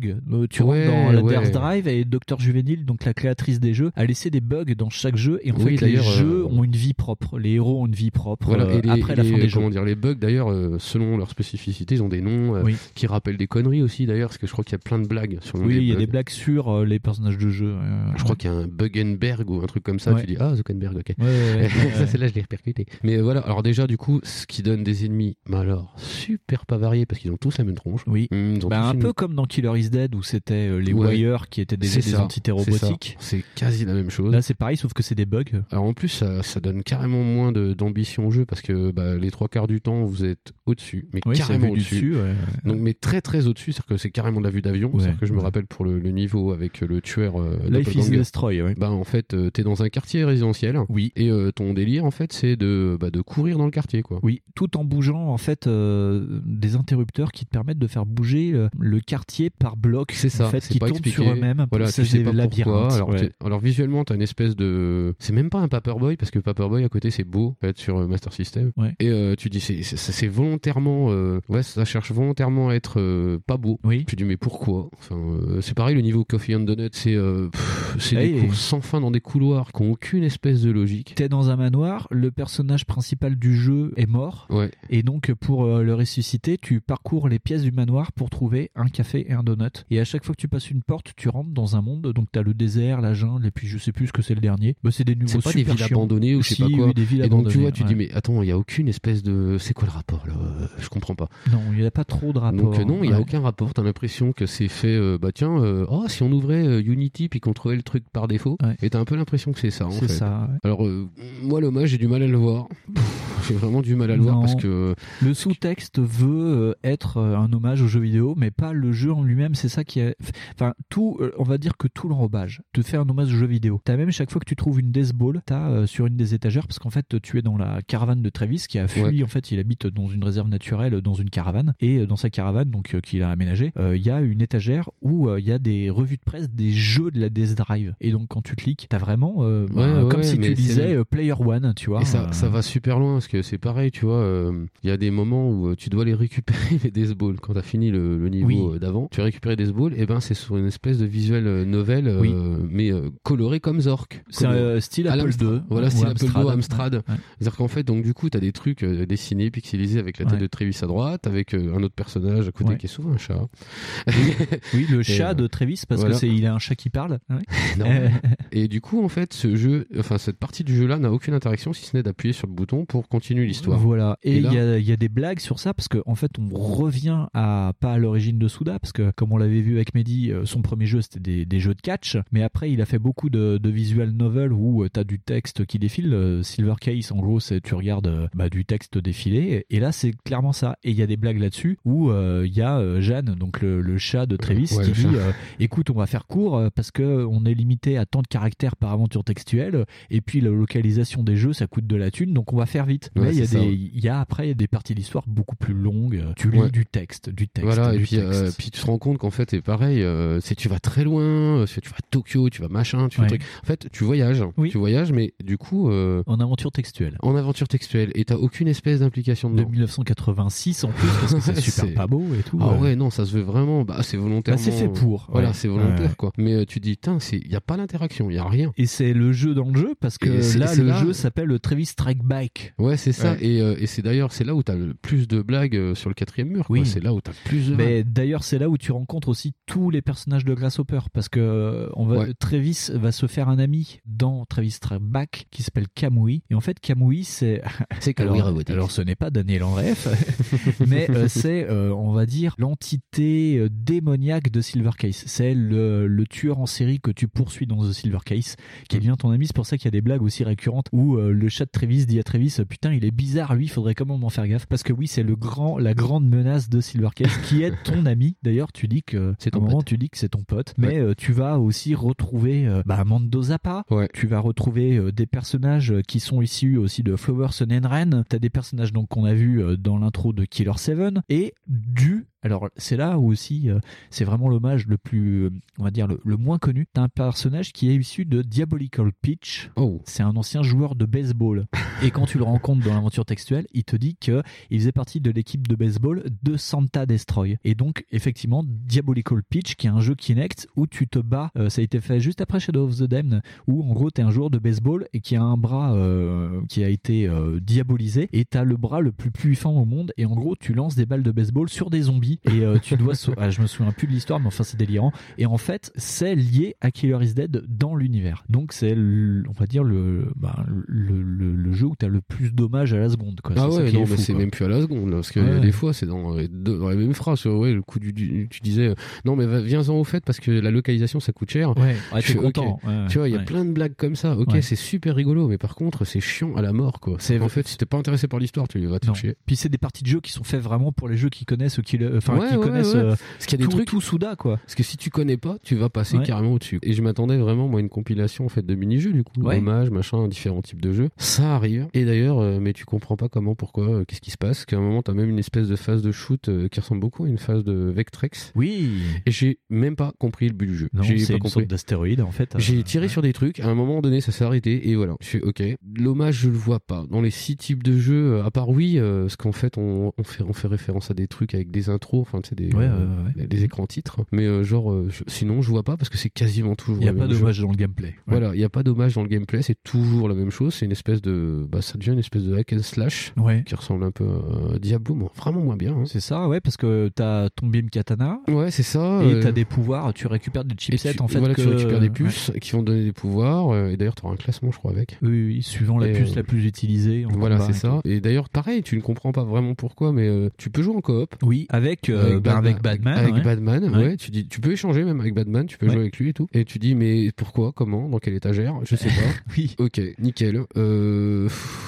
Je vous cache pas que secouer la Switch, c'est pas le truc le plus réflexe du monde. Ouais, alors euh, c'est un jeu, moi j'y ai joué, euh, j'y ai joué qu'en docké. Euh, J'aurais pas essayé en mode euh, non docké, c'est-à-dire, euh, bah vu qu'il t'a le beam katana, tu dois secouer de nouveau la manette. Mais euh, alors avec l'écran dans les mains, euh, Bah, c'est hyper casse-gueule. Ouais. C'est, c'est- je te dis, c'est hyper casse-gueule. Moi, j'ai, je dis, mais attends, je secoue là bien ou pas? Ça marche ou pas? Parce que j'ai, j'ai quand même pas secoué 200 balles. Ouais.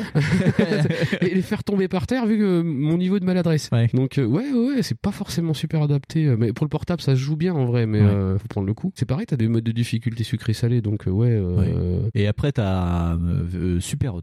Ouais, c'est ça. Mais, mais pareil, en fait, si tu commences à jouer en mode sucré, le jeu, il va durer vraiment pas longtemps et tu perds un peu du challenge, Oui, du truc et l'intérêt même du jeu. Tu dis, mais alors déjà, le jeu, il est pas super cool as fuck, quoi. Ah non, et puis c'est très très très redondant. Chaque niveau est très très long. C'est ouais, mais et c'est pareil, t'as des niveaux, tu sais pas comment ils ont été faits. Enfin, tu te dis euh, tiens, c'est juste fait pour que ça dure un temps de temps en fait. C'est ça. Et c'est fait aussi pour qu'à chaque fois, il te colle un mid-boss. En fait, t'as euh, les chips. chèvre. T'as une chèvre. De couleurs différentes à chaque fois qui te dit que c'est le boss de milieu de jeu. Mais voilà, enfin, et il dit euh, oui, à chaque fois que tu me rencontres, je serai de plus en plus puissant. Bah, et comme tu sais dans les pourquoi, jeux. et tu sais euh, pourquoi les mid-boss c'est méchant mais, ok d'accord mais Ouais. pourquoi? Tu comprends pas alors après oui euh, l'intérêt un peu plus euh, cool du truc c'est les boss parce que les boss à chaque fois c'est des patterns différents Ouais. c'est en plus t'as des histoires un peu qui collent avec parce que t'as quand même une histoire qui est Oui, euh, à chaque fois, il t'explique pourquoi. euh, bah, pourquoi c'est le méchant au final. pourquoi c'est le méchant et puis pourquoi il se laisse euh, bah, soit mourir dans le jeu. euh. Ouais. En gros, la plupart des boss c'est les héros des jeux et ça te met Ouais, en c'est ça. de ce qui se passe une fois que bah, le héros il a fini le jeu. Ouais, c'est ça, Donc il y a ceux peu. qui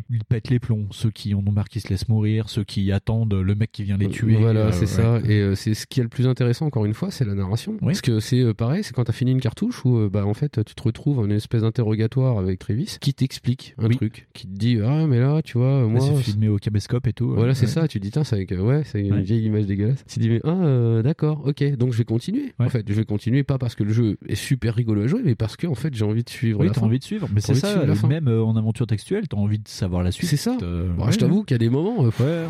Il y a un, mo- un moment, je me suis endormi. hein, parce que dans un des DLC, t'as l'histoire de Batman Hum. qui est racontée euh, sur euh, pourquoi euh, Batman il a un masque sur le visage et tout. Et en fait, c'est une aventure textuelle d'une demi-heure où Oh, t'appuies. Et euh, bah, euh, je suis un peu fatigué en ce moment. Je t'avouerais que je me suis endormi. Mais tu, non mais tu vois, regarde, t'as l'impression que là, pour le coup, c'est, vraiment de la feignantise, quoi. C'est vraiment. C'est euh, surtout Souda, il aime écrire et donc il écrit. il Oui, fout, mais quoi. ça, il y a pas de problème. Après, à ce moment-là, euh, tu fais pas des trucs comme ça, avec des trucs d'action. Faudrait qu'il fasse un livre, peut-être, ou un livre dont vous êtes le héros. Ouais, ouais, tu peux faire un livre de Vous êtes le héros. On Ah, vous êtes mort, page 2. Super. Mais pourquoi? Bah, Vous avez pas pris le stylo Secouez le livre.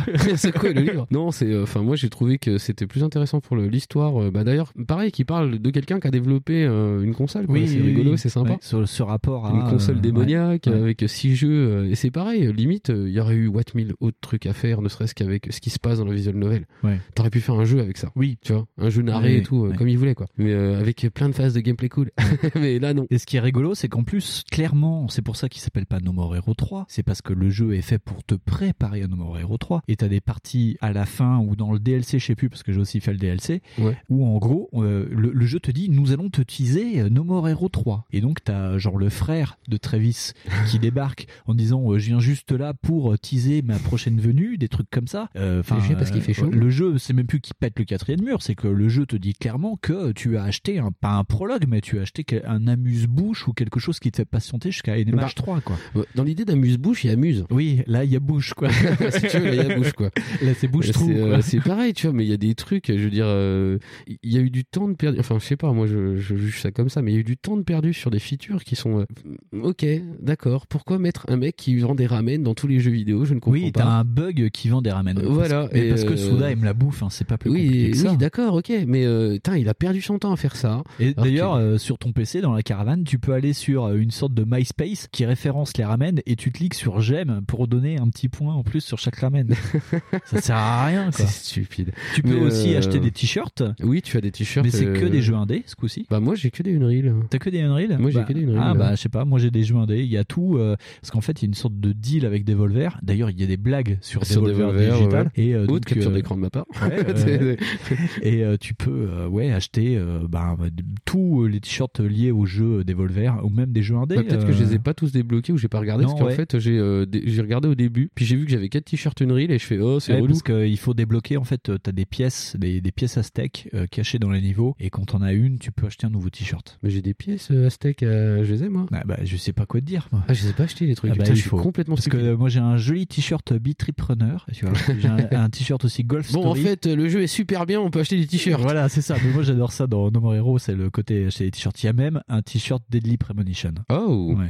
Ok. Bon bah là du Bon, coup. c'est les trucs à la con de, de Souda, quoi. J'ai Ouais, c'est ça. tu vois. Mais oui, mais Mais oui. d'ailleurs, euh, il y a tout un hommage à Devolver et un jeu, bah, un Outland Miami en particulier, quoi. Mm. Et ce qui est rigolo, c'est que dans la bande-annonce de No More Hero 3, qui est sortie sur, euh, pendant Nintendo Direct, au début, il joue à Ape Out. Ah, Ape Out, le jeu où t'es un singe qui te libère. Ouais, voilà. Donc, euh, non, mais c'est ça, ouais. Souda aime l'indé. Souda, il fait toutes les Penny Arcade Expo euh, de la Terre, là, euh, Est Ouais, et mais, Ouest. euh, euh, mais pourquoi du coup il fait des. Pourquoi il a fait ça? Mais Avec Strike Again j'en sais, pas sais- bien. je sais pas, je sais pas. Pour te faire patienter, pour et voilà, et pour ce que tu disais, c'est euh, continuer le jeu pour euh, bah, pour savoir le reste de l'histoire. Je sais pas. Ouais, c'est ça, pas. mais j'ai. Parce que après, c'est niveau vrai. du gameplay, c'est compliqué de dire que c'est bien quand même. hein.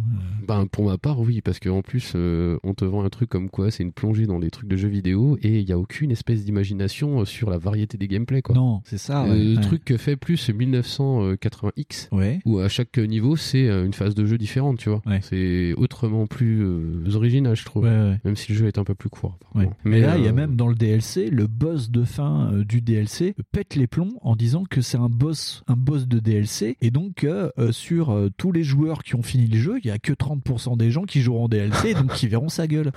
Euh, il va loin, Souda, dans le délire, quoi. Mais, Ouais, ça va pas tu vois, c'est toujours dans la narration et c'est pareil, où c'est peut-être là aussi où on l'attend le plus et on trouve ça cool. Mais on, on aimerait bien Sandek euh, qui, qui, qui, qui prenne Camilla avec lui un peu, juste Oui. un peu. Fais juste Oh un putain, t'imagines Camilla Bah peut-être qu'en fait en même temps il faut être ses potes alors bon ça peut l'air d'être cool mais, mais, Ouais, mais non mais juste un poil de cul de gameplay mais vraiment juste un poil parce Ouais. que c'est pareil euh, il y a des niveaux tu sais qui sont mais sans être méchant ils sont baisés quoi Ouais. c'est tu dis euh, ouais enfin t'aurais fait tout droit c'était pareil hein. vraiment euh, pff, il y a aucune espèce de stratégie à avoir tu vas comme un bourrin ça passe t'as des niveaux labyrinthiques pour rien, en plus. c'est ça, c'est vraiment euh, hyper, euh, comment dire, c'est punitif pour que dalle. C'est pas tellement de la technique qu'il faut. Enfin, pff, c'est, euh, un peu chiant, je trouve. Et heureusement que justement, il y a que 6 jeux euh, de la Death Drive, Oui, hein, parce que euh, s'il y en a eu non. 250 comme sur euh, la Super NES, Ah, c'est pas possible. hein. là, on serait tous morts d'ennui. Et euh, voilà. Mais euh, oui, non. euh, pff, donc, euh, on espère euh, peut-être un retour de Strike Again, mais mieux. On espère un No More Hero 3 euh, qui, Ouais. bah, qui tient la route. Euh, Je pense que d'ailleurs, c'est, comme disait Mehdi, on pense que bah, Souda est un peu désabusé, mais là, c'est la dernière cartouche quand même. hein. Bah là, c'est pareil. En plus, vu le teaser, ils vendent du rêve. Hein parce que, Ouais, comme d'hab, ouais. c'est, ouais, parce que là, quand même, il a vendu son Trévis avec une espèce de super armure pff, en, en Metal Hero. Ça, ça va être chaud de, de pas décevoir. là. avec une invasion de l'espace. Ouais, ça va péter du cul. Ouais, Donc, va- s'il vient pas avec une espèce de Vanquish 2, ça va pas le faire. hein. Non, je sais pas. En vrai, je sais pas. Il y a de quoi attendre n'importe quoi de sa part. c'est ça Oui, le truc. c'est surtout ça qui est gênant avec Souda, c'est que tu ne sais pas où tu vas. C'est ça. Eh bien, euh, je pense qu'on a fait le tour de Souda. Vous, je pense que vous avez compris qu'on avait quand même, quand même, quand même bien le personnage, quoi. Bon, on était deux pour faire un tour d'un seul mec, ça allait. sur le Souda, ouais, il est pas ouais. bien gros. Donc Ouais, voilà, ouais. merci encore à Mehdi pour euh, sa participation. Avant de conclure, je voudrais vous recommander deux livres avant de passer à l'éditeur de Fonds. Je voudrais déjà vous recommander, bien entendu, le livre Souda 51, le punk du jeu de vidéo par Florent Gorge et Mehdi Debabi Zourgani, parce que pour une fois, j'ai réussi à dire son nom de famille. et je voudrais aussi vous recommander, et ça vous pouvez le trouver aussi un peu partout pour pas très cher, c'est The Art of Grasshopper Manufacture, Complete Collection of Suda 51. Et il est très très beau. C'est un bouquin de artwork qui va Yeah. des origines euh, de Grasshopper Manufacture jusqu'au teaser de l'étire de Let It- Gear, apparemment. je vois des robots. ça finit par un teaser de Let It Die au Ah ouais, final, tu vois. Euh, lecture, c'est ça qui est rigolo aux lectures japonaises. Donc si tu le dis à l'occidental, tu pars de Let It Die et t'arrives à Silver Case. Et ce qui est intéressant, c'est que c'est un bouquin qui est japonais avec une traduction anglaise à la fin. Et en fait, Suda euh, fait une sorte de petit journal intime de sa carrière.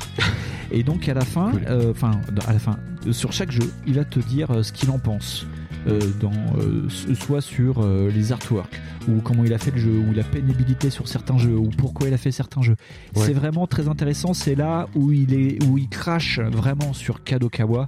Ce que, ce que je vous ai dit sur Très Kadokawa vient de là ouais, et c'est dit en très peu de mots. Vraiment en très peu de mots. On avait dit. Oh, super, hein, bravo, les gars. On avait dit avec Mehdi euh, que Tsuda51 c'était un fan de Eroguro, en gros euh, l'horreur et l'érotique, mais là il se défend de ce qui a été fait euh, sur euh, Lollipop et sur euh, Killer Z en disant que euh, en gros il disait que c'est un éditeur qui faisait des trucs érotiques et que lui il avait pas envie et c'est dit assez cash, c'est vraiment très intéressant sur, rapport avec euh, James Gunn sur Warner Bros. euh, et en très peu de mots. Vraiment Je vais très intéressant. te le voler. Et en plus, c'est bourré, bourré, bourré à De- rabord de, de- jolis dessins. Ouais. Et il y a C'est toute pas que des nanas, mais il y en a beaucoup quand même. Ouais, il y a toute une belle partie aussi sur Sur Shadow of Dam. sur c'est Shadow of. Dam où il y a tout C'est très très beau. tous les Alors je vais poser le micro vers, le dé- Ouais. vers les dessins pour que vous les voyez. C'est très très beau. Il y a, Voilà, il y a voilà. tout, il y a tout euh, en, euh, sur Shadow of the Dam, il y a les différentes versions euh, de Garcia Hosper. Donc en gros, tu as les six scénarios faits sur Garcia Hosper. Et donc tu peux voir au début qu'il ressemblait aussi à Mando Zappa. Tu vois, c'est ça qui est rigolo. Et carrément avec une cicatrice, il Ouais. mettait tellement la classe. Et euh, regarde, il y a une version de Johnson qui est en fait Une petite Paula fille. et Johnson qui était mixée en une petite fille avec un cache-œil. Ah, c'est très malaisant. c'est très très dégueulasse. Ah oui. Je vous Ouais, pas vraiment, C'est- si vous avez aimé cette émission, si vous aimez Souda 51, Si vous aimez les portes jartels visiblement, Ouais, parce que je viens de voir. Ah non, eh, euh, tu peux me le prêter. Ouais, je vais te le prêter, si tu veux. Il a l'air super cool. il est vraiment super cool. C'est vraiment. euh, Mais c'est un truc qui est sorti en édition française. Non, il est pas sorti. euh, il est trouvable sur des sites en ligne euh, et je remercie Saint Bruno Roca pour parce que c'est Bruno Roca qui l'a acheté et de ce fait ça m'a donné envie de l'acheter. Et C'est génial. Tiens, je te le laisse. Pose ta clope. Non, Vraiment, pas de Voilà. C'est une émission qu'on voulait faire depuis un an. C'est vraiment une émission qui me tient à cœur. J'espère que ça vous a plu. On va se mettre un petit jingle et on va passer à l'éditeur de Fonds. Mais franchement, Souda 51, jouez-y, c'est bon pour la santé.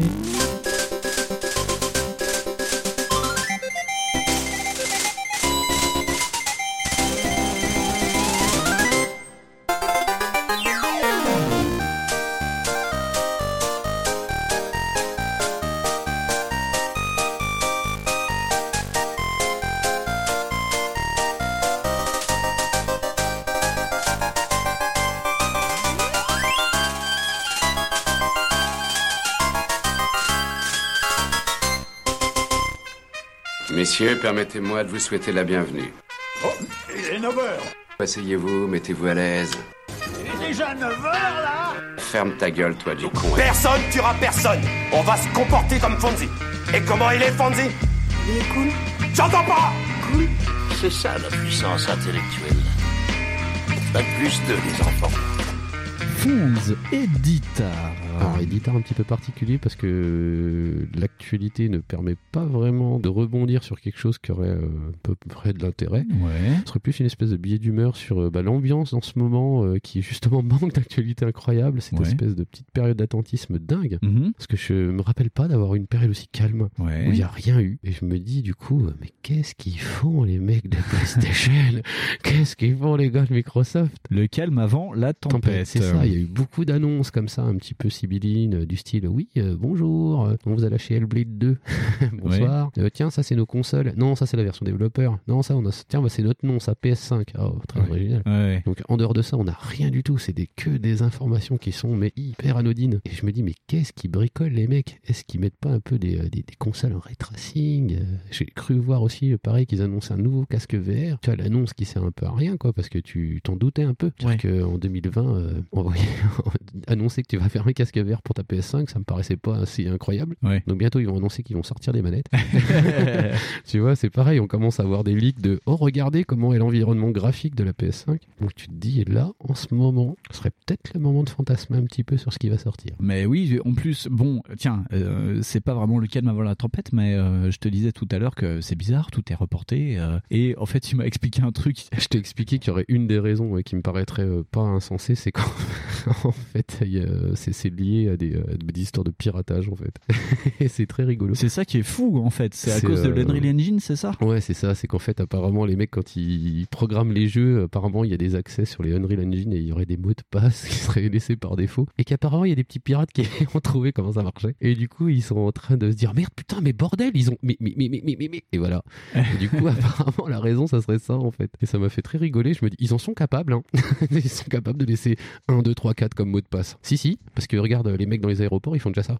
donc, euh, ce serait pas si étonnant. Hein. Ouais. Oui, donc, euh, ouais, le gros, le gros truc, en fait, qui me paraît, c'est ça c'est le report de, bah, des quelques jeux qui sont encore super attendus euh, sur PS4. euh. Ouais. Bah là sur PS4 il reste que Ghost of Tsushima et puis après ils ont dit que c'était il y a, rideau pour la euh, PS4. Il y a FF7. Et, ouais, FF7 Et aussi. FF7, ouais, ouais. euh, il y, a, euh, il y a le gros Cyberpunk, mais Cyberpunk c'est un cas particulier parce que ça a aucunement lié euh, justement à Unreal. C'est comme d'habitude en fait, c'est des projets qui de toute façon euh, te disent bah euh, on avait pas fini. Ouais, c'est les euh, polonais quoi ouais, finalement. c'est un peu ça ouais. Mm, mm. Donc euh, ça m'étonne pas, vaut mieux qu'ils le finissent bien qu'ils le vendent mal. Ouais. Donc euh, oui, donc de toute façon on se doute qu'il y aura des versions remaster pour les prochaines générations.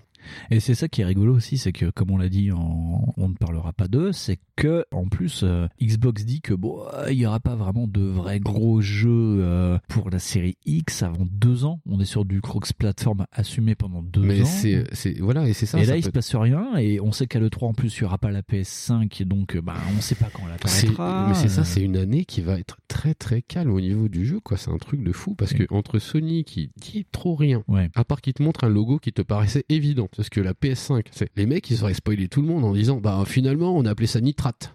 Ok, D'accord, ok, c'est bizarre quand même. Et les gars de chez Xbox qui te disent bah nous on vous a lâché le nom, il est un peu bizarre. On vous a montré la bécane, elle est un peu bizarre. Oui, en plus, et euh, alors euh, c'est, je crois que c'est la première fois en plus qu'ils font ça. Là, c'était pendant les Video Game Awards où euh, ils te balancent en mode YOLO. Euh, hey, regardez, on est là et on a une petite vidéo et les mecs te présentent ce monolithe bizarre. Ouais, d'ailleurs, ouais, mais je sais pas s'ils ont pas fait ça pour la 360 déjà de faire de l'avance avant les autres. Mais Alors après, sur la je- 360, je sais sais pas. plus. Je sais que pour euh, la Xbox, la première du nom, c'était euh, pendant la Game Developer Conference. Euh, C'est bien Il y avait possible. eu un événement dédié un mois avant le salon de l'E3 pour la One, pour la 360. Je sais Mhm. plus du tout. Voilà, c'est vraiment euh, limite en, ben, on vient chez les copains et puis on balance une petite vidéo en disant, ah regarde, tu vas Oui, voir Halo ça, et, tout, c'est rigolo. Alors moi je pense qu'il faut pas prendre ça comme de l'inquiétude, mais que justement les mecs se préparent en fait. Bah. Juste ils chargent les flingues et je pense que c'est ça qui Ah, se passe. Phil Spencer a annoncé Parce depuis que un an qu'il euh, préparait ah bah non mais lui Ouais. carrément il a acheté des sacs à l'Ammunition le mec Ouais. c'est à dire qu'il a fait un- une énorme vague de rachats de studios euh, de dingue Euh, il a lui il dit trop rien et euh, j'ai peur que ça soit beaucoup plus bruyant euh, quand il y aura une vraie annonce officielle Ouais. Et là, ça va être intéressant euh, quand ça va péter euh, de- d'enregistrer un truc avec Clipper Cerrone qui s'y connaissent vachement en, en Xbox. En mais, insiders, en mais, plus. euh, mais clairement, euh, oui, euh, Phil Spencer, ça fait un an qu'il dit j'ai un chéquier et j'ai des flingues. Euh, Ouais, c'est ça. Il dit je suis armé et je vais tirer. de toute façon. Et les gars de chez Sony font vas-y, regarde, je bouge. Mais enfin, ils sont fous les mecs. Ouais.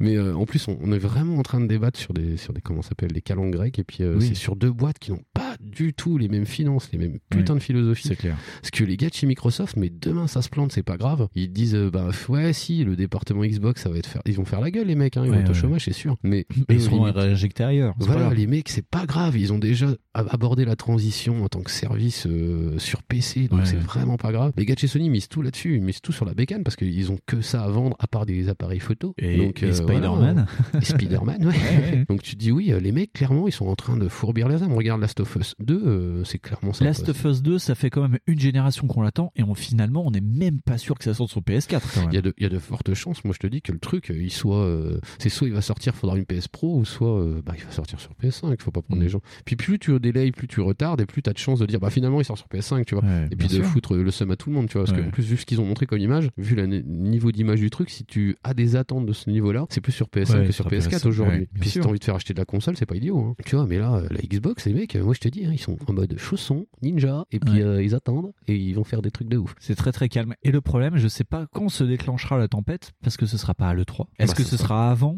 Est-ce que parce qu'on a en fait on sait à quoi ressemble la série X et on sait à peu près les caractéristiques. mais On Ouais. n'a pas vraiment eu de reveal avec la machine euh, physique. Non, non, Euh, non, non, euh, je PlayStation, ils ont dit qu'ils feraient des trucs, mais ils ont jamais donné de date ou quoi que ce soit. C'est très éthéré ce lancement de génération. Ouais, ouais, ouais, c'est même à se demander s'ils vont vraiment lancer un truc en 2020 parce que tu te dis, euh, putain, euh, on remarque qu'on peut se dire ça, mais on est fin janvier, c'est vrai qu'on Ouais. est quand même en début d'année. On a 11 mois à attendre encore. Et hein, que tu te dis, 10 euh, même, même en comptant que les cubes, euh, tu fais, ils peuvent largement annoncer un truc en mars, largement et dire, hey, c'est la Xbox machin ou c'est la PS5 qui est là, boum. Mars, mars, avril, c'était les, les fenêtres de révélation pour ces consoles. Des de- consoles, de ouais, ouais. Donc il y, y a- il y a de fortes chances que surtout ça soit l'année, enfin le début d'année qui soit comme fiscale, ça, voilà, ouais, qui est comme d'habitude, où c'est un peu calme et tout, où personne n'annonce trop rien au final. Et tu dis, bah, euh, du Mais coup. tout le mec- monde, euh, tout le monde, c'est, c'est- t'as l'impression d'être dans une rue avant le duel. Tout le monde ferme les volets, les éditeurs euh, font profil bas, Ils ramènent leurs enfants à la maison. Voilà, Ouais, c'est euh, ça, les, c'est, les euh, jeux sont retardés. Bon, euh, apparemment pour euh, certaines Mais choses je qui rien je à dis voir. ça, mais j'ai- je euh, dis ça, j'ai lu des Reddit et des trucs, mais oui, ça se oui. trouve c'est pas du Bah, tout ça. Il y a hein. peut-être de ça aussi, parce que c'est assez rigolo. Mais enfin, parce que ça beaucoup- concerne, euh, ça Ouais. concerne quand même pas mal de jeux euh, sous Unreal Engine, parce que tu remarqueras qu'il n'y a pas de problème avec d'autres jeux. Ouais, c'est ça, Mais, ouais, euh, ouais. Après, je sais pas ce qu'ils vont essayer de délayer euh, pour euh, gagner un peu de temps, parce que pff, je trouve ça un peu con, mais après, Ouais. voilà, pourquoi pas. Dire du coup, euh, tout le monde est sur les starting blocks, tout le monde se regarde, et euh, je trouve ça rigolo. Et ce qui est rigolo, c'est euh, bon. Après, c'était c'est la blague, la blague récurrente d'un d'un mec que je suis sur Twitter que j'aime bien, qui a un humour un peu particulier. C'est le typo qui disait il- encore aujourd'hui, putain, c'est quand qu'il y a un Nintendo Direct là? Qu'est-ce qui se passe Ouais, Même ça. Nintendo, ils font Même Nintendo ne fait ton- pas de bordel. Tu Ouais. dis, mais attends, les mecs, ils ont un couloir, mais gros comme un putain de couloir d'autobus, ils y vont pas. Et euh, le seul truc, mais et en plus, vous me rendez pas service pour les éditeurs, parce que je réagis souvent à l'actualité là-dessus, c'est que c'est les seuls mecs qui étaient drôles en ce moment, c'était les gars d'Ubisoft. Et dit, ils euh, se calment un petit peu. et voilà, et en fait, la seule chose qu'ils ont dit, c'est qu'il y aurait des rumeurs comme quoi ils vont arrêter de faire des jeux, qu'ils vont arrêter de faire des jeux comme ils font d'habitude. Ce qui veut strictement rien dire ou tout dire. Ouais, voilà, et tu ouais. te dis, bah ok, merci les gars, mais euh, pourquoi vous faites pas d'ânerie là? Qu'est-ce qui se passe? Et, Du coup, ouais, c'est vrai que personne ne bouge une oreille. Peut-être que EA va annoncer une console, je ne sais pas. Ça pourrait être marrant. Faut, euh, attends, euh, quand tu regardes en plus euh, Stadia, bidouillage, Apple Arcade, c'est un peu. Bah, euh, c'est- Après Stadia, ça commence. Je sais pas si c'est vraiment présenté. C'est déjà commencé officiellement. Oui, c'est déjà commencé officiellement. Ah, c'est ok. un bid, hein, c'est un bid total. Hein. Ok, Ouais, oula, bon bah Google, euh, voilà, bravo. Bravo. Et, Merci euh, d'être venu. bah, peut-être qu'ils vont faire un remaniement aussi euh, de marketing ou quoi, on va voir. Mais euh, puis on s'en fout. euh, Oui, franchement, oui, franchement, mourir, c'est bon quoi. Non mais euh, je veux dire, voilà, tout le monde bouge plus d'oreille. Tu sais, c'est très marrant. euh, le seul truc, ouais, c'est ça, c'est Ubisoft qui fait des blagounettes. Mais Ouais. sinon, euh, pff. Donc vous me rendez vraiment pas service, les gens. Donc euh, moi, je voudrais bien qu'Electronic Arts ils déclarent encore un truc débile, que Squaresoft ils disent encore un truc complètement chez père. Et euh, comme ça, je pourrais peut-être faire un éditeur correct. Ouais. Merci. Merci de votre compréhension et de reprendre une activité normale. normale. Voilà, voilà.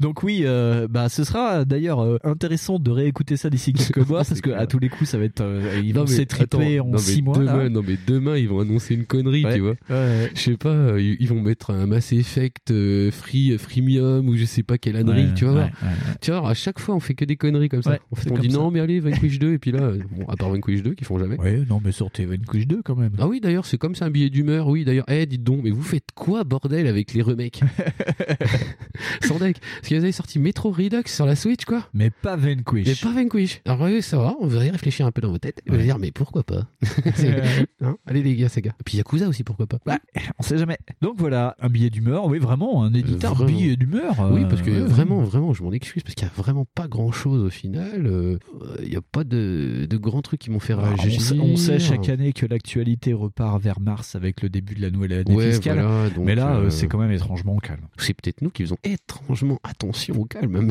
C'est peut-être ça, Mais j'ai l'impression que l'année dernière, c'est beaucoup plus excité que ça. L'année dernière, j'avais pas euh, 12 éditeurs dans la gueule. Oui, là. Donc voilà. hein.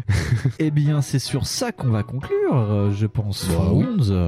De ce fait, euh, où est-ce qu'on peut se retrouver sur euh, l'Internet 2.0 J'ai failli faire une blague. T'as dit l'internet, c'est niqué. Vas-y. Bah, j'allais dire dans le bar en bas là-bas. oui, euh, oui, c'est vrai. Mais vous pouvez euh, nous retrouver au Blues Bar. mais il y a 2 milliards de personnes qui vont dire ouais, trop Ouais, trop cool. Mais c'est qui ces gens? Et, Donc, on peut bah, se retrouver comme d'habitude sur Twitter Ouais. avec oui, c'est quoi Winston underscore Z Oui. Ah, T'as vu, j'y arrive. Hein? Ouais. Necros 24, moi. Ouais, 245. 245, 24, 5, ça, ça va, c'est pareil. Ouais, ouais, ouais. Euh, 24 euh, dixième. 24 et demi. Et euh, bah, on se retrouve sur Facebook, mais on n'y est quasiment jamais. Ouais, on y est un peu quand même. Hein, voilà, mais, bah, sur euh, Audioactif, sur le Oui. petit label de. Solemo. Souvent chez, euh, chez Gawain aussi. Ouais, souvent chez Gawain. Ouais. Et Euh, puis, qu'est-ce qu'on oublie, Oui, on oublie un truc. J'avais dit que je le ferais ce mois-ci. Merci de ne pas nous mettre des étoiles sur iTunes. Par contre, s'il vous plaît, envoyez-nous Megan Fox ou une photo de Megan Fox. Ça nous fera plus plaisir que 5 étoiles sur iTunes. Si on reçoit des photos de Megan Fox, vous, on vous envoie des étoiles en papier. Voilà. Ah, pour une photo de Megan Fox envoyée, un sticker 5 étoiles offert. Ou euh, bah, si vous avez pas de photos de Megan Fox, envoyez-nous du pognon. C'est pas grave, on prend les enveloppes. Oui.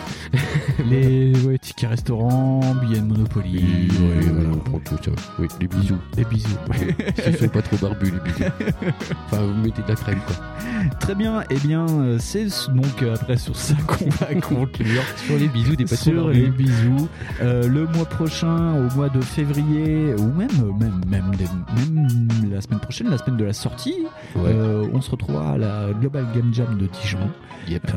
passez nous dire bonjour si jamais vous êtes sur Dijon. on vous fera des bisous. On sait pas. Vous nous reconnaîtrez, vous allez voir.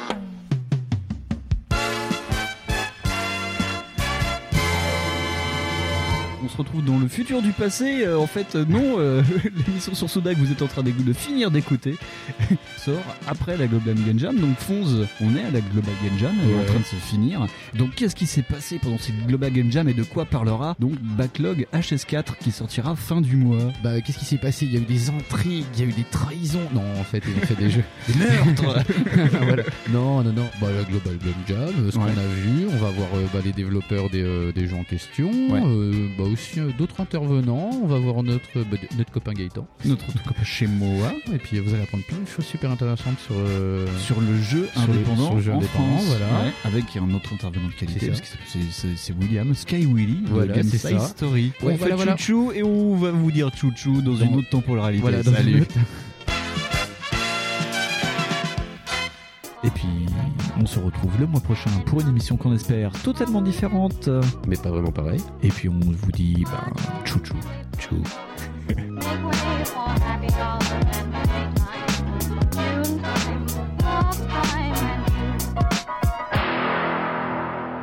Les jeux, jeux, vidéo sont en train de former à une autre culture toute une génération biberonnée à... Ouais.